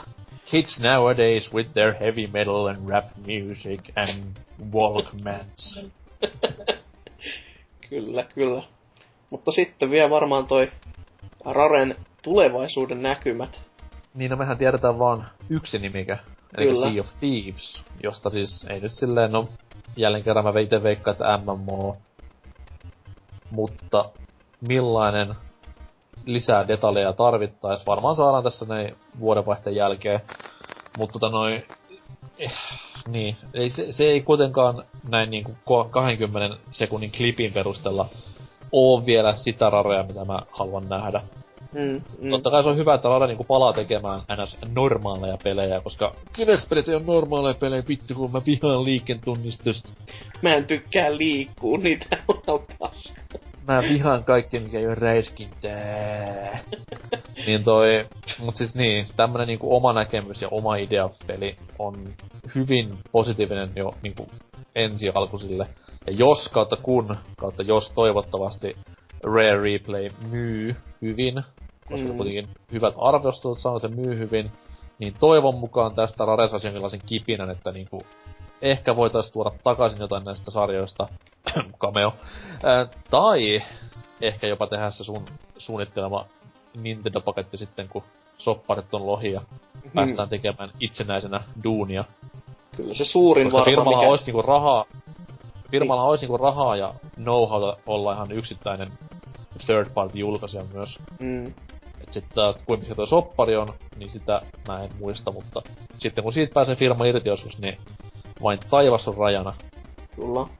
Ja tästä vaan miettimään sitten, että Kyllä mulla on avoin veikkaus, että se seuraava oikeasti sitten tällainen niin kuin vanhoja pelejä kunnioittava Rare-tekele tulee olemaan se Battletoads.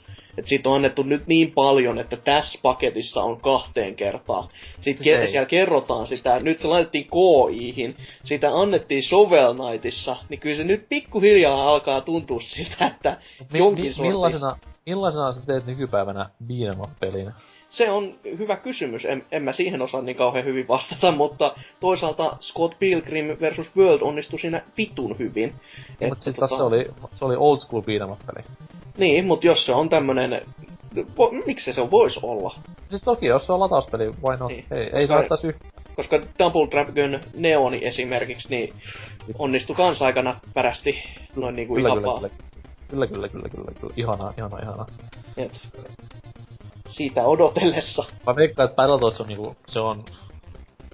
Niinku Phil Spencerin paita on nyt täyttänyt tehtävänsä viimeistään tämän KI-jutun myötä. Et nyt me ollaan saatu sitä Shovel Knightiin ja KI:hin, niinku sanoit. Ja tähän kokoelmaan, niin okei. Te pyysitte sitä vuosia, tässä sitä nyt on. Pitäkää hyvänänne. Mitä mä toivon nimenomaan, että se olisi jatkoosa Cameolle tai kunnon jatkoosa Banjolle. Nuts and Balls 2. Voisi olla jo semmonen siis, viimeinen... Mä voisin ihan suoraan, että niinku, ei siis sekään ei niinku haittaisi, jos se tulisi, koska... Nyt kun, niin kuin sanottu, niin mä oon antanut sille pelille anteeksi ja tottunut siihen ajatukseen, että okei, tää on omana pelinään ihan mainio tolleen. Mm. Ja nyt kun mä tiedän, että okei, se tulee Nuts and Bolts 2, mä tiedän, että mun ei sovi odottaa mitään niinku Banjo 3G-peliä. Eikä mitään muutakaan sellaista kunnon perinteistä tasoloikkaa, vaan jotain vähän erilaisempaa, niin... Kyllä se, sekin niinku kelpaisi tällä hetkellä, varsinkin jälleen kerran kun ollaan siinä asemassa tai kohtaa, että nykypäivän pelit on niinku sitä... tylsää harmata massaa räiskintöineen ja vitun mobaklikkailuineen ja ajeluineen, niin kaikki mikä on vähänkään normista poikkeavaa ja värikkäämpää, niin on tänä päivänä jälleen hyvin paljon pop. Mut katsotaan nyt Sea of Thieves ensin, kun se joskus vaan ilmestyy, että mitä tuleman pitää. Kyllä, ja varsinkin, että minkälaista se on, että... Mä en ite vie siihen MMO:hon.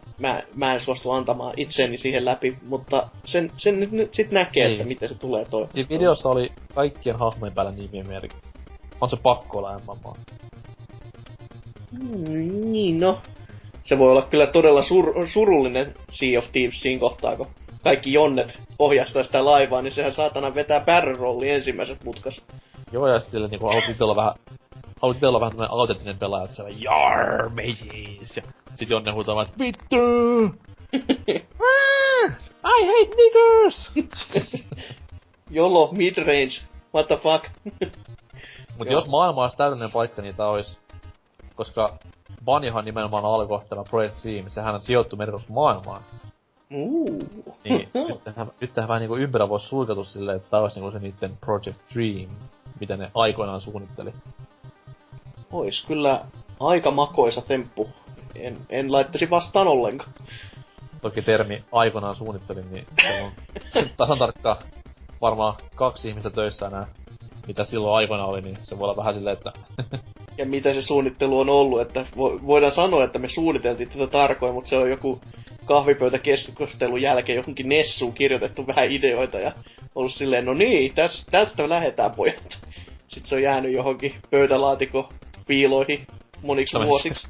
Meillä on sillä, että hei, meidän firmassa olette siivoja työssä 25 vuotta, ja se kertoo tuosta jostain merirosvo-pelistä, kun ne suunnitteli vuonna 1994. Ei mitään siivoja ideoita, hyy helvetti. Rare Legacy elää. Kyllä. Wow. Mutta Rare Legacysta on kiittäminen useasta ihanasta pelituokiosta, ja ite niinku... Kannan loppuelämäni firmaa sydämessäni, niin se on Capcomin jälkeen se toisiksi kovin firma itselleni, huolimatta siitä, että on roskaa tullut tässä viime vuosina ja alkuvuosina, niin kyllä se on kuitenkin niin kuin videopelin synonyymi itselleni, Raren 900-luku, että ei sitä vaan pääse yli ja ympäri, niin kättä lippaan ikuisesti ja toivottavasti moni muukin, varsinkin uusi sukupolvi tämän uuden tulemisen myötä löytää tämän hienon brittitalon. Brittitalo ei koskaan pelimaailmassa liikaa, että ne on hienoja tekijöitä kaikki. Kyllä. Mut joo, ehkä siinä oli Raresta riittämiin juttua. Oli muuten harvinaisen pitkä jakso. Okei, toi oli pitkä. Oli. Oho, ja miten meni tämä Stereo Love työnimikkeellä kulkeva jakso? No siis yllättävänkin näppärästi kyllä, että kyllähän tää nyt on ihan kiva, kun olla tän niin sanottu kakkosäänenä näissä stereojaksoissa, että vähän täydentämässä aina silloin tällöin, vähän niinku color commentator silleen, että sitä kun on välillä ollut, vaikka toisaalta välillä on ollut se, että Tootsi on ollut äänessä niin paljon, että mä en tiedä enää kuusta eikä maasta mitään, koska aivot on sulanut keskikeskustelun, mutta tää oli oikein toimiva, oikein kivaa silleen, että laatu nyt voi olla ehkä siis niinku teknisesti aina silloin täällä jotain pikku rätinää ja totinaa siellä täällä, mutta itse asia oli sentään puhdasta kultaa tai harvinaista kultaa tai jotain, niin... Nyt olet paskavitsi, mistä revit noit? Mä en ikinä kertois tommoista väsynyt käännös, vitsi, se on härvinäinen, blä blä. Wow. Mutta joo, ihan kivaa kyllä oikein. Ja oikein informatiivista kaikin puolin, että... Oli kyllä ehkä jopa vähän liian asiapitoista, että... Sinne voi editoja Angels laittaa jotain pieruääniä johonkin sinne sun tänne ja jotain muuta vastaavaa. Tämmöisiä piirretystä tuttuja hessun putoamishuutoja ja tämmöisiä näin, niin saadaan tästä taso niinku normaaliksi. No eiköhän tota banjoa aika paljon jo tässä hyödetty, niin tasoittaa vähän. Hassua muuten, että mainitsin myös color commentatorin, koska ensi kuun kuukatisjakso on aika vahvasti aihetta sivuava. Joo, silloin mennään painitaan. Vakavien asioiden äärellä. Vedetään semmoista kyllä lukkoa, että ei uskokaan. Ja jos joku siellä nyt innostuu, niin ei, PBC ei tee mutapaini YouTube-videota, vaan siis ihan puhutaan painipeleistä.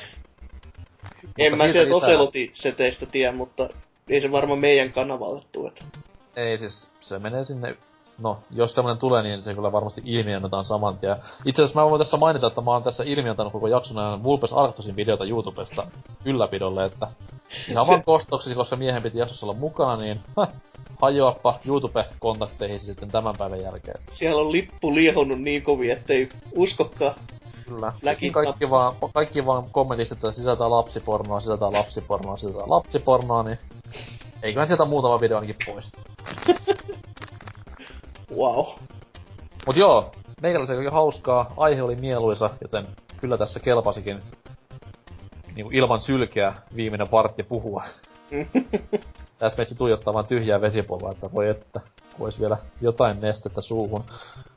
Mut muistakaapa jatkossakin kuunnella ja muistakaa myös käydä Facebookin ja Twitterin puolella PPC-saiteilla.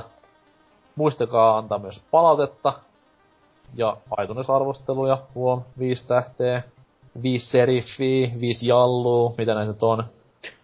Kirby Superstar 5. Itse asiassa hei, Kirby piirretty, kattokaa YouTubesta. Huikea kamaa. Näihin kuvia tunnelmiin meitsi meni katsomaan Kirby piirrettyä. Palataan joskus asiaan. Heippa! Hei hei!